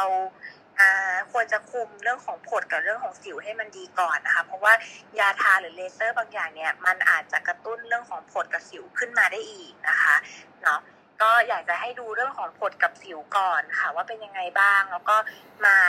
ตรวจเช็คมาดูสภาพผิวกันว่าควรจะใช้ผลิตภัณฑ์ยังไง ใช้ยากินหรือว่ายาทายังไงหรือเปล่านะคะ ส่วนในเรื่องของผลิตภัณฑ์ครีมที่ใช้ค่ะ เท่าเท่าที่ดูลักษณะนะคะอาอาจจะต้องเป็นผลิตภัณฑ์ที่เป็นกลุ่มที่ non-comedogenic นะคะก็คือไม่ทำให้เกิดสิวเนาะแล้วก็ไม่ควรจะเป็นกลุ่มที่เป็น oil base ควรจะเป็น water base ก็จะช่วยทำให้ผิวไม่มันมากขึ้นค่ะ แต่ว่ายังไงก็ตามเนี่ยหมออยากให้เข้ามาดูกันนิดนึงว่า มีลักษณะของสิวของคนเป็นแบบไหนนะคะ ต้องรักษาทางด้านไหนไป แล้วก็ การใช้ชีวิตเป็นยังไงจะเหมาะกับการใช้ผลิตภัณฑ์แบบไหนนน่าจะดีที่สุดค่ะ ก็อยากให้เอมเรื่องการรักษาผดกับเรื่องรักษาสิวก่อนนะคะแล้วก็กาฝ้าเนี่ยก็อาจจะต้องใช้กันแดดไปก่อนด้วยค่ะ แล้วก็ป้องกันวิธีอื่น เช่นใส่หมวกอะไรอย่างนี้ไปด้วยนะคะ แต่ว่าแบบเข้ามาดูดีกว่าค่ะ ขอบคุณมากเลยค่ะ ก็อย่างที่คุณหมอแนะนำคุณนานาไปนะคะ ว่าจริงๆแล้วไม่ว่าจะมีปัญหาอะไรก็แล้วแต่ส่วนใหญ่คุณหมอเหมือนจะแนะนำให้จัดการกับเรื่องสิวหรือ ผดให้เรียบร้อยก่อนเหมือนเคลียร์ให้มันเรียบราบแล้วเนี่ยค่อยไปจัดการกับเรื่องของ pigmentation หรือว่าในเรื่องของฝ้าหรือว่าในเรื่องของการเป็นลำดับต่อไปนะคะแล้วก็สำคัญสุดเลยที่คุณหมอพยายามเน้นย้ำคือเรื่องของการทากันแดดนะคะ วันนี้ก็น่าจะได้เวลาอันสมควรขอส่งหน้าที่นี้ให้กับคุณหลีค่ะ ค่ะโอ้โหวันนี้นะคะ เรียกได้ว่าคำถามเยอะมาก ๆ เลยนะคะ ทั้งหมดเนี่ยประมาณเกือบ 20คำถาม 20คำถามพอดี นะคะ ซึ่งสาระสำคัญวันนี้เนี่ยหลาย ๆ ท่านกังวลเกี่ยวกับเรื่องของการใช้ครีมกันแดดนะคะ แล้วก็ในเรื่องของหน้าขาวใสนะคะสำหรับกรณีหน้าคล้ำผิวแห้งนะคะ ก็ทากันแดดบวกกับมอยเจอไรเซอร์นะคะ แล้วก็การทามอยเจอไรเซอร์ที่ได้ผลดีนะคะ ก็คือให้ทาหลังล้างหน้าทาทันทีดูดซึมดีที่สุดนะคะ ในเรื่องของปัญหาเรื่องฝ้าเนี่ยก็เริ่มต้นด้วยการดูแลจาก ภายใต้การดูแลของแพทย์นะคะ เพราะว่ามันมีการรักษาด้วยการทานยาได้ ส่วนท่านที่ชื่นชอบในการใช้วิตามิน A หวังผล anti aging นะคะ ที่มันมีปรึกษาก็มีตัวเรตินอลนะคะ ที่ช่วยผัดผิวและใช้เฉพาะที่เนี่ยแต่มีผลข้างเคียงคือ การระคายเคืองได้ ควรเว้นรอบดวงตาและมุมปาก แต่ถ้าสมมติว่าอยากจะทาใกล้ๆเนี่ยก็ให้ทามอยเจอไรเซอร์นะคะ เพื่อเป็นการป้องกันแล้วก็ต้องทำเป็นลำดับเป็นขั้นเป็นตอนไปนะคะ อย่าทาเยอะๆตั้งแต่ครั้งแรก เพราะว่าผลของการระคายเคืองเนี่ยมันจะเห็นผลเนี่ยภายหลังประมาณเป็นสัปดาห์เลยนะคะแล้วก็มีข่าวดีก็คือวิตามิน A ตัวที่เป็น gen ใหม่นะคะระคายเคืองน้อยเนี่ยตอนนี้ก็ยังไม่เข้าไทยนะคะ ก็แต่ว่ามีแล้วนะคะ ก็รอติดตามกัน สำหรับท่านที่มีปัญหานะคะในเรื่องของสิวเสี้ยนนะคะแล้วชอบใช้แผ่นแปะแว็กออก จริงๆ แว็กออกไปแล้วนะคะ คุณหมอก็บอกว่ารากขนรูขุมขนคือรากขนยังอยู่เนี่ยมันก็จะมีการสร้างขนขึ้นมาใหม่ มันจะได้ผลแค่ชั่วคราว แต่ว่ามันจะมีผลข้างเคียงในเรื่องของรูขุมขนเปิดอ้าระคายเคืองนะคะ ถ้าไม่จำเป็นหลีกเลี่ยงได้ให้หลีกเลี่ยงนะคะ ส่วนท่านที่มีในเรื่องของ ปัญหานะคะสิวอุดตันจากการโกนหนวดบริเวณคางและคางนะคะ อันนี้เนี่ยก็คือใช้เลเซอร์กำจัดขนช่วยได้ แต่ว่าจะต้องให้คุณหมอวิเคราะห์ก่อนนะคะ แล้วก็ต้องวิเคราะห์แยกได้ว่าเป็นผลจากฮอร์โมนหรือเปล่า เพื่อที่จะได้รักษาให้ถูกจุดนะคะ และเทคนิคการโกนหนวดนะคะ อย่าโกนย้อนรูขุมขนค่ะในเรื่องของกันแดดนะคะ ที่เป็นคำถามยอดฮิตของวันนี้นะคะ เทคนิคเนี่ยก็คือเวลาทานะคะ ถ้าทาไม่ถึงปริมาณที่สมควรเนี่ยนะคะ ประสิทธิภาพในการกันแดดเนี่ยก็จะลดลงนะคะ ยกตัวอย่างในเรื่องของการใช้ครีมกันแดดนะคะ ก็ควรใช้ประมาณ 2 ข้อนิ้วนะคะ หรือว่าถ้าสมมติว่าเป็นแบบรูปแบบน้ำเนี่ยก็ให้หยอดเท่าเหรียญสิบนะคะ แล้วก็นอกจากนี้เนี่ยนอกจากการใช้ครีมกันแดดแล้ว อย่าลืมใส่หมวกกางร่ม ทากันแดดซ้ำหากออกแดดนานนะคะ แต่ถ้าสมมติว่าอยากขาวขึ้นเนี่ยก็มีทรีทเมนต์เกี่ยวกับพวก whitening และในเรื่องของการป้องกันนะคะ ป้องกันให้ถูกวิธีเนี่ยคุณหมอขวัญบอกว่า ป้องกันง่ายกว่าซ่อมนะคะ ก็อย่าลืมดูแลให้ดีนะคะ ใส่แขนยาวหรือว่าเสื้อผ้าก็ช่วยเหลือได้ค่ะ ในกรณีที่เล่นกีฬานะคะ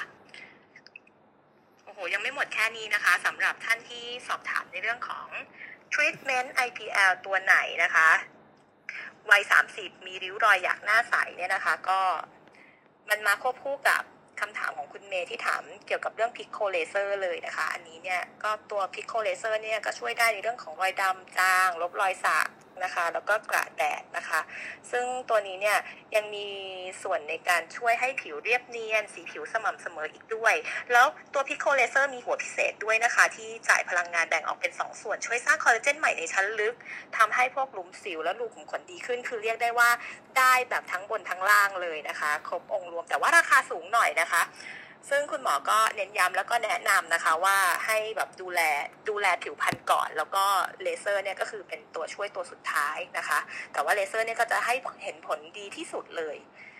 แล้วในส่วนของคนที่มีสิวเยอะทิ้งรอยดำนะคะ อยากจะใช้ Pico laser เนี่ยก็คุณหมอโบนะคะ แนะนำให้คุมอาการให้ดีก่อนแล้วค่อยเลเซอร์ ก็อย่าใจร้อนนะคะ แล้วก็ในเรื่องของสิวรอบปาก คนที่ใส่มาสก์ช่วงนี้เนี่ยน่าจะมีปัญหากันเยอะก็ต้องวิเคราะห์สาเหตุนะคะ ถ้าสมมติว่าใส่มาสก์แบบที่เป็นใช้แล้วทิ้งเนี่ยก็คือต้องเปลี่ยนทุกวัน แต่ถ้าเป็นแบบซักก็ซักทุกวันเช่นเดียวกัน แล้วเวลาสวมถ้าต้องสวมต่อเนื่องควรพักหน้าทุก 4 ชั่วโมงนะคะ ถ้าเป็นไปได้กลัวสิวไม่แต่งหน้าใต้มาสก์ค่ะ ถ้าสมมติว่าเป็นสิวที่เกี่ยวข้องกับฮอร์โมนก็ให้คุณหมอดูแลนะคะ อาจจะมีในเรื่องของการที่ต้องพบหมอสูตินารีเวชด้วย ส่วนใต้ตาคล้ำดำเนี่ยเป็นโซนของร่างกายเราที่มีผิวที่อ่อนโยนนะคะ ก็มาด้วยหลายสาเหตุนะคะ ก็อาจจะมาจากในเรื่องของหลอดเลือดนะคะ หรือว่า loss volume อันนี้ตามวัยนะคะ ก็ให้คุณหมอวิเคราะห์ได้ ก็สามารถใช้สารเติมเต็มได้นะคะ ก็เดี๋ยวอันนี้เนี่ยก็ต้องวิเคราะห์เป็นรายบุคคล จริงๆแล้วเนี่ยในเรื่องของความสวยงามแล้วก็ผิวพรรณนะคะ บางครั้งเสียน้อยเสียยากเสียมากเสียง่าย อันนี้หลีแทรกนิดนึงนะคะ เพราะว่าจากที่เห็นเนี่ยเพื่อนๆหรือน้องๆบางคน เหมือนกับว่าเดี๋ยวนี้เขาสามารถซื้อพวกผลิตภัณฑ์อะไรออนไลน์ได้ แล้วก็พอเวลาใช้แล้วเกิดปัญหานะคะ จะต้องไปให้คุณหมอรักษาภายหลัง แล้วค่าใช้จ่ายในการรักษาเนี่ยมันแพงมากเลยนะคะ อันนี้เราก็เลยอยากจะให้ทุกคนเนี่ย ระมัดระวังกันให้ดีนะคะ ก่อนที่จะทดลองอะไรด้วยตัวเอง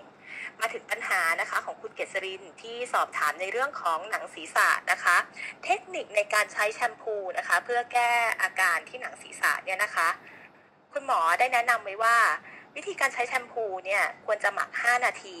ถ้ามีอาการเนี่ยให้ใช้ทุกวันนะคะ ตัวที่แนะนำก็เป็นไนโซรอลเนาะถ้ามีอาการให้ใช้ทุกวัน หรือว่าวันเว้นวันเมื่ออาการดีขึ้น แต่ก็ควรจะ maintain โดยการที่มีการใช้ซ้ำเพื่อลดอาการอักเสบนะคะ ของบริเวณหนังศีรษะหรือว่าในกรณีที่มี seb derm ก็จะได้ลดอาการ และในเรื่องของโรคที่เป็นซ้ำๆแบบนี้นะคะ อากาศเปลี่ยนเครียดพักผ่อนน้อยเป็นสาเหตุด้วยนะคะ ก็อยากให้ทุกท่านนะคะ รักษาสุขภาพให้ดี วันนี้เนี่ยก็คือเยอะมากๆงั้นขออนุญาตสรุปต่อเลยแล้วกันนะคะ คุณเอิร์กได้ไหมคะ เชิญค่ะ โอเค เยอะจริง ๆ ก็เป็นในเรื่องของวิตามิน ผิวใสชะลอวัยนะคะอันนี้นี่ก็เป็นหัวข้อที่น่าสนใจเหมือนกัน เพราะว่าส่วนใหญ่เนี่ยเราจะใช้ในเรื่องของการแก้ไขหรือว่าการช่วยเหลือเนี่ยที่ใช้เป็นเครื่องมือหรือยา แต่ว่าไม่ได้คำนึงถึงเรื่องอาหารนะคะคุณหมอน้ำนะคะ ก็แนะนำว่าในเรื่องของความแก่เนี่ยบางทีอาหารที่ไม่ดีแล้วก็แสงแดดความเครียดเนี่ยทำให้เกิดอนุมูลอิสระนะคะ อันนี้สำคัญมากเราอาจจะไม่ได้แคร์กัน แล้วก็ตัวอาหารนะคะที่ช่วยทำให้ผิวใสนะคะ ก็คือพวกกลุ่มทับทิมช่วยได้นะคะ แล้วก็เบอร์รี่ไม่ว่าจะเป็นสตรอเบอรี่บลูเบอรี่หรือแคนเบอรี่แต่ว่าในเรื่องของการทานที่เป็นข้อสงสัยนะคะ ก็ไม่มีตัวเลขที่แน่นอนในเรื่องของน้ำหนักของผลไม้ ว่าเราจะต้องทานปริมาณเท่าไหร่ แต่ก็ควรทานสม่ำเสมอค่ะสองครั้งต่อสัปดาห์กำลังดีนะคะ แล้วก็ในเรื่องของวิตามินนะคะที่เป็นวิตามินเลยจริงๆเนี่ย ช่วยให้ผิวขาวใสต่อต้านอนุมูลอิสระขออภัยค่ะ ต่อต้านอนุมูลอิสระก็มีวิตามินซีวิตามินอ e, ีวิตามินดีนะคะแต่ในตัวของวิตามินซีเนี่ยควรจะเลือกของตัวที่เป็น slow release นะคะเพื่อให้ที่เพื่อให้ตัววิตามินซีเนี่ยมันค่อยๆ ปล่อยตัวออกมา ไม่สลายไปกับน้ำในตูมเดียวนะคะ ก็อันนี้ก็ลองศึกษาเพิ่มเติมกันได้ค่ะในเรื่องของขนคุดกันบ้างนะคะสำหรับขนคุดนะคะ ก็ สาเหตุ อาจจะเกิดจากอากาศเปลี่ยนหนาวเป็นได้นะคะ แล้วก็แย่ลงเมื่อผิวแห้งนะคะ อาการนะก็จะมีระคายเคือง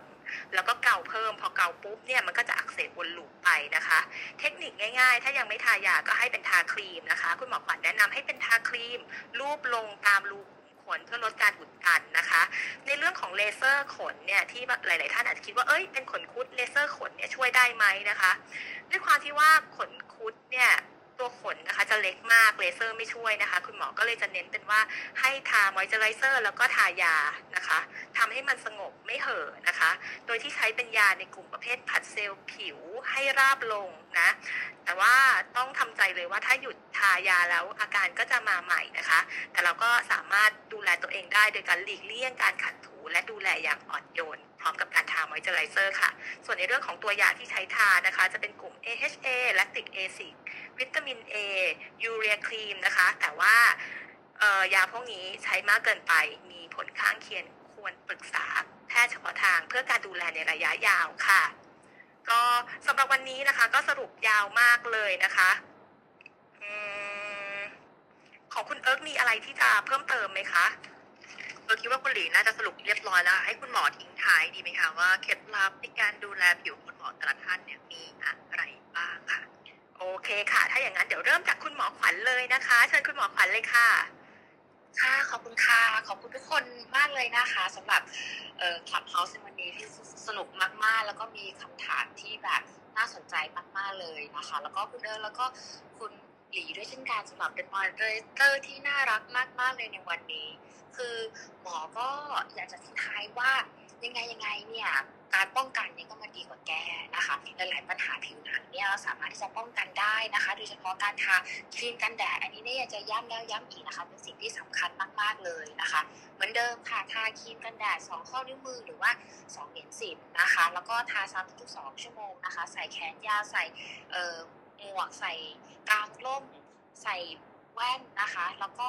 หลีกเลี่ยงแดด ร้อนๆจัดๆช่วงเออตั้งแต่8โมงเช้าถึง4โมงเย็นได้ยิ่งดีเลยนะคะเนาะแล้วก็ถ้าอยากจะรู้ว่าใช้ปริมาณที่มันถูกต้องจริง ๆ หรือเปล่าเนี่ย 50 ml ขวดหนึ่งเนี่ยมันต้องหมดแล้วภายใน 1 เดือน ถ้ามากกว่า 1 เดือนแล้วเนี่ยรู้เลยว่ามันใช้ได้น้อยเกินนะคะเนาะงั้นเนี่ยไงก็อยากให้ทุกคนเนี่ยสวยนะคะอย่างเออมีประสิทธิภาพแล้วก็อย่างปลอดภัยนะคะงั้นเราป้องกันก่อนดีกว่า ดีกว่ามาแก้ทีหลังนะคะ ค่ะ ขอบคุณคุณหมอขวัญมากเลยนะคะ เดี๋ยวเชิญคุณหมอน้ำต่อเลยค่ะ ค่ะ ก็ขอบคุณนะคะ ขอบคุณมอนิเตอร์ทั้งสองท่านนะคะ ทั้งคุณเอิร์กแล้วก็คุณหลีเนาะ แล้วก็คุณหมออีกสองคนนะคะ หมอโบแล้วก็หมอขวัญนะคะ แล้วก็ขอบคุณสำหรับคำถามทุกคำถามนะคะ เป็นคำถามที่ดีมากๆ แล้วก็ทำให้ได้ความรู้ เยอะแยะเลยนะคะ สิ่งที่อยากจะฝากไว้วันนี้นะคะ ก็คือจริง ๆว่าอยากให้คล้ายๆ กับหมอขวัญนะคะก็คืออยากให้เน้นเรื่องของการป้องกันนะคะเพราะว่าก็เราป้องกันไว้ก่อนก็จะดีกว่านะคะ การมาซ่อมทีหลังเนี่ยก็จะยากกว่านะคะ การป้องกันเนี่ยจริง ๆ ก็อยากให้ดูเทรทั้งหมดนะคะ ไม่ว่าจะเป็นการกินการทายา skincare ของเรานะคะ ไม่ว่าจะเป็น ครีมที่ดีนะคะมอยเจอไรเซอร์ที่ดีซึ่งสำคัญมากๆ แล้วก็การทากันแดดในลักษณะเดียวกันที่ที่ได้กล่าวไปนะคะ อีกอันหนึงก็คือรักษาสุขภาพนะคะ ยิ่งช่วงนี้ที่เป็นช่วงที่มีเรื่องของโควิด แล้วเนี่ยก็อยากให้ทุกคนดูแลสุขภาพค่ะค่ะค่ะ ขอบคุณคุณหมอน้ำมาก ๆ เลยนะคะ เดี๋ยวเชิญคุณหมอโบปิดท้ายเลยค่ะ ค่ะก็ขอบคุณผู้ฟังทุกท่านนะคะ แล้วก็ขอบคุณ moderator ทั้งสองท่านแล้วก็หมอน้ำหมอขวัญด้วยนะคะ ก็วันนี้ได้คำถามหลายคำถามที่น่าสนใจก็ได้ความรู้ใหม่กลับไปด้วยเช่นกันนะคะ ทุกคนก็เอ่ออยากให้ทุกคนเนี่ยเน้นเรื่องการป้องกันอย่างที่คุณหมอน้ำกับคุณหมอขวัญได้กล่าวไปค่ะ ถ้าส่วนตัวเนี่ยสิ่งที่สำคัญนะคะก็คือการทำความสะอาดผิวหน้าอย่างเหมาะสมอ่อนโยนนะคะ ก็ถ้าแต่งหน้าเนี่ยเรียกว่าถ้ากลับบ้านเนี่ยก็แนะนำให้ล้างหน้า ทำความสะอาดทันทีเพื่อชำระฝุ่น แล้วก็เครื่องสำอางออกนะคะก็ใช้มอยเจอไรเซอร์กับกันแดดเป็นประจำทุกวันค่ะ แม้ว่าอยู่บ้านก็แนะนำว่าต้องทากันแดดค่ะ เพื่อป้องกันการเกิดริ้วรอยก่อนวัยด้วยค่ะค่ะก็เช่นกันกับหมอน้ำนะคะว่าช่วงนี้โควิด เริ่มกลับมาระบาดเนี่ยก็อยากให้ทุกคนเนี่ยอ่อกาดไม่ตกนะคะ ใส่แมสล้างมือรักษาระยะห่างเพื่อให้ทุกคนปลอดภัยจากโควิดค่ะ ค่ะขอบคุณคุณหมอโบมากเลยนะคะ นอกจากกำพร้าแล้วก็ต้องอย่าลืมดูแลตัวเองด้วยนะคะปิดท้ายในวันนี้นะคะ อยากให้คุณเอิร์กเอิร์กค่ะ ช่วยแนะนำในเรื่องของความงาม เพิ่มเติมอีกสักนิดนึงค่ะ จริงๆมาคนสุดท้ายไม่ค่อยไม่ค่อยจะทำเท่าไหร่คุณหมอให้ไปหมดแล้วนะคะ ก็จริง ๆ เออก็คงแนะนำเหมือนท่านอื่นๆ ก็คือในเรื่องของการทากันแดดแล้วก็ในเรื่องของการดูแลบำรุงผิว แล้วก็จริง ๆ แล้วมีอีกอันหนึ่งก็คือในเรื่องของอารมณ์ นอกเหนือจากอาหารที่หมอได้บอกไปนะเพราะจริงๆแล้วอารมณ์มันมันก่อให้เกิดไม่ว่าจะเป็นในเรื่องของโรคหรือว่าเซลล์ผิวของเราที่มันก็จะเกิดภาวะความเครียดหรือเกิดอนุมูลอิสระในร่างกายที่เยอะนั้นอารมณ์ก็เป็นสิ่งสำคัญที่อยากจะให้ดูแลด้วยค่ะ ขอบคุณค่ะเชิญคุณลีค่ะ ค่ะวันนี้นะคะก็ต้องขอขอบคุณคุณผู้ฟังทุกท่านเลยนะคะ ที่มายกมือนะคะ แล้วก็ถามคำถาม ซึ่งแต่ละคำถามเนี่ยเป็นประโยชน์มากๆเลยนะคะ ขอบผู้ฟังท่านอื่นที่ร่วมห้องอยู่ด้วย และอย่าลืมนะคะ วันนี้ที่สัญญากันไว้เรามีรางวัล 2 รางวัลนะคะ เป็น LED เพื่อผิวขาวใส มูลค่ารางวัลละ 3,000 บาท เดี๋ยวเราจะประกาศผลนะคะ หน้า Facebook Fanpage i Sky Center นะคะตอนหลังตอนนี้จประกาศเรียบร้อยแล้ปวระกาศแล้วเหรอ เรียบร้อยแล้วนะคะใช่เลย ถ้าอย่างนั้นก็กดเข้าไปดูได้เลยนะคะ แล้วก็อย่าลืมนะคะ ติดตามคลับรู้แล้วยังนะคะ จะได้รู้แล้วยาวนะคะ ที่เราจะมาพบกันทุกวันเสาร์บนคลับเฮาส์ช่วงสองทุ่มค่ะ